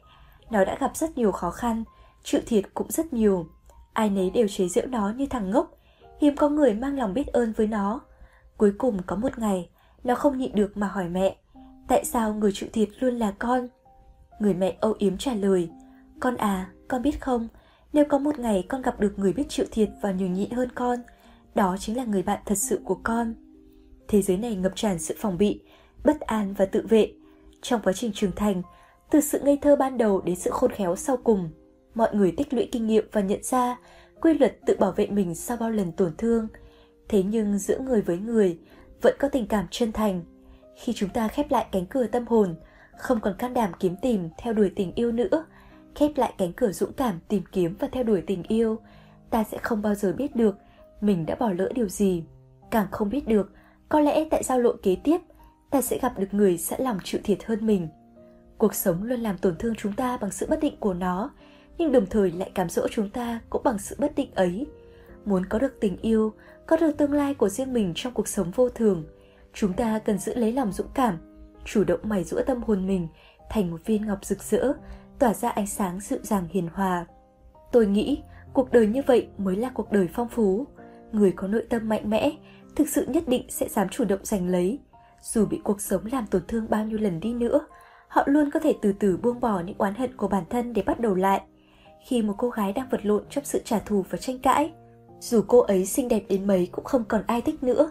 Xinh đẹp là dáng vẻ của việc nỗ lực giành lấy, là sự thơ ngây và uyển chuyển của việc tin vào tình yêu, là tinh thần độc lập không đòi hỏi người khác. Người thật sự xinh đẹp, cho dù tạm thời không thể có được tình yêu vì bất kỳ lý do nào, cũng sẽ không mất đi lòng tin và hy vọng dành cho tình yêu, luôn mỉm cười và kiên nhẫn chờ đợi người tới sau. Phụ nữ xinh đẹp bởi vì họ tin tưởng tình yêu, tự tin bởi vì họ có tình yêu. Tình yêu là một thứ xa xỉ, lúc nào cũng tới muộn sau khi bắt ta chịu tổn thương. Khi chúng ta vẫn còn trong giai đoạn diễn tập, không cần lo sợ, cứ mạnh dạn hăng hái, rồi sẽ có thể ôm lấy người mình muốn ôm, sẽ có thể có được thế giới hoàn hảo của riêng ta. Biệt ly là chuyện thường tình. Có một chuyện tình đẹp giữa người con gái trẻ và chàng trai tuấn tú. Trải qua những năm tháng hạnh phúc vui vẻ bên nhau, họ tưởng chừng tình yêu của mình tuyệt vời như chuyện cổ tích, sẽ kéo dài tới mãi về sau. Chàng trai đi lính, cô gái viết thư cho anh mỗi ngày. Nhưng một ngày nọ, anh đột ngột xuất ngũ, cũng đột ngột chấm dứt mối tình này. Không từ mà biệt, anh nói rằng tình yêu này tạo áp lực quá lớn cho anh, không cách nào chịu đựng. Cô gái mãi không thể phục hồi sau cú sốc khi đối phương có thể kết thúc dễ dàng như vậy. Thậm chí, chẳng có lời giải thích rõ ràng. Tình cảm khó gạt bỏ nhất trên thế gian này cũng chỉ đến thế mà thôi. Đối phương kết thúc một cách thô lỗ, còn bản thân không hề có bất cứ sự chuẩn bị tâm lý nào.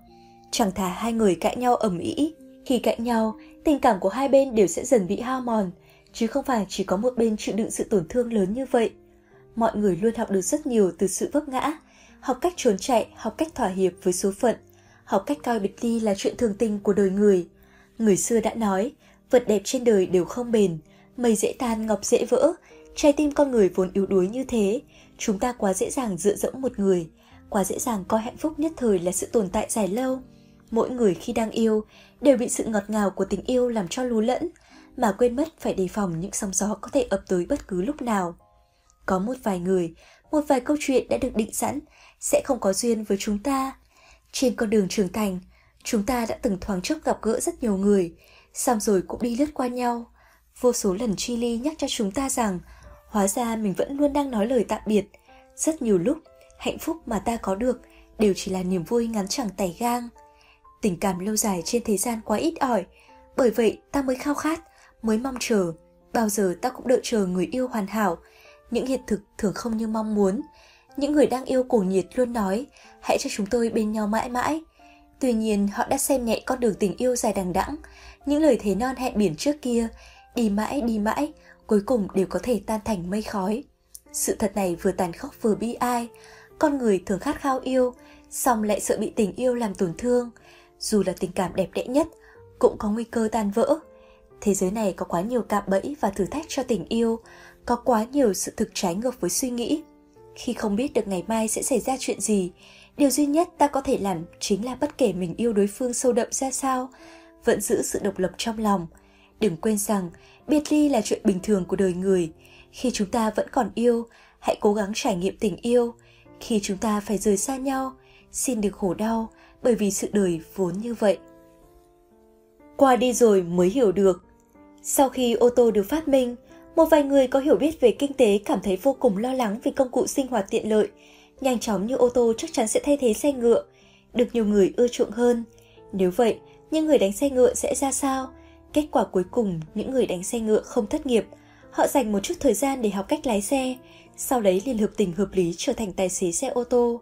Còn xe ngựa về sau chẳng còn ai quan tâm, cũng chẳng có ai nhắc đến. Ngày nay nó trở thành vật mang tính triển lãm. Thỉnh thoảng có thể xuất hiện ở các khu du lịch. Không ai còn nghĩ tới việc đưa xe ngựa trở lại đường phố để nó trở thành phương tiện giao thông của mọi người. Có một số thứ chúng ta đã từng cho rằng rất quan trọng với mình, nhưng lại dễ dàng bị đồ vật khác thay thế. Có một số người tưởng chừng vô cùng quan trọng với ta, nhưng sau cùng người khác vẫn có thể lấp chỗ trống. Có những điều ta tưởng chừng vô cùng quan trọng, lại dần bị mài mòn theo thời gian rồi tan biến. Cảm xúc mãnh liệt ban đầu cũng không còn. Càng tiếc thương nhiều thứ, càng đặt ra nhiều giới hạn cho bản thân, càng gặp nhiều phiền muộn.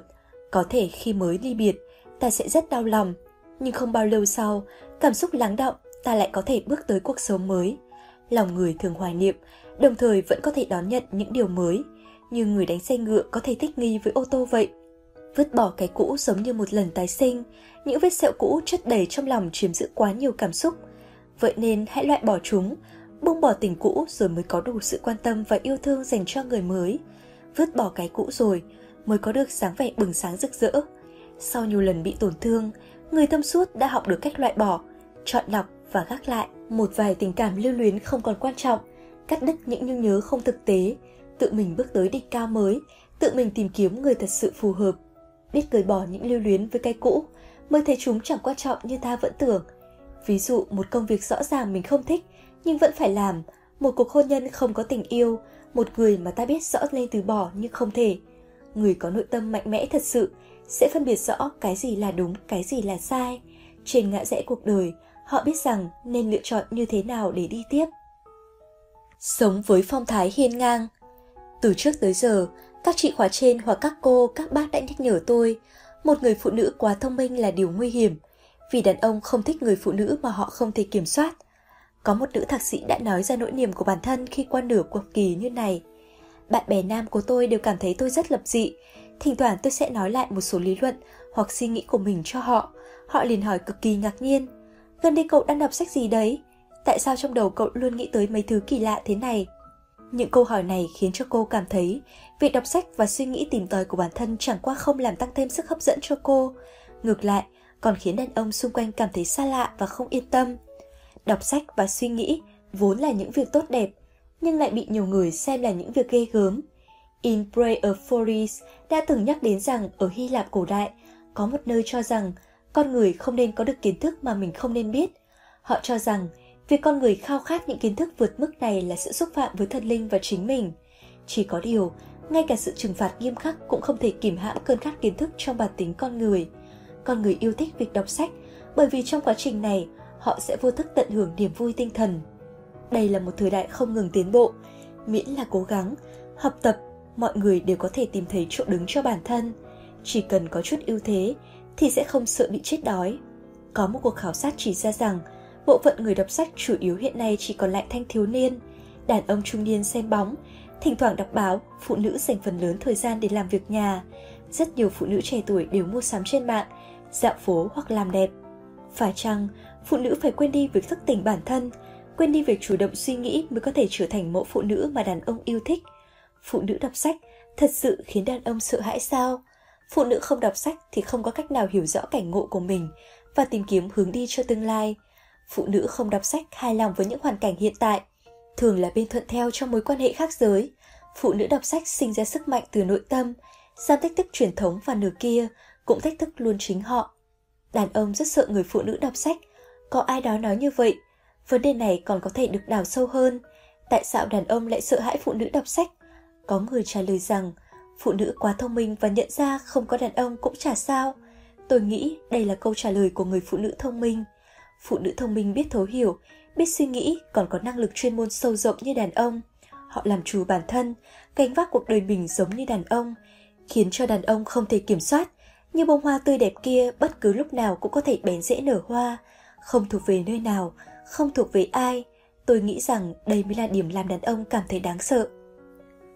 Tình yêu trên đời nhiều vô kể, nhưng chỉ có một đôi phá kén thành bướm.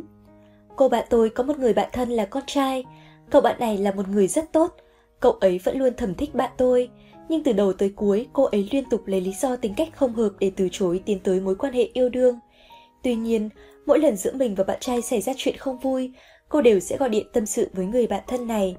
Khi chia tay với bạn trai, cô bạn ấy khóc lóc rất đau lòng, lại một lần nữa gọi điện cho cậu bạn thân của mình, chút ra hết sự phẫn uất của bản thân với cậu, bộc lộ sự nhớ nhung của mình dành cho người đàn ông khác.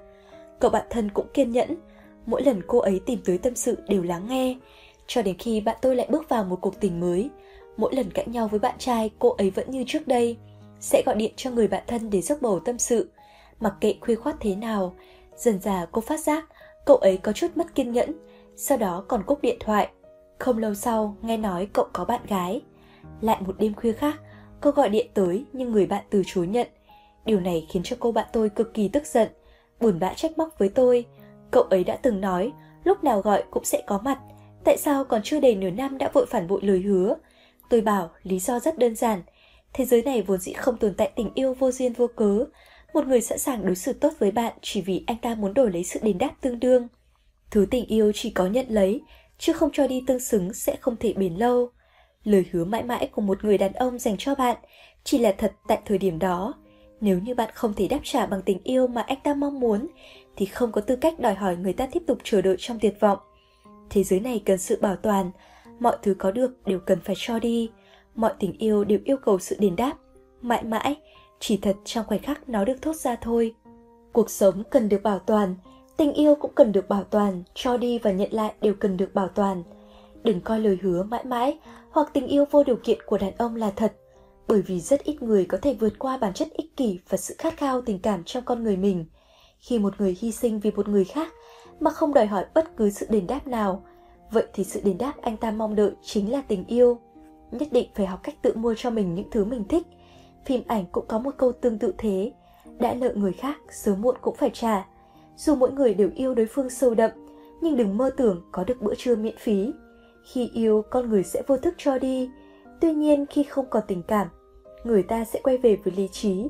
Sự không cam lòng được sinh ra từ việc bỏ ra tình cảm, nhưng không có được sự đền đáp tương đương. Từ bỏ khiến phần xấu xí nhất của cả hai lộ ra. Có câu, tình yêu trên đời nhiều vô kể, nhưng chỉ có một đôi phá kén thành bướm, còn lại là bản chất gớm ghiếc xấu xí. Cách chung sống tốt nhất giữa người với người là thúc đẩy lẫn nhau, cùng cho đi và nhận lại. Bất luận là đàn ông hay phụ nữ, đều có thể xác và tâm hồn, không ai được luyện ra từ sắt thép. Sự bảo toàn của tình yêu chính là sự quan tâm và cảm thông dành cho nhau. Có sự bảo toàn trong tình yêu mới có tính hai mặt của thế giới. Những người thiên về lý trí thường sẽ thất bại trong tình yêu do họ quá mạnh mẽ. So với họ, những người hoàn toàn rơi vào bể tình, luôn chịu tổn thương trong tình yêu, cuối cùng lại giành được chiến thắng. Tình yêu tuyệt vời nhất chính là chấp nhận định luật bảo toàn của thế giới này, kỳ vọng vào những điều tốt đẹp, nỗ lực tiến về phía trước, không suy nghĩ viển vông. Một vài điều luôn nằm chắc trong tay ta. Con người không thể lựa chọn nơi mình sinh ra, nhưng có thể lựa chọn nơi mình sẽ sống. Luôn có một vài điều nằm chắc trong tay ta. Có một cô gái mặc dù không quá xinh đẹp, song mỗi một người quen biết đều có thể cảm nhận được sức sống tràn trề ở cô. Đây là sức sống toát ra từ sự tôi luyện qua sóng gió suốt thời gian dài. Tôi có chút tò mò về trải nghiệm của cô ấy. Cô kể với tôi rằng, sau khi tốt nghiệp cấp 3, bởi vì hoàn cảnh gia đình khó khăn nên cô không học lên đại học. Cha mẹ tìm cho cô một công việc bán hàng trong siêu thị địa phương, tính thêm cả tiền hoa hồng, một tháng có thể nhận hơn 3.000 nhân dân tệ. Cô ấy làm được vài tháng, rốt cuộc vẫn có chút không cam lòng. Bất chấp sự phản đối của cha mẹ, bỏ công việc này mua một chiếc xe máy cũ và học cách khởi nghiệp kinh doanh. Cô nói khi đó cũng không nghĩ nhiều, chỉ nghĩ đây là việc rất nhiều người chưa từng đi học đều có thể làm. Tại sao bản thân lại không làm được?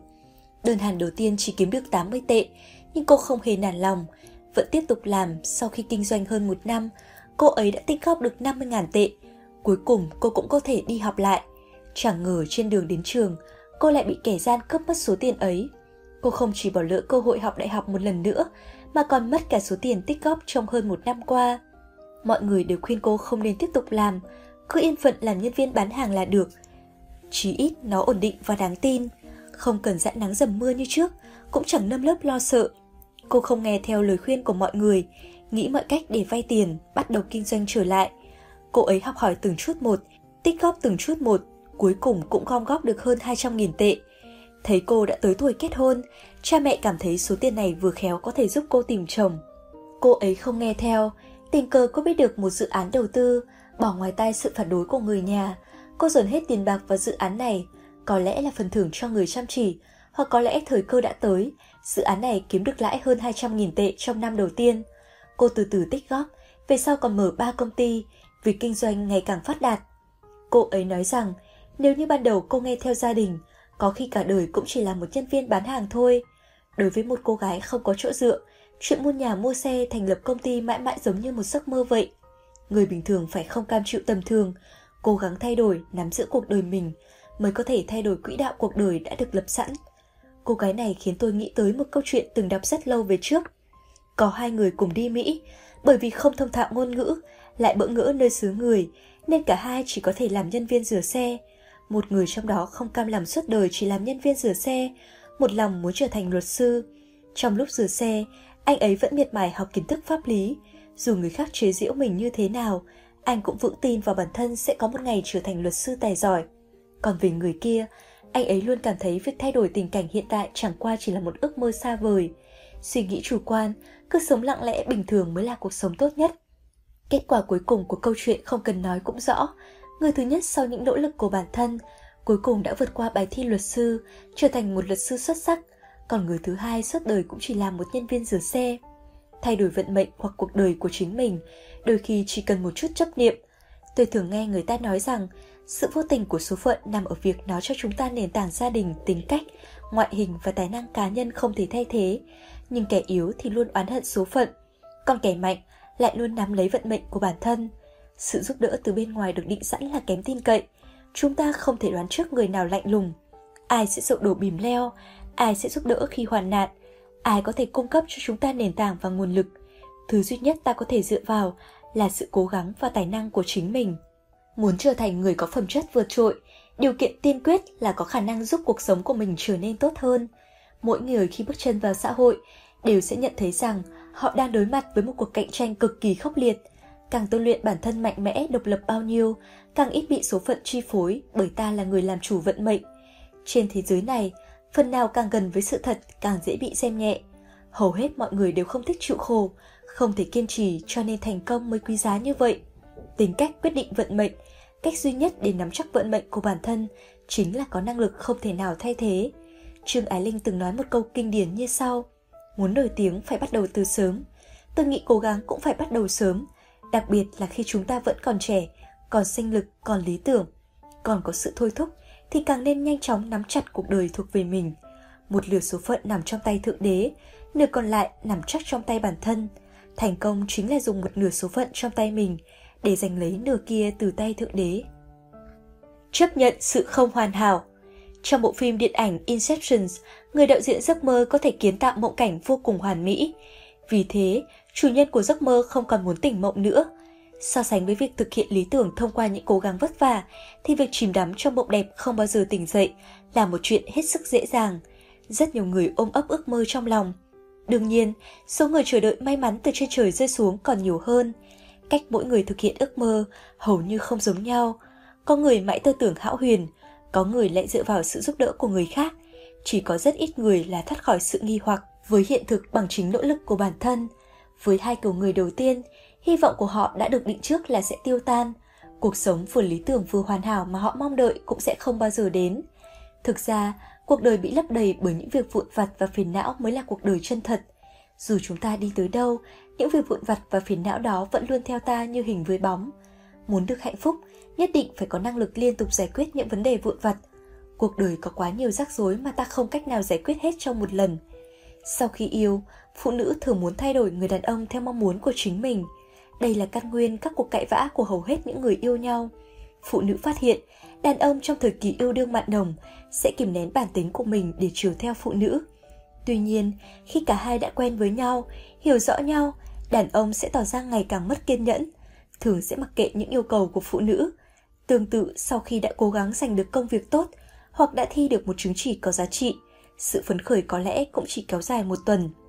Bộ não con người luôn thích một cuộc sống mới mẻ và kích thích, và chắc chắn sẽ không hài lòng với cuộc sống không có sự thay đổi. Não bộ luôn làm phai mờ những thứ quen thuộc, biến chúng thành phong nền và làm nổi bật những thứ xa lạ trên phong nền ấy. Những kích thích và thay đổi mới mẻ làm chúng ta hưng phấn, vui vẻ. Những mâu thuẫn và thách thức khác nhau giúp duy trì sự sôi nổi và tận hưởng niềm vui khi chinh phục cuộc sống. Cuộc sống không có sự thay đổi sẽ tạo ra sự tẻ ngắt, bởi mỗi chúng ta đều tồn tại để đón nhận thử thách. Thái độ tốt nhất mà ta nên có là chấp nhận hiện thực, từ bỏ kỳ vọng về sự hoàn hảo và biết cách sắp xếp cuộc sống đời thường bằng chính con tim mình. Vài điều tốt đẹp không thể trở lại. Nếu có một sự đồng hành sớm đã trở thành thói quen, tưởng mọi điều là đương nhiên, thì khi sự đồng hành ấy mất đi, bạn sẽ bàng hoàng nhận ra rằng một vài điều tốt đẹp sẽ không bao giờ trở lại nữa. Một người đàn ông kết hôn với một người phụ nữ thông minh, xinh đẹp. Người phụ nữ ấy biết làm hương, pha trà, trồng hoa và vẽ tranh. Anh yêu cô rất nhiều, đồng thời yên tâm tận hưởng tất cả những điều tốt đẹp mà cô ấy mang đến cho mình. Một ngày kia, tin dữ thình lình ập tới, người vợ qua đời vì tai nạn. Khi nhắc tới cái chết của vợ, người đàn ông ấy nói, có rất nhiều lời muốn nói với cô ấy, lúc đó luôn cảm thấy sẽ ở bên nhau suốt đời. Vẫn còn có cơ hội để từ từ nói, vì vậy tôi cứ bình đạm ở bên cô ấy như vậy, an tâm sống trong cuộc sống hạnh phúc mà cô ấy đã tạo ra. Song chưa từng nghĩ đến việc một ngày nào đó, cô ấy sẽ đột nhiên rời xa tôi. Nạp Lan Tính Đức đã từng viết, đổ thư tiêu đắc bắt trà hương, đường thời trích đạo thị tầm thường, vạt áo đậm hương lúc thường trà, ta lại lầm tưởng tầm thường thôi. Rất nhiều chuyện chúng ta đã quá quen thuộc và coi đấy là điều bình thường. Chỉ đến khi mất đi rồi mới nhận ra cuộc đời vô thường đến vậy. Mọi thứ không thể thuộc về chúng ta mãi mãi, lúc nào cũng có khả năng mất đi cha mẹ, bạn bè, tình cảm. Mỗi một lần tương phùng đều là cửu biệt trùng phùng, mỗi một lần mất đi đều có thể là mất đi vĩnh viễn. Trong cuộc hành trình của đời người, đã từng nói bên nhau mãi mãi, đã từng nói sẽ không rời xa, từng nói sẽ không bao giờ quên nhau với rất nhiều người.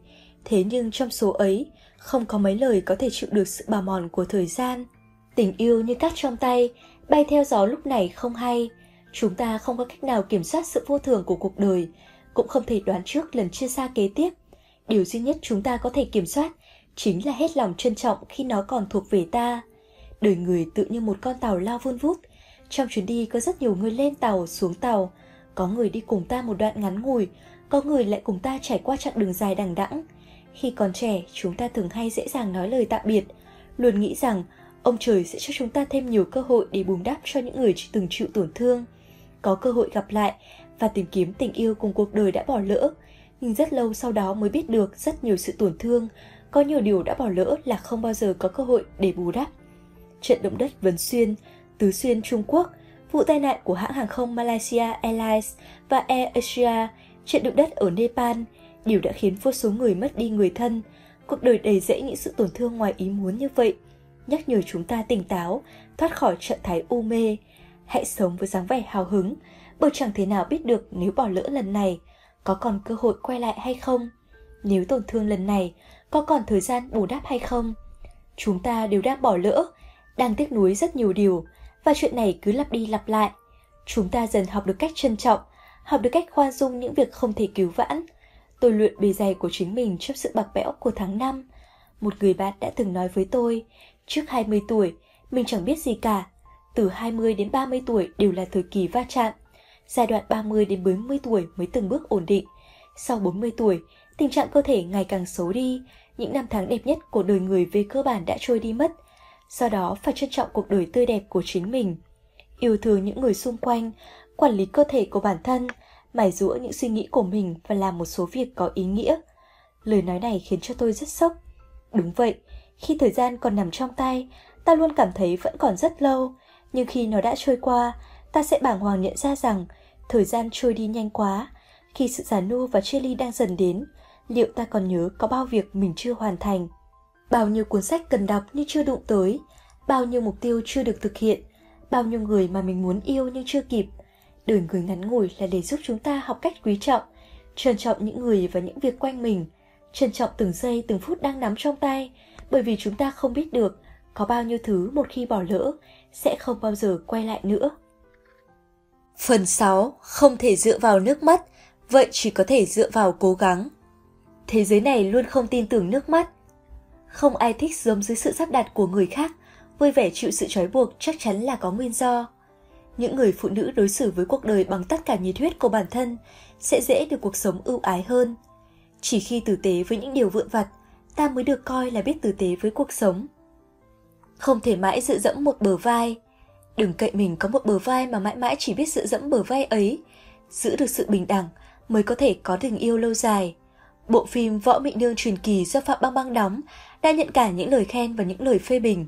Trong số đó, lời chỉ trích gay gắt nhất cho rằng bộ phim đã thay đổi hình tượng của Võ Tắc Thiên thành một cô gái ngốc nghếch, ngây thơ, ngọt ngào. Một chị đại chẳng bận lòng điều gì, hoàn toàn không có dáng vẻ của người phụ nữ khéo léo, biết tính toán lòng người. Hình tượng này khác một trời một vực so với hình tượng nữ hoàng đế Võ Tắc Thiên trong lịch sử. Tất nhiên, Phạm bang bang có sự bất lực của riêng mình. Cô vừa phải giữ hình tượng chính diện của nhân vật nữ chính hiền lành, vừa phải dựng lên sự gay cấn, hồi hộp khi tranh giành quyền lực. Sự bất lực cùng lịch sử đẫm máu và nước mắt của những âm mưu giết người được che giấu phía sau hoàng quyền. Một bộ phim khác về những người phụ nữ trong cung cấm là Chân Hoàn Truyện cũng đã nhận được rất nhiều lời khen và đứng đầu bằng xếp hạng tỷ suất người xem. Bộ phim ghi lại lịch sử đẫm máu và nước mắt về những người phụ nữ trong hậu cung. Trong xã hội truyền thống, giá trị của phụ nữ cần có được sự khẳng định và công nhận của đàn ông.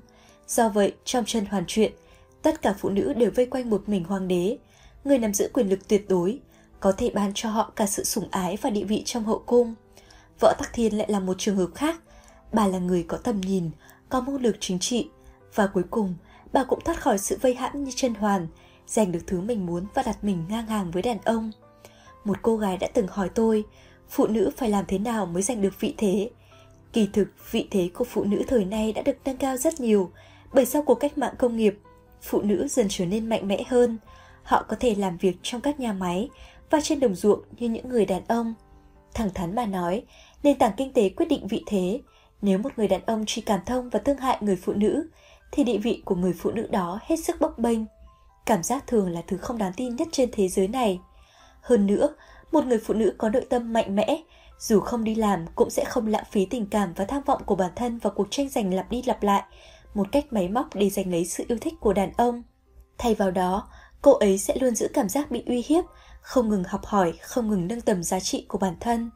Khi xuất hiện vấn đề trong gia đình, những người phụ nữ có thể suy nghĩ lại xem liệu mình có bắt chước chân hoàn, liệu mình có quá dựa dẫm vào đàn ông, phải chăng vì mình gửi gắm quá nhiều hy vọng vào họ nên mới khiến bản thân không được tôn trọng. Trong một thế giới tràn ngập ham muốn hưởng thụ vật chất, ta không cách nào trở thành võ tắc thiên thứ hai, nhưng ta có thể cố gắng không dựa dẫm vào người khác, có thể duy trì một cái tôi độc lập, khiến bản thân trở nên mạnh mẽ để được yêu.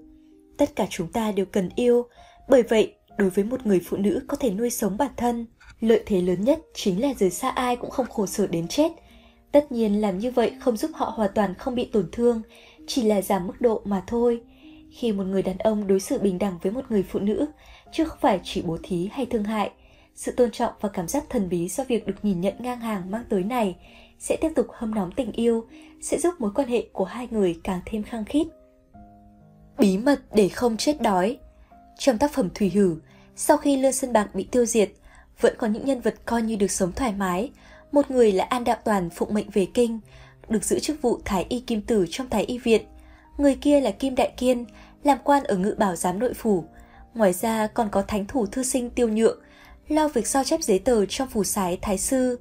Xem xét trường hợp của những nhân vật này, ta có thể thấy rằng họ đều có một điểm chung, đều là những người thuộc nhóm tài năng kỹ thuật. An Đạo Toàn y thuật cao siêu, Kim Đại Kiên giỏi chạm khắc, Tiêu nhượng có thể mô phỏng lại kiểu chữ của các nhà thư pháp khác. So với các anh hùng liên sơn khác, những người này sở hữu đôi tay tài ba này có kết cục tốt hơn rất nhiều. Russi từng đề cập trong cuốn Emily hay là về giáo dục, rằng có một sở trường là điều rất quan trọng, bởi đây là tiền vốn để sống yên ổn. Nghe nói sau khi đọc xong cuốn sách này, vua Louis XV của Pháp đã học cách làm nghề mộc. Emily Ducamim, một trong những người đặt nền bóng cho xã hội cũng cho rằng việc học các kỹ năng chuyên môn có thể giúp những người phù hợp phát huy tài năng của bản thân ở vị trí phù hợp, sẽ không sinh ra bất mãn do không cách nào đạt được vị trí cao hơn, cũng sẽ không cảm thấy bất lực và chán nản do không thể áp dụng kỹ năng của mình vào công việc. Từ đó có thể thấy kỹ năng quan trọng biết chừng nào.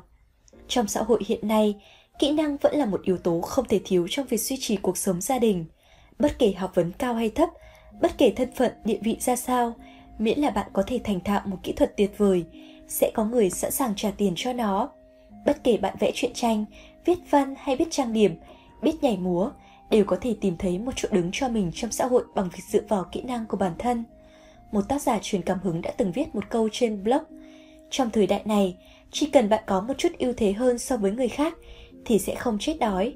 Không chỉ đơn giản là không chết đói, bạn còn có thể có thêm nhiều quyền lựa chọn, càng có cơ hội sống cuộc sống mà mình ao ước. Nhưng kỹ năng không phải bẩm sinh đã có, chỉ có thể đạt được bằng cách học tập. Có người nghĩ rằng học tập không hề vui vẻ, đặc biệt là những bài tập nhàm chán lặp đi lặp lại, số lượng nhiều. Có thể thấy người thành thạo một kỹ năng chắc chắn phải trải qua một quãng thời gian học tập vô cùng vất vả, chịu đựng sự khó khăn lúc ban đầu mới có thể hoàn toàn làm chủ một kỹ năng, mới có thể ngẩng cao đầu với đời, mới có tư cách ra giá cho chính mình. Có được kỹ năng là một chỗ dựa và sức mạnh. Ngay cả khi vẻ ngoài già đi, chúng ta vẫn có thể dựa vào kỹ năng thành thạo để tìm thấy vị trí thuộc về chính mình trong thế giới này. Chừng nào còn chiến đấu thì vẫn chưa thua cuộc. Cuộc sống là một bạo chúa, thường sẽ khiến chúng ta cảm nhận những khó khăn của việc sinh tồn, sẽ tàn nhẫn để chúng ta chứng kiến vô số lần bị số phận bóp méo đến biến dạng dưới các áp lực khác nhau. Cho dù như vậy cũng đừng vội bỏ cuộc, hãy cố gắng vượt qua. Sự kiên trì là ranh giới giữa xuất sắc và kém cỏi. Một người liên tiếp gặp phải thất bại và đả kích, cảm thấy bản thân đã đến bước đường cùng, mất đi động lực để tiếp tục sống, chỉ đành gửi gắm hy vọng vào thần Phật. Đến trước một ngôi chùa, anh ta thành kính quỳ lại Bồ Tát, quay đầu qua chợt nhìn thấy một người cũng đang vái lại thần Phật, bèn sinh ra cảm giác đồng bệnh tương liên, hỏi đối phương là ai. Người ấy mỉm cười đáp, ta chính là Bồ Tát. Anh ta vô cùng kinh ngạc, người là Bồ Tát, còn cần quỳ lại chính mình ư. Người ấy gật đầu, đúng vậy, bất cứ khi nào nhờ vào người khác không bằng tự mình cố gắng, cho nên Bồ Tát cũng cần vé lại Bồ Tát. Anh ta mau chóng tỉnh ngộ, lập tức sắp xếp lại cảm xúc và quay về. Một lần nữa bắt đầu sự nghiệp mà mình đã bỏ bê quá lâu, dốc hết sức chỉnh đốn lại, sau cùng cũng đạt được thành công. Câu chuyện này nhằm chứng minh một sự thật rằng chỉ có bản thân mới có thể tự cứu lấy mình.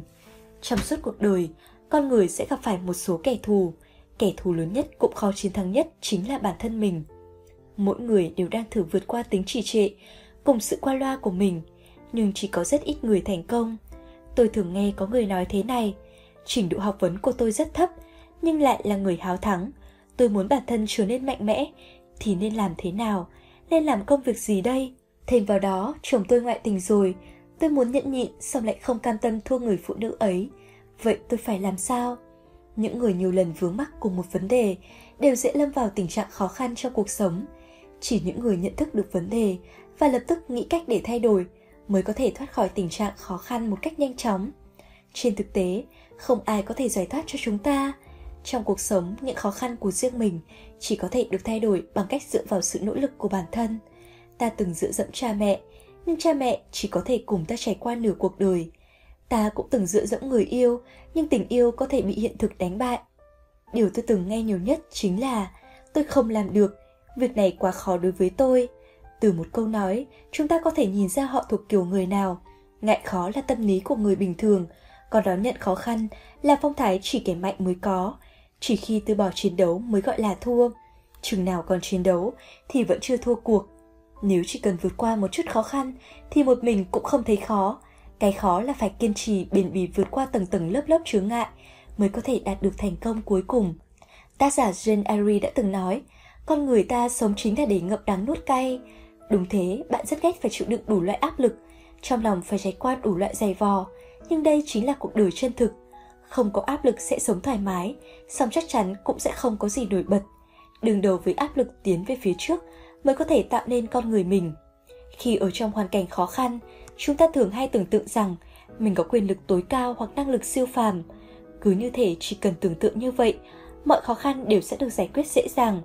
Nhưng sau khi tỉnh mộng nhận ra rằng cuộc sống vẫn phải tiếp tục, vẫn phải đối mặt với thực tế bản thân chỉ là người bình thường, vẫn phải vượt qua những khó khăn từ nhỏ tới lớn, rồi mới dần dần khám phá ra vài kỹ xảo để kiểm soát cuộc đời, từng bước từng bước đạt được mục tiêu của chính mình. Than thân trách phận cũng chẳng có ý nghĩa gì, thế giới này luôn không tin tưởng vào nước mắt, chỉ tin vào sự cố gắng phấn đấu. Một người tự mình từ bỏ thì không xứng có được sự giúp đỡ của người khác. Thế giới này không hề mắc nợ ai, không có ai sinh ra đã ngồi mát ăn bát vàng, tất cả mọi thứ đều phải dựa vào sự cố gắng của bản thân. Thậm chí đôi khi, cố gắng 10 phần nhưng chỉ có được 3-4 phần đền đáp. Chẳng có cách nào khác, khi trước tên của mình không gắn thêm nhãn con ông chó cha, ta chỉ có thể nỗ lực điều chỉnh tâm trạng, nhanh chóng thích nghi với vai trò xã hội của mình. Càng đáng phần trách nhiệm thuộc về chúng ta, tìm thấy chỗ đứng của riêng mình trong thế giới tàn khốc. Điều kiện tiên quyết của mọi chiến thắng là phải vượt qua chính mình. Quá trình này đóng vai trò then chốt của việc tự hoàn thiện, là sự tự giải cứu theo đúng nghĩa. Trưởng thành luôn đi cùng với nỗi xót xa. Nhiều lúc ta hối hận khi đã không cố gắng nhiều hơn ngay từ ban đầu. Tuy nhiên rất khó để vượt qua tính trì trệ, sự buông tha bản thân, cho dù bỏ ra nỗ lực lớn nhất, cũng chỉ đạt được chút thành tựu. Chúng ta luôn phải tự nhắc nhở mình rằng, nếu không từng chút loại bỏ tận gốc những phần ung nhọt trên cơ thể này, thì bao nhiêu công sức đều sẽ đổ sông đổ bể. Đây là sự thật của cuộc đời, thế giới này tàn khốc như thế đấy. Chúng ta vẫn luôn cô đơn, vẫn luôn một mình chống lại thế giới. Ngay cả khi có sự sát cánh của gia đình, có sự ủng hộ của người yêu, cuộc sống và sinh mệnh của chúng ta vẫn có những điều đối phương không thể hiểu, phải tự mình hoàn thành. Điều chúng ta có thể làm chỉ là nỗ lực gánh lấy trách nhiệm của bản thân, hoàn thiện mình và đương đầu với dương bão. Không dựa vào nước mắt, chỉ nhờ vào cố gắng. Một người trẻ tuổi đi xem bói Thầy bói xem bát tự của anh ta xong cười tít mắt nói rằng Chàng trai, cậu có mệnh vinh hoa phú quý đấy. Sau này nhất định sẽ đỗ đạt khoa cử. Thì đỗ trạng nguyên đừng làm quan rộng mở. Bổng lộc thì vào như nước Phúc lộc thọ hỉ tài cả đời hưởng thụ không hết. Nghe xong những lời này Trai trai trẻ cực kỳ hài lòng. Sau khi trở về nhà Cả ngày anh ta mang dáng vẻ nhàn nhã Một lòng chờ đợi vận may rơi chúng mình. Anh ta không học hành, không buôn bán Không lo liệu việc nhà Miệng ăn núi lở. Dần dần đồ đạc đáng giá trong nhà cũng bán đi hết. Về sau lâm vào cảnh nghèo rất mồng tơi, Đến cơm cũng không có mà ăn, Rốt cuộc chết đói. Hồn phách của chàng trai trẻ đến âm phủ, Được đưa tới chỗ Diêm Vương. Chàng trai đầy vẻ chán nản, Cảm thấy một đời của mình đã bị hủy hoại trong tay thầy bói. Anh ta cầu xin Diêm Vương đòi lại lẽ phải cho mình, Trừng phạt tên thầy bói ăn nói lung tung này. Diêm Vương nghe xong lời cáo trạng, Cầm lấy sổ ghi chép sinh tử, Lại phát hiện ra dương thọ của anh ta chưa tận. Diêm Vương chỉ đành dẫn theo hồn phách của anh chàng đi cầu cứu Ngọc Hoàng Đại Đế. Ngọc Hoàng lệnh cho người phía dưới cầm sổ phú quý tới, kiểm tra kỹ lưỡng, phát hiện người trẻ tuổi quả thực có mệnh đại phú đại quý, có mệnh đỗ trạng nguyên, vậy hà có gì lại lâm vào cảnh ngộ chết đói bi thảm. Ngọc Hoàng xóa lập tức phái các vị thần tiên mời Táo Vương, người nắm rõ tình hình nhất, đến bảo điện linh tiêu để hỏi cho ra nhẽ. Táo Vương nói với vẻ bất lực, chàng trai trẻ này lười biếng, thành tính, không có trí tiến thủ, Mặc dù sổ phú quý có ghi anh ta có mệnh trạng nguyên, nhưng ít nhất anh ta phải đèn sách mấy năm, luyện tập mấy năm, đọc thuộc tứ thư ngũ kinh, luyện viết cho đẹp để quan các, sau đó tham gia các kỳ thi từng cấp một, như thế mới có thể có một tên trên bảng vàng chứ. Đằng này đến thi tú tài anh ta cũng không tham gia, vậy đào đâu ra cái danh trạng nguyên? Ngoài ra Tào Vương còn lặng lẽ chôn lượng lớn tiền bạc dưới đất trong vườn nhà anh ta, chỉ cần anh ta chịu khó một chút, gánh nước quốc đất thôi, cũng có thể dễ dàng phát hiện ra số tài sản đó. Có thể thấy dẫu thầy bói coi chuẩn đi nữa, nhưng nếu bản thân không cố gắng thêm thì cũng chẳng ích gì. Lâm vào tình cảnh này, còn có thể trách người khác sao? Ngọc Đế nghe xong cũng gật đầu, xét thấy dương thọ của chàng trai trẻ chưa tận, trong mệnh còn có số phú quý, bèn quyết định cho anh ta đầu thai vào hoàng cung, làm con mèo mướp tinh khôn, như vậy cũng có thể hưởng hết vinh hoa phú quý, xem như đền bù cho kiếp trước. Ba ngày sau, Cha cho trẻ lười biếng nhưng tốt số đã đầu thai làm thú cưng. Muốn đạt được bất cứ việc gì đều cần phải trả giá. Muốn sống cuộc đời mình mong muốn cũng cần phải nỗ lực không ngừng nghỉ. Điều duy nhất có thể không làm mà hưởng chính là nghèo túng và xa đọa. Có một câu nói xưa như thế này, cứu cấp bất cứu cùng. Nghĩa là chỉ có thể cứu những việc cấp tạm thời, chứ không thể giúp những người nghèo trong thời gian dài. Không phải làm dạ con người độc ác, mà bởi vì không có sự khác biệt lớn về năng lực, sự nghèo khổ của một người thường do lời biếng gây ra và không đáng được thông cảm. Giống như chàng trai trẻ trong câu chuyện trên, hành vi lời nhác đã khiến bản thân anh ta lâm vào cảnh nghèo túng. Sự tàn khốc của cuộc sống nằm ở việc mạnh thì thắng, yếu thì bại, hoàn toàn giống với quy luật sinh tồn của thế giới tự nhiên. Hiện thực tàn khốc chưa bao giờ tin và cũng chưa bao giờ lắng nghe những lời cầu nguyện của kẻ yếu. Không ai có thể trao cho người khác tình yêu vô điều kiện. Mọi thứ có giá trị đều cần đánh đổi bằng nỗ lực, mọi tình yêu cần được duy trì bằng sự cho đi và nhận lại bình đẳng. Nước mắt không giải quyết được vấn đề. Nếu vì nỗi khổ đau của bản thân mà không làm xong những việc cần làm, cuộc sống sẽ càng lộn xộn hơn. Tôi đã gặp rất nhiều người vì tâm trạng không tốt mà gác lại những việc vốn cần làm cho xong. Tôi đồng cảm với người bị bệnh trầm cảm. Nhưng tôi cũng biết có những người chỉ lấy việc tâm trạng không tốt như một cái cớ để trốn tránh mà thôi. Cuộc sống không phải mẹ bạn, sẽ không tha thứ cho sự hỗn xược và lời nhắc của bạn. Thế giới này là chốn tiên cảnh đầy khắc nghiệt, mỗi người thành công đều phải trả giá rất đắt. Khi không thể dựa vào nước mắt để giải quyết vấn đề, hãy cắn chặt răng tiến lên, cứng rắn với bản thân một chút, cố gắng hết sức để thực hiện mục tiêu của chính mình. Đời người hãy đi đường vòng. Sau khi nhìn thấy danh sách những cuốn sách hay mà tôi đã chọn từ rất nhiều đầu sách, một người bạn của tôi vui vẻ nói rằng, thật tốt quá, như thế này thì mình khỏi cần đi đường vòng nữa, sau này chỉ tập trung xem những cuốn sách này là được rồi. Tôi nói với người bạn ấy làm như vậy không được. Đọc sách là một quá trình tích lũy, phải từ nông đến sâu, từ từ hình thành hệ thống kiến thức của riêng mình. Cô ấy nửa hiểu nửa không gật đầu, song tôi biết cô chưa hoàn toàn hiểu rõ. Cô ấy muốn đi đường tắt, mặc dù nghe thấy lời tôi nói, nhưng sẽ không thật sự làm theo lời tôi. Đọc sách và cuộc đời đều giống nhau, luôn phải có những trải nghiệm tồi tệ mới có thể biết được cái gì là tốt, tỏa sáng rực rỡ xong mới có thể chịu được sự yên tĩnh bình đạm. Đời người có những con đường vòng nhất định phải đi qua, luôn phải trải qua mấy lần long đong trắc trở mới có thể học cách nhìn nhận vấn đề từ một góc độ khác. Tựa như khi 20 tuổi, lúc nào cũng cảm thấy già lua là việc đáng sợ nhất trên đời. Khi 30 tuổi, nếu thất nghiệp sẽ đau khổ đến chết. 40 tuổi, đau đầu nhức óc vì chuyện gia đình và nuôi dạy con cái. Tới 50 tuổi, bằng lòng dùng mọi thứ trên thế gian để đổi lấy cơ thể khỏe mạnh. Giống như trong luận ngữ có nhắc. Lúc 15 tuổi ta đã nỗ lực học tập, 30 tuổi đã lập nên sự nghiệp, 40 tuổi đã hiểu mọi lý lẽ, 50 tuổi đã hiểu được mệnh trời, 60 tuổi đã biết điều phải trái, 70 tuổi đã có thể làm theo điều lòng mình muốn mà không vượt ra ngoài giới hạn. Cho dù chúng ta có trí tuệ cao hơn nữa, cũng không thể nào hiểu rõ đạo lý của tuổi 70 khi vẫn đang ở độ tuổi 50. Sau khi trải qua một vài sóng gió của cuộc đời, chúng ta mới biết lúc đầu nên làm thế nào, nên làm cái gì. Trong mỗi giai đoạn của đời người, chúng ta đều có cảm giác sự đã rồi mới hiểu. Tức là quá trình nhận thức và thấu hiểu diễn ra khá chậm. Thời còn trẻ, chúng ta thường hay rơi vào vòng xoáy tình cảm, sầu não vì thất tình lục dục. Chỉ sau khi đã tự trải nghiệm sự đổi thay của việc đời, rút ra những kinh nghiệm xương máu cho bản thân, ta mới có thể hoàn toàn không bỏ những ý nghĩ viển vông, yên ổn chấp nhận cuộc sống, bằng không sẽ vĩnh viễn không cách nào thật sự cam tâm tình nguyện. Chỉ có đi qua quãng đường vòng này, mai mòn những ý nghĩa viển vông không cam lòng trong nhận thức, xoa dịu một vài cảm xúc nồng nhiệt, cuối cùng hòa vào dòng đời, để rồi sau đó nhớ lấy những gì đã có, quên đi những gì đã mất. Hoa mùa xuân, mưa mùa hạ, sương mùa thu, tuyết mùa đông, phong cảnh ở khắp nơi đều tuyệt đẹp. Khi mang theo những chấp niệm để nhập cuộc, ta chỉ có thể đắm chìm trong những nỗi đau, niềm hạnh phúc. Nhưng nếu trải nghiệm nhiều hơn, bạn sẽ hiểu được ý nghĩa của quá trình mà số phận đã sắp xếp. Kiến thức trên sách vở trung quy vẫn hạn hẹp, đời người không có trải nghiệm nào là vô ích. Hạnh phúc hay đau khổ đều góp phần tạo nên con người và là điều không thể thiếu trong đời. Khi cảm thấy mình đang đi đường vòng, hối hận buồn bã, muốn loại bỏ những sai lầm trong quá khứ, ta không biết rằng con đường ta đã trải qua chính là thứ giúp ta trở thành mình của ngày hôm nay. Đừng coi thường công sức của người khác. Có những người xem thường người khác là bởi không thể thừa nhận sự tầm thường của chính mình. Em gái tôi chơi một trò trí tuệ. Vào mỗi thứ bảy, trò chơi này đều sẽ có một cuộc thi kiến thức. Có một ngân hàng câu hỏi cho cuộc thi này, hầu hết dựa vào kiến thức thông thường về thiên văn học, địa lý, lịch sử, thần thoại, kiến trúc, y học, kiến thức Phật giáo, thơ từ và văn học. Em gái mời tôi tham gia, tôi và nó đều giống nhau, cũng thích hoạt động này.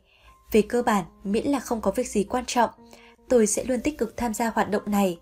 Em gái mang theo tâm lý tìm kiếm vận may, gặp phải câu hỏi mình biết, nó sẽ trả lời ngay. Câu nào không biết, nó sẽ cưỡi ngựa xem hoa mà bỏ qua, cũng không tham khảo sách vở liên quan. Kỳ thực trong các câu hỏi đó, có rất nhiều câu mang tính thưởng thức, chủ yếu nằm trong những cuốn sách kinh điển.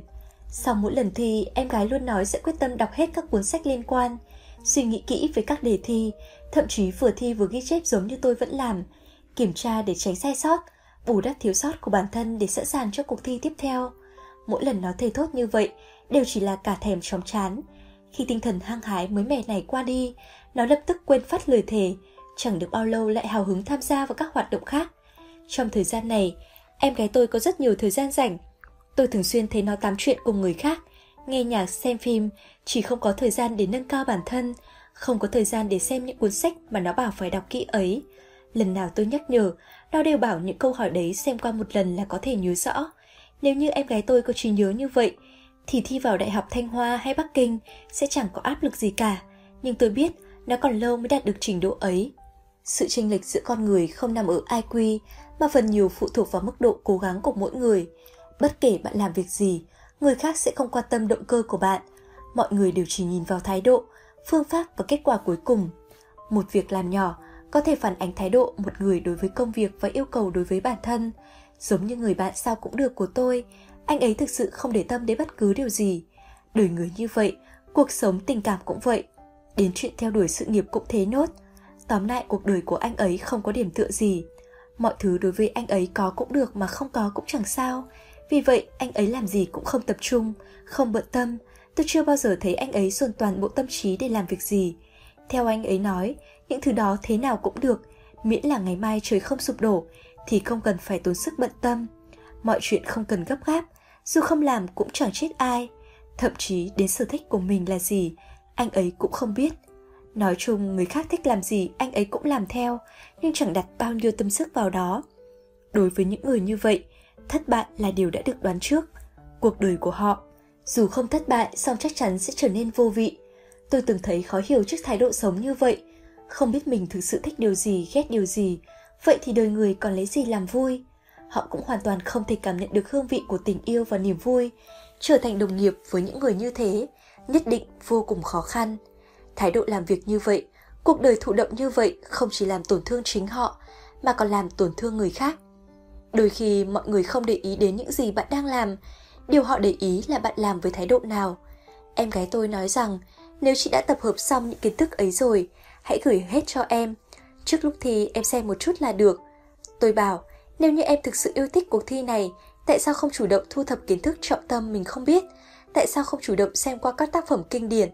Mỗi ngày dành ra một tiếng để đọc những cuốn sách này không phải là chuyện gì khó khăn đối với sinh viên đại học. Tôi thường xuyên nghe thấy có người nói thế này. Những điều bạn làm được thì tôi cũng có thể làm được. Những gì bạn biết, tôi cũng biết. Chỉ là tôi không có thời gian để học thôi. Hoặc tôi cũng muốn làm, nhưng nếu bạn đã làm xong rồi thì gửi trực tiếp cho tôi đi.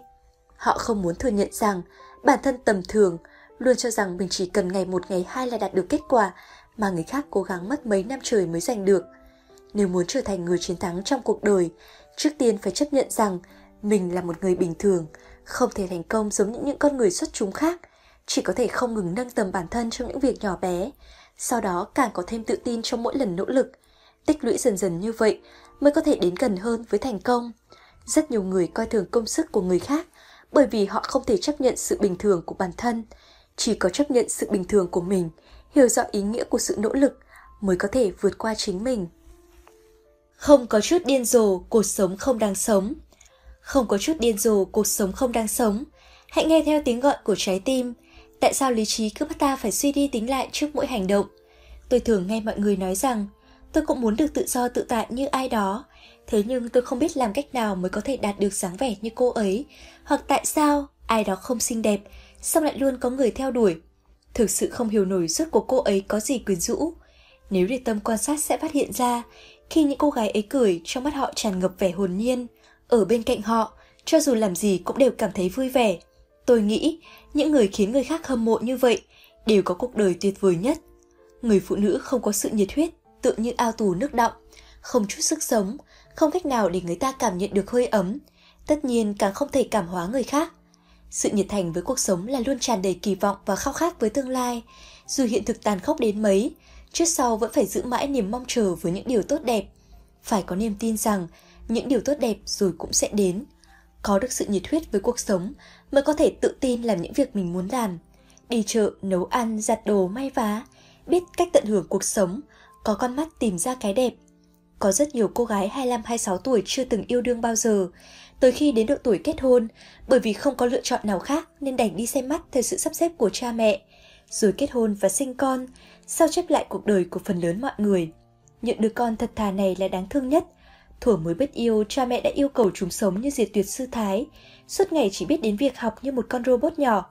Sau đó đến tuổi kết hôn, cha mẹ lại đòi chúng khởi động chương trình yêu đương ngay lập tức, nóng lòng muốn ta tóm lấy một người đàn ông để kết đôi, hoàn thành việc lớn đời người. Những người này không có sức sống riêng, họ sống theo lộ trình đã được người khác sắp đặt hết, chỉ cần vô thức bước đi. Vấn đề lớn nhất của những người phụ nữ ấy là không có niềm yêu thích gì, quá nghiêm túc và dập khuôn, toàn thân toát ra vẻ xa cách khó gần. Cuộc sống gồm hai yếu tố quan trọng là vật chất và tinh thần. Nếu một người ở trong trạng thái cứng nhắc trong thời gian dài, họ sẽ trở nên khó tính và bực bội. Chẳng phải chỉ vì không ai yêu, mà còn bởi bản thân họ không cách nào dành tình yêu cho người khác. Cuối cùng đánh mất đi hạnh phúc thực sự và trải nghiệm tình cảm mà họ nên có. Hầu hết những người phụ nữ nhiệt huyết sẽ không bị ràng buộc, họ thích những thay đổi trong cuộc sống. Đối với những người yêu cuộc sống, họ sẽ yêu tất cả mọi thứ, không ngại đảo loạn trật tự vốn có của cuộc đời. Khi thiết lập các mối quan hệ, trong quá trình giao thiệp với người khác, những người phụ nữ ấy có thể tự tìm niềm vui, đồng thời khiến đối phương cảm thấy vui vẻ. Đây là điều cực kỳ quan trọng. Đàn ông không thích phụ nữ giả vờ ngốc nghếch, mà thích một người có thể thể hiện bản thân tốt hơn. Trong một xã hội đầy những ham muốn vật chất, cần có khả năng kinh tế và trí thông minh để kết hợp với lòng nhiệt thành. Như vậy mới có thể duy trì sự sáng tỏ nơi tâm hồn mình. Để đạt được điều này, ta còn cần có lòng từ bi và trí tuệ to lớn. Những người có sức hút cuốn luôn tràn đầy sức sống, luôn giữ lấy niềm khao khát yêu thương cùng lòng tin và tình yêu vào cuộc sống. Quan trọng nhất là họ có thể truyền nguồn cảm hứng đó cho người khác. Người yêu bạn với mục đích kết hôn mới là người thật lòng. Bạn thân của tôi gặp phải vấn đề mà mọi phụ nữ đến tuổi nhưng chưa lập gia đình đều có thể gặp phải. Cô ấy có một người bạn trai đã yêu nhau 6 năm, song đối phương vẫn chưa sẵn sàng cho cô một lời hứa kết hôn. Cô ấy nói rằng hai người rất hợp nhau, mỗi lần ở bên nhau đều cảm thấy rất hạnh phúc. Tuy nhiên không biết là bởi lý do gì, chỉ cần vừa nhắc tới chuyện cưới xin anh ấy ấp a ấp úng, như thể kết hôn là một việc rất khó xử. Rõ ràng phải là đàn ông cầu hôn phụ nữ, vậy mà giống như mình đang ép cưới. Cô bạn tôi thở dài ngao ngán. Tôi không biết cô ấy thực sự không hiểu hay không muốn hiểu. Kỳ thực, những người sáng suốt đều có thể nhìn ra, dù đối phương hẹn hò với cô ấy, nhưng anh ta lại chậm chạp không đưa ra quyết định vì luôn vấp phải ý kiến của gia đình. Do học vấn và công việc của đàn gái đều kém hơn một bậc so với đàn trai, cha mẹ anh ta không đồng ý chuyện cưới hỏi. Đôi khi thậm chí tôi còn nghi ngờ có lẽ cha mẹ anh ta lặng lẽ sắp xếp việc xem mắt cho anh ta rồi. Khi một người phụ nữ yêu một người đàn ông, cô ấy sẽ mơ ước một cuộc sống ổn định cùng anh ấy, sinh con và nuôi dạy chúng. Trong mắt cô bạn của tôi lúc nào cũng ẩn chứa niềm mong chờ ngây ngô, luôn cảm thấy tình cảm của họ không có vấn đề gì, còn chưa kết hôn lại đều bởi vấn đề nơi cha mẹ đàn trai. Sự tôn trọng lớn nhất của một người đàn ông dành cho một người phụ nữ chính là kết hôn với cô ấy. Nếu một người yêu bạn, anh ấy chắc chắn sẽ nghĩ đủ mọi cách để gắn chặt mình và bạn với nhau. Khi anh ấy viện cớ thoái thác chuyện hôn nhân, đó là vì anh ấy không yêu bạn nhiều đến thế. Mỗi người phụ nữ đang yêu đều từng có một khoảng thời gian ngây ngô khở khạo. Khi đã rơi vào lưới tình, dù người kia nói gì, họ cũng cảm thấy có thể chấp nhận được. Từ từ hạ thấp giới hạn của bản thân, cho rằng chỉ cần hai người yêu nhau thì có thể bù đắp cho mọi vấn đề đời thường. Đợi đến khi bản thân thật sự bị tổn thương bởi thế tục và người đàn ông ấy, họ mới hiểu rằng tình yêu và hạnh phúc thực sự là mối quan hệ được bộc lộ dưới ánh mặt trời. Tình yêu chỉ trọn vẹn khi cả hai có thể tự do và thoải mái ở bên nhau, chứ không phải chỉ trốn tránh trong bóng tối. Sau nửa năm dây dưa với người bạn của tôi, cuối cùng đối phương cũng đề nghị chia tay, bởi vì cha mẹ đã tìm cho anh một người có công việc, ngoại hình và học vấn xứng đôi với anh ta hơn. Người đàn ông ấy vẫn nói với bạn tôi rằng anh ta chọn kết hôn với người khác là do áp lực từ cha mẹ, rằng anh ta vẫn yêu cô ấy, hy vọng cô sẽ tha thứ cho mình. Cô bạn tôi lựa chọn chia tay, nhưng lại ngờ nghịch tin lời giải thích của anh ta. Qua sự ngốc nghếch của cô ấy, tôi hiểu rằng trong thế giới của đàn ông, có thể kết hôn hay không, có muốn kết hôn hay không, không được quyết định bởi thời gian bên nhau hay tình cảm của người phụ nữ. Tiếc thay, phụ nữ thường dễ lạc lối trong tình yêu, dành tình cảm sâu đậm hơn, cho nên tổn thương cũng nhiều hơn, lâu hơn. Có ai đó từng nói đàn ông là động vật hoang dã và phụ nữ là động vật làm tổ. Trong tuyển tập tán văn của mình, Hồng Hoàng từng có một đoạn phân tích về đàn ông rất hay như sau. Nửa trên của đàn ông là tu dưỡng, nửa dưới là bản chất. Phụ nữ kết hôn với đàn ông chủ yếu là bởi nửa trên của anh ta. Phụ nữ thích lấy người đàn ông có nhân cách tốt làm chồng. Thông thường đàn ông cũng không muốn để lộ bản chất của mình, đặc biệt là trước mặt phụ nữ. Họ luôn phô nửa trên ra và giấu đi bản chất. Phụ nữ vẫn nên chú ý nhiều hơn đến nửa dưới của đàn ông, vì đây mới là thứ quan trọng nhất. Thực ra anh ta không yêu bạn nhiều đến thế, bạn cũng không cần quan tâm đến những lời bảo chữa ngọt ngào kia. Người đàn ông yêu bạn với mục đích kết hôn mới là người thật lòng thật dạ với bạn. Nếu một người có thể dùng toàn bộ sinh lực để cưới bạn, bằng lòng cùng bạn nâng đỡ nhau đi hết phần đời còn lại, thì điều đó có giá trị hơn nhiều so với vô số lời đường mật. Phụ nữ thông minh nên sớm vạch trần sự thật đằng sau những lời yêu đương mùi mẫn. Nếu người ấy không muốn cùng bạn đi hết phần đời còn lại, lúc nào cũng mượn đủ mọi cớ để thoái thác chuyện hôn nhân, vậy thì rời xa anh ta mới là sự lựa chọn tốt nhất. Sự thật thường không mấy đẹp đẽ, tình yêu luôn được bọc đường, ai có thể nếm được vị đắng bên trong sẽ là người chiến thắng cuối cùng. Nhân lúc còn trẻ, sao không nhập vai sớm hơn? Đối với nhiều người trẻ, trốn học, yêu sớm, hút thuốc và uống rượu đã trở thành xu hướng để đua nhau bắt chước. Sau này khi nhớ lại thời thanh xuân sốc nổi và những ngày tháng yêu sớm mơ hồ của bản thân, một số người bỗng thấy mình không có bao nhiêu kỷ niệm đẹp, thứ nhiều hơn cả là sự nhục nhã, xấu hổ và tiếc nuối. Tại thời điểm đó, bản thân chúng ta cũng không xác định được giá trị của mình, không biết cách yêu bản thân, cũng không biết cách yêu người khác. Sự thay đổi của một cá nhân cần trải qua ba giai đoạn là gia đình, nhà trường và xã hội. Đây là ba hệ thống quyền lực hoạt động theo cùng một quy tắc xã hội. Chúng vừa bảo vệ, vừa ràng buộc chúng ta, chúng định hình các kiểu hành vi, cũng định hình tính cách chúng ta. Do vậy, chúng ta không nên lãng phí thanh xuân. Khi bạn chưa có năng lực chống lại các kỳ toắc, càng sớm học cách thích nghi, cuộc sống sau này sẽ càng thoải mái hơn. Sự cạnh tranh trong cuộc sống vẫn luôn tàn khốc. Khi còn trẻ, chúng ta không có đủ vốn liếng để tranh giành các nguồn lực cho mình. Ta chỉ có thể cố gắng học tập, nâng cao bản thân dần dần trở nên mạnh mẽ. Khi tôi bước ra khỏi cánh cổng trường cấp 3, thầy giáo từng nói, thực ra học sinh chỉ chia thành hai loại, thi đỗ đại học và không thi đỗ đại học. Thầy bảo, không phải cứ thi đỗ đại học là sẽ có tương lai, hay không thi đỗ thì nhất định không có tương lai. Sự khác biệt nằm ở việc vào được một trường đại học tốt có thể giúp cho em có xuất phát cao hơn, tích góp được những nguồn lực có lợi hơn. Một sự thật rõ ràng như vậy, nhưng không mấy ai hiểu. Long ứng đài có một câu nói rất nổi tiếng như sau. Con à, mẹ yêu cầu con học tập chăm chỉ, không phải vì mẹ muốn con so thành tích với người khác, bởi vì mẹ hy vọng rằng sau này con sẽ có quyền lựa chọn công việc có ý nghĩa, có thời gian rảnh, chứ không bị ràng buộc phải mưu sinh. Khi công việc có ý nghĩa trong lòng con, lúc ấy con sẽ có cảm giác thành tựu. Khi công việc cho con thời gian, không lấy đi cuộc sống của con, lúc ấy con sẽ có tôn nghiêm. Cảm giác thành tựu và tôn nghiêm sẽ mang tới cho con niềm vui. Trong thế giới cạnh tranh khốc liệt này, con người dựa vào thế mạnh để sống, tìm thấy ưu thế của mình thì có thể đạt được thành công. Ước mơ thời trẻ khờ dại là một điều mong manh đáng sợ, bởi lựa chọn của bản thân vào thời điểm đó có thể quyết định hướng đi cả đời. Đến khi đặt mình vào thế giới trưởng thành, bạn mới hiểu rằng cuộc sống chính là chiếc xe lao băng băng về phía trước. Chỉ cần lơ là một chút, ta sẽ bị hất văng ra xa. Đây chính là thanh xuân của chúng ta, thất vọng nhưng không tuyệt vọng, tàn khốc nhưng không thối nát. Chọn tiến lên hay sa ngã đều là lựa chọn của mỗi người. Tuy nhiên khi còn trẻ, nếu không quản lý bản thân mình, ta sẽ phải trả giá. Nếu nhân sinh đã là một ván cờ, rớt lại phía sau sẽ phải chịu đòn. Vậy sao không nhập vai sớm hơn, giành lấy những điều kiện có lợi hơn cho tương lai chứ? Học cách tha thứ để thực sự trưởng thành. Trong quá trình trưởng thành, chúng ta đều có trải nghiệm như thế này. Cha mẹ tồn tại như vị thần, có thể trừng phạt ta theo ý muốn. Những cảm xúc của họ khiến ta sợ hãi, lo rằng chỉ bất cẩn chút thôi sẽ bị họ giận cá chém thớt. Cha mẹ khi ấy có quyền kiểm soát tuyệt đối, ta không có lựa chọn nào khác ngoài việc nghe lời họ. Trong tập tạp văn Mộ của Lỗ Tấn có một bài viết với nhan đề Bây giờ chúng ta làm cha như thế nào? Nêu ra một quan điểm vô cùng ý nghĩa.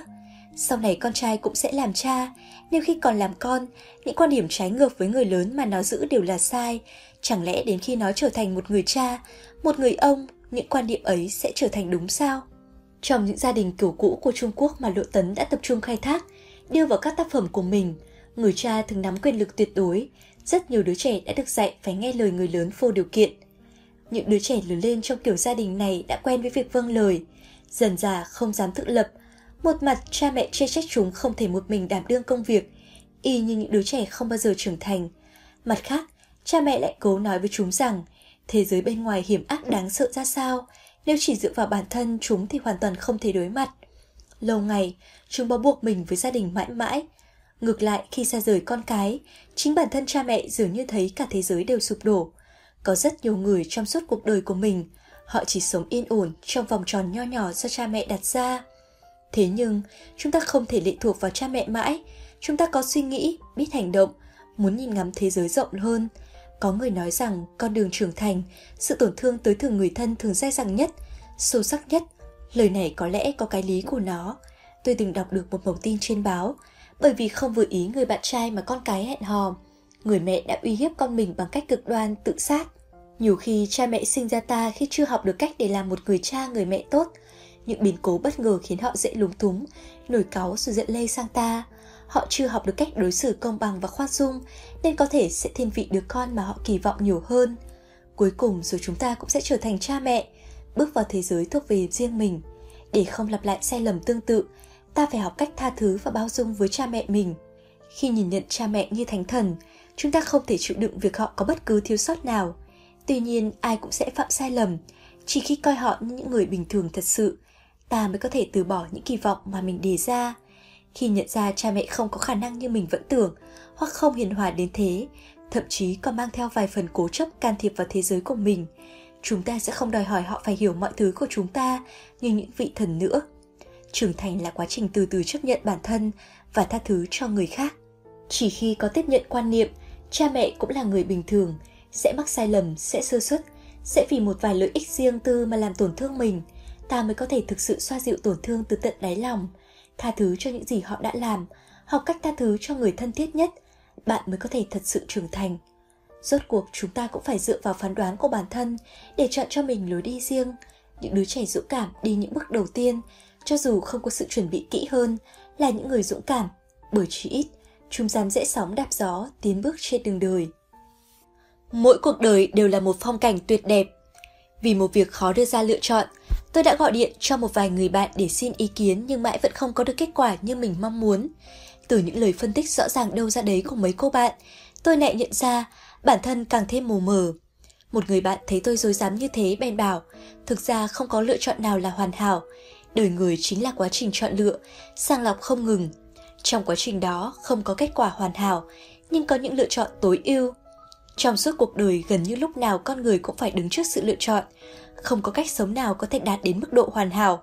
Bất kể chúng ta làm thế nào, cuộc đời vẫn luôn tồn tại sự hối tiếc. Đây chính là trạng thái bình thường của cuộc đời. Có người thích những năm tháng tranh giành bon chen, người thì lại thích những ngày tháng yên bình tĩnh lặng. Không ai có thể nói rõ cái nào tốt hơn, bởi đời người là một quá trình tự trải nghiệm. Đứng trước hai ngã rẽ, lựa chọn con đường nào thì sẽ sống cuộc đời đó. Rất nhiều cô gái gặp phải chuyện ngoại tình hỏi tôi, tôi nên lựa chọn như thế nào, rốt cuộc là ly hôn hay cố gắng cứu vãn. Những người trẻ còn mông lung sẽ hỏi, rốt cuộc là từ bỏ công việc hiện tại vì người mình yêu hay từ bỏ người mình yêu vì công việc. Kỳ thực không có một cuộc đời hoàn hảo. Trong cuốn The Theory of Moral Sentiment, tạm dịch lý thuyết về cảm tính đạo đức, đã từng nhắc tới trên thực tế, những phiền não của một vị vua có nhiều điểm giống với một người ăn xin, chỉ là tính chất khác nhau mà thôi. Không ai có thể cho người khác câu trả lời chính xác, bởi vì trong lòng mỗi người đều có một cán cân. Tứ ước lượng đều là phần quan trọng nhất đối với bản thân họ. Không ai hiểu được mình hơn chính bạn, không ai rõ mong ước sâu tận đáy lòng mình hơn chính bạn. Khi hâm mộ những người sống tại thành phố lớn, không ai biết được hôm nay họ còn cả đống tài liệu chất chồng như núi cần giải quyết trên đường trở về sẽ bị tắc đường 2 tiếng đồng hồ. Hay sau khi tăng ca đến 2 giờ sáng còn phải tham gia cuộc đàm phán quan trọng vào lúc 8 giờ. Nhiều khi, họ cũng ngưỡng mộ nhịp sống chậm rãi nơi thôn quê, ngưỡng mộ cuộc sống nhàn nhã, cuộc đời yên ổn và hạnh phúc. Chúng ta không thể biết được những người phụ nữ mạnh mẽ, khiến người khác hâm mộ đã phải chịu đựng bao nhiêu lời dị nghị và bóng gió sau lưng. Không hiểu được họ đã âm thầm đưa ra bao nhiêu quyết định mới vượt qua sự dao động ở tận sâu trong đáy lòng để giành được một tương lai không chắc chắn. Chúng ta ngưỡng mộ những người về quê lập nghiệp, nhưng lại không biết họ đã chịu đựng bao nhiêu khó khăn vì không ai thấu hiểu, mang theo bao nhiêu áp lực để bước tiếp. Có lẽ họ cũng đang đau đầu nhức óc vì khoản vốn tiếp theo. Có lẽ vào mỗi đêm khuya, họ đều mải suy nghĩ xem doanh nghiệp của mình nên duy trì như thế nào vào ngày mai. Mỗi cuộc đời đều đầy dễ thử thách và những điều bất định. Dù chọn lựa ra sao, ta đều sẽ mất đi một cơ hội khác. Đời người chính là như vậy, không bao giờ hoàn hảo lựa chọn là một cuộc mạo hiểm, một cuộc kiên trì và cố chấp với bản thân, nơi ngã tư của đời người, chúng ta có thể sống theo lòng mình, từ đó lựa chọn con đường cho bản thân. Phải tin rằng mỗi cuộc đời đều là một phong cảnh tuyệt đẹp và chúng ta đều có thể sống một cuộc sống tuyệt vời. Đời người chỉ có sự kiên trì và cố gắng, chứ không có tốt xấu hay đúng sai. Điều quan trọng là bạn có trái tim kiên định hay không, có thể gánh vác hậu quả của mọi sự lựa chọn hay không. Và một khi đã chọn, hãy nỗ lực vì nó. Tử tế với những điều vụn vặt mới là tử tế với cuộc sống. Một người đàn ông rất có duyên với phụ nữ đã hẹn hò với nhiều người, nhưng những cô bạn gái này thường chia tay anh ta sau khi bên nhau chưa đầy nửa năm. Anh ấy cảm thấy sầu não, nhiều lần chạy tới chỗ tôi giúp bầu tâm sự. Anh không hiểu tại sao những người bạn gái kia đều nói rằng anh ấy rất tốt, chỉ là không thể khiến họ tin cậy. Vừa khéo tôi quen biết một người bạn gái của anh ta. Trong một lần trò chuyện, chúng tôi nhắc tới việc này. Cô gái nói rằng anh chàng nhiều lúc rất đáng giận. Một lần được nghỉ, cô xa xôi ngàn dặm chạy đến thăm anh, nhưng ngay cả việc nên đi tuyến đường nào anh ta cũng không tìm giúp cô. Lạ nước lạ cái, cô đã đi vòng vèo mười mấy tiếng đồng hồ mới tìm được anh ta.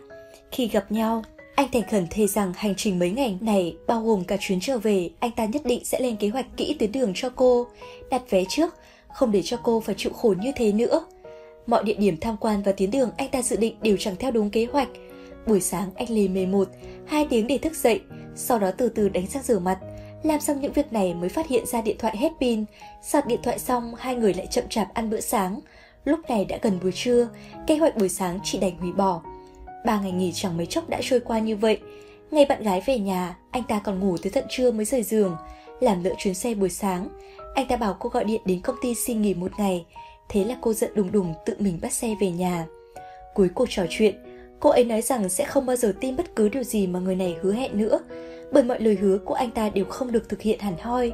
Anh thực sự là một người đàn ông tốt, song hoàn toàn không thể khiến người khác tin tưởng được. Vì vậy, cô thật chịu đau khổ để chia tay anh, chứ không muốn chịu đựng sự thất vọng và buồn bã sau khi đặt niềm tin vào anh hết lần này đến lần khác. Nhìn vào đôi mắt kiên quyết của cô gái này, tôi nghĩ có lẽ tôi có thể hiểu lý do tại sao nhân duyên của anh ta tốt nhưng lại luôn thất bại trong tình cảm. Tôi đã ý ý rất nhiều người thành công, hầu hết họ đều dồi dào sinh lực, năng động mạnh mẽ, được lên dây cót 24 giờ, lúc nào cũng ở trong trạng thái chuẩn bị chiến đấu. Người bình thường không dễ dàng làm được như vậy, nhưng ai cũng có thể giữ lời hứa, nói được làm được trong những việc nhỏ. Có trách nhiệm với bản thân mới có thể khiến người khác tin tưởng, bởi hầu hết mọi người không dễ tha thứ cho người khác, càng không thể tha thứ cho sự ngang bướng của bất cứ ai. Khi bước vào xã hội bằng vai diễn người trưởng thành, chúng ta không còn tư cách bướng bỉnh nữa. Chúng ta không thích dậy sớm, không thích trả lời điện thoại, thậm chí không thích làm việc. Đây là điều tự do của mỗi người, nhưng tiền đề là ta phải có đủ vốn liếng để tận hưởng sự tự do ấy. Không bao giờ có sự tự do tuyệt đối. Một người hơn 30 tuổi mà vẫn tùy hứng sẽ khiến mọi người cảm thấy người này không đáng tin, rất khó để giao phó trọng trách.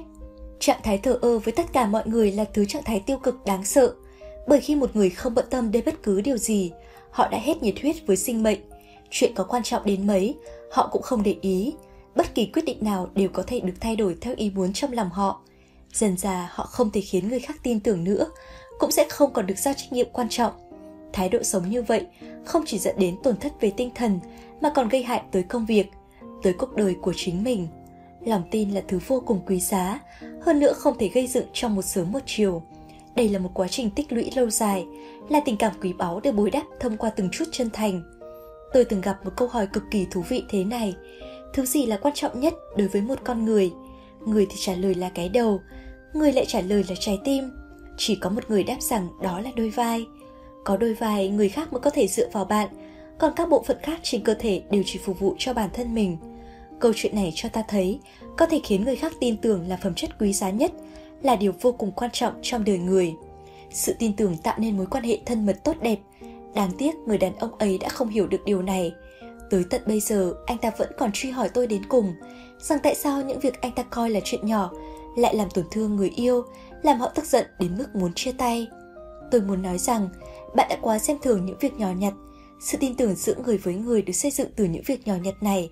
Chỉ khi tử tế với những điều vụn vặt, ta mới được coi là biết tử tế với cuộc sống. Lời cuối, muốn thay đổi hãy bắt đầu từ bây giờ. Tôi thường xuyên nghe một vài cô bạn làm tư vấn tâm lý cộng đồng kể rằng, nhiều người phụ nữ nhờ họ giúp đỡ thường lặp lại cùng một vấn đề, tâm sự cùng một nỗi đau, than phiền giống hệt nhau. Một vài vấn đề nhìn qua là biết nên giải quyết ra sao, xong những người trong cuộc cứ vướng mắc nhiều lần. Bạn nói cách giải quyết cho họ cũng chẳng ích gì, vì dù sao họ cũng không làm theo. Trong mắt những người phụ nữ ấy, tư vấn tâm lý chỉ là một cách để chút nỗi oán giận của bản thân. Sau khi chút hết ra, cuộc sống vẫn trôi qua như cũ. Không hề có bất cứ sự thay đổi và tác động nào, họ sẽ lại giận dữ, oán trách. Việc này nhắc tôi nhớ lại chuyện phụ đạo em gái làm bài tập trước đây, phương pháp tính toán của cùng một dạng đề bài. Tôi đã giảng đi giảng lại mấy lần, xong nó vẫn không nhớ được. Tôi đánh dấu từng nội dung kiểm tra trong mỗi cuốn sách, rồi để cho nó xem. Nhưng lần tới nó hỏi bài, tôi ngay lập tức nhận ra nó vẫn chưa xem những gì tôi đã đánh dấu. Rõ ràng ngay cả khi đã có người nêu ra cách làm, nó vẫn không tự cố gắng giải quyết bài tập. Phương pháp quả thực là quan trọng, nhưng nếu phương pháp chỉ lưu lại trong đầu bạn chứ không thật sự dẫn dắt hành động của bạn, vậy thì nó cũng chẳng phát huy được tác dụng gì. Thế giới này không bao giờ thiếu những kẻ thất bại và kẻ oán trách, bởi hầu hết mọi người chỉ hô hào khẩu hiệu mà thôi. Họ không thể luôn luôn kiên trì hoàn thiện bản thân và hành động tích cực. Nếu thực sự quyết tâm thay đổi bản thân, hãy bắt đầu nâng cao năng lực làm việc của chính mình ngay từ bây giờ. Hành động của bạn có thể kéo dài bao lâu, sự thay đổi của bạn sẽ lớn bấy nhiêu.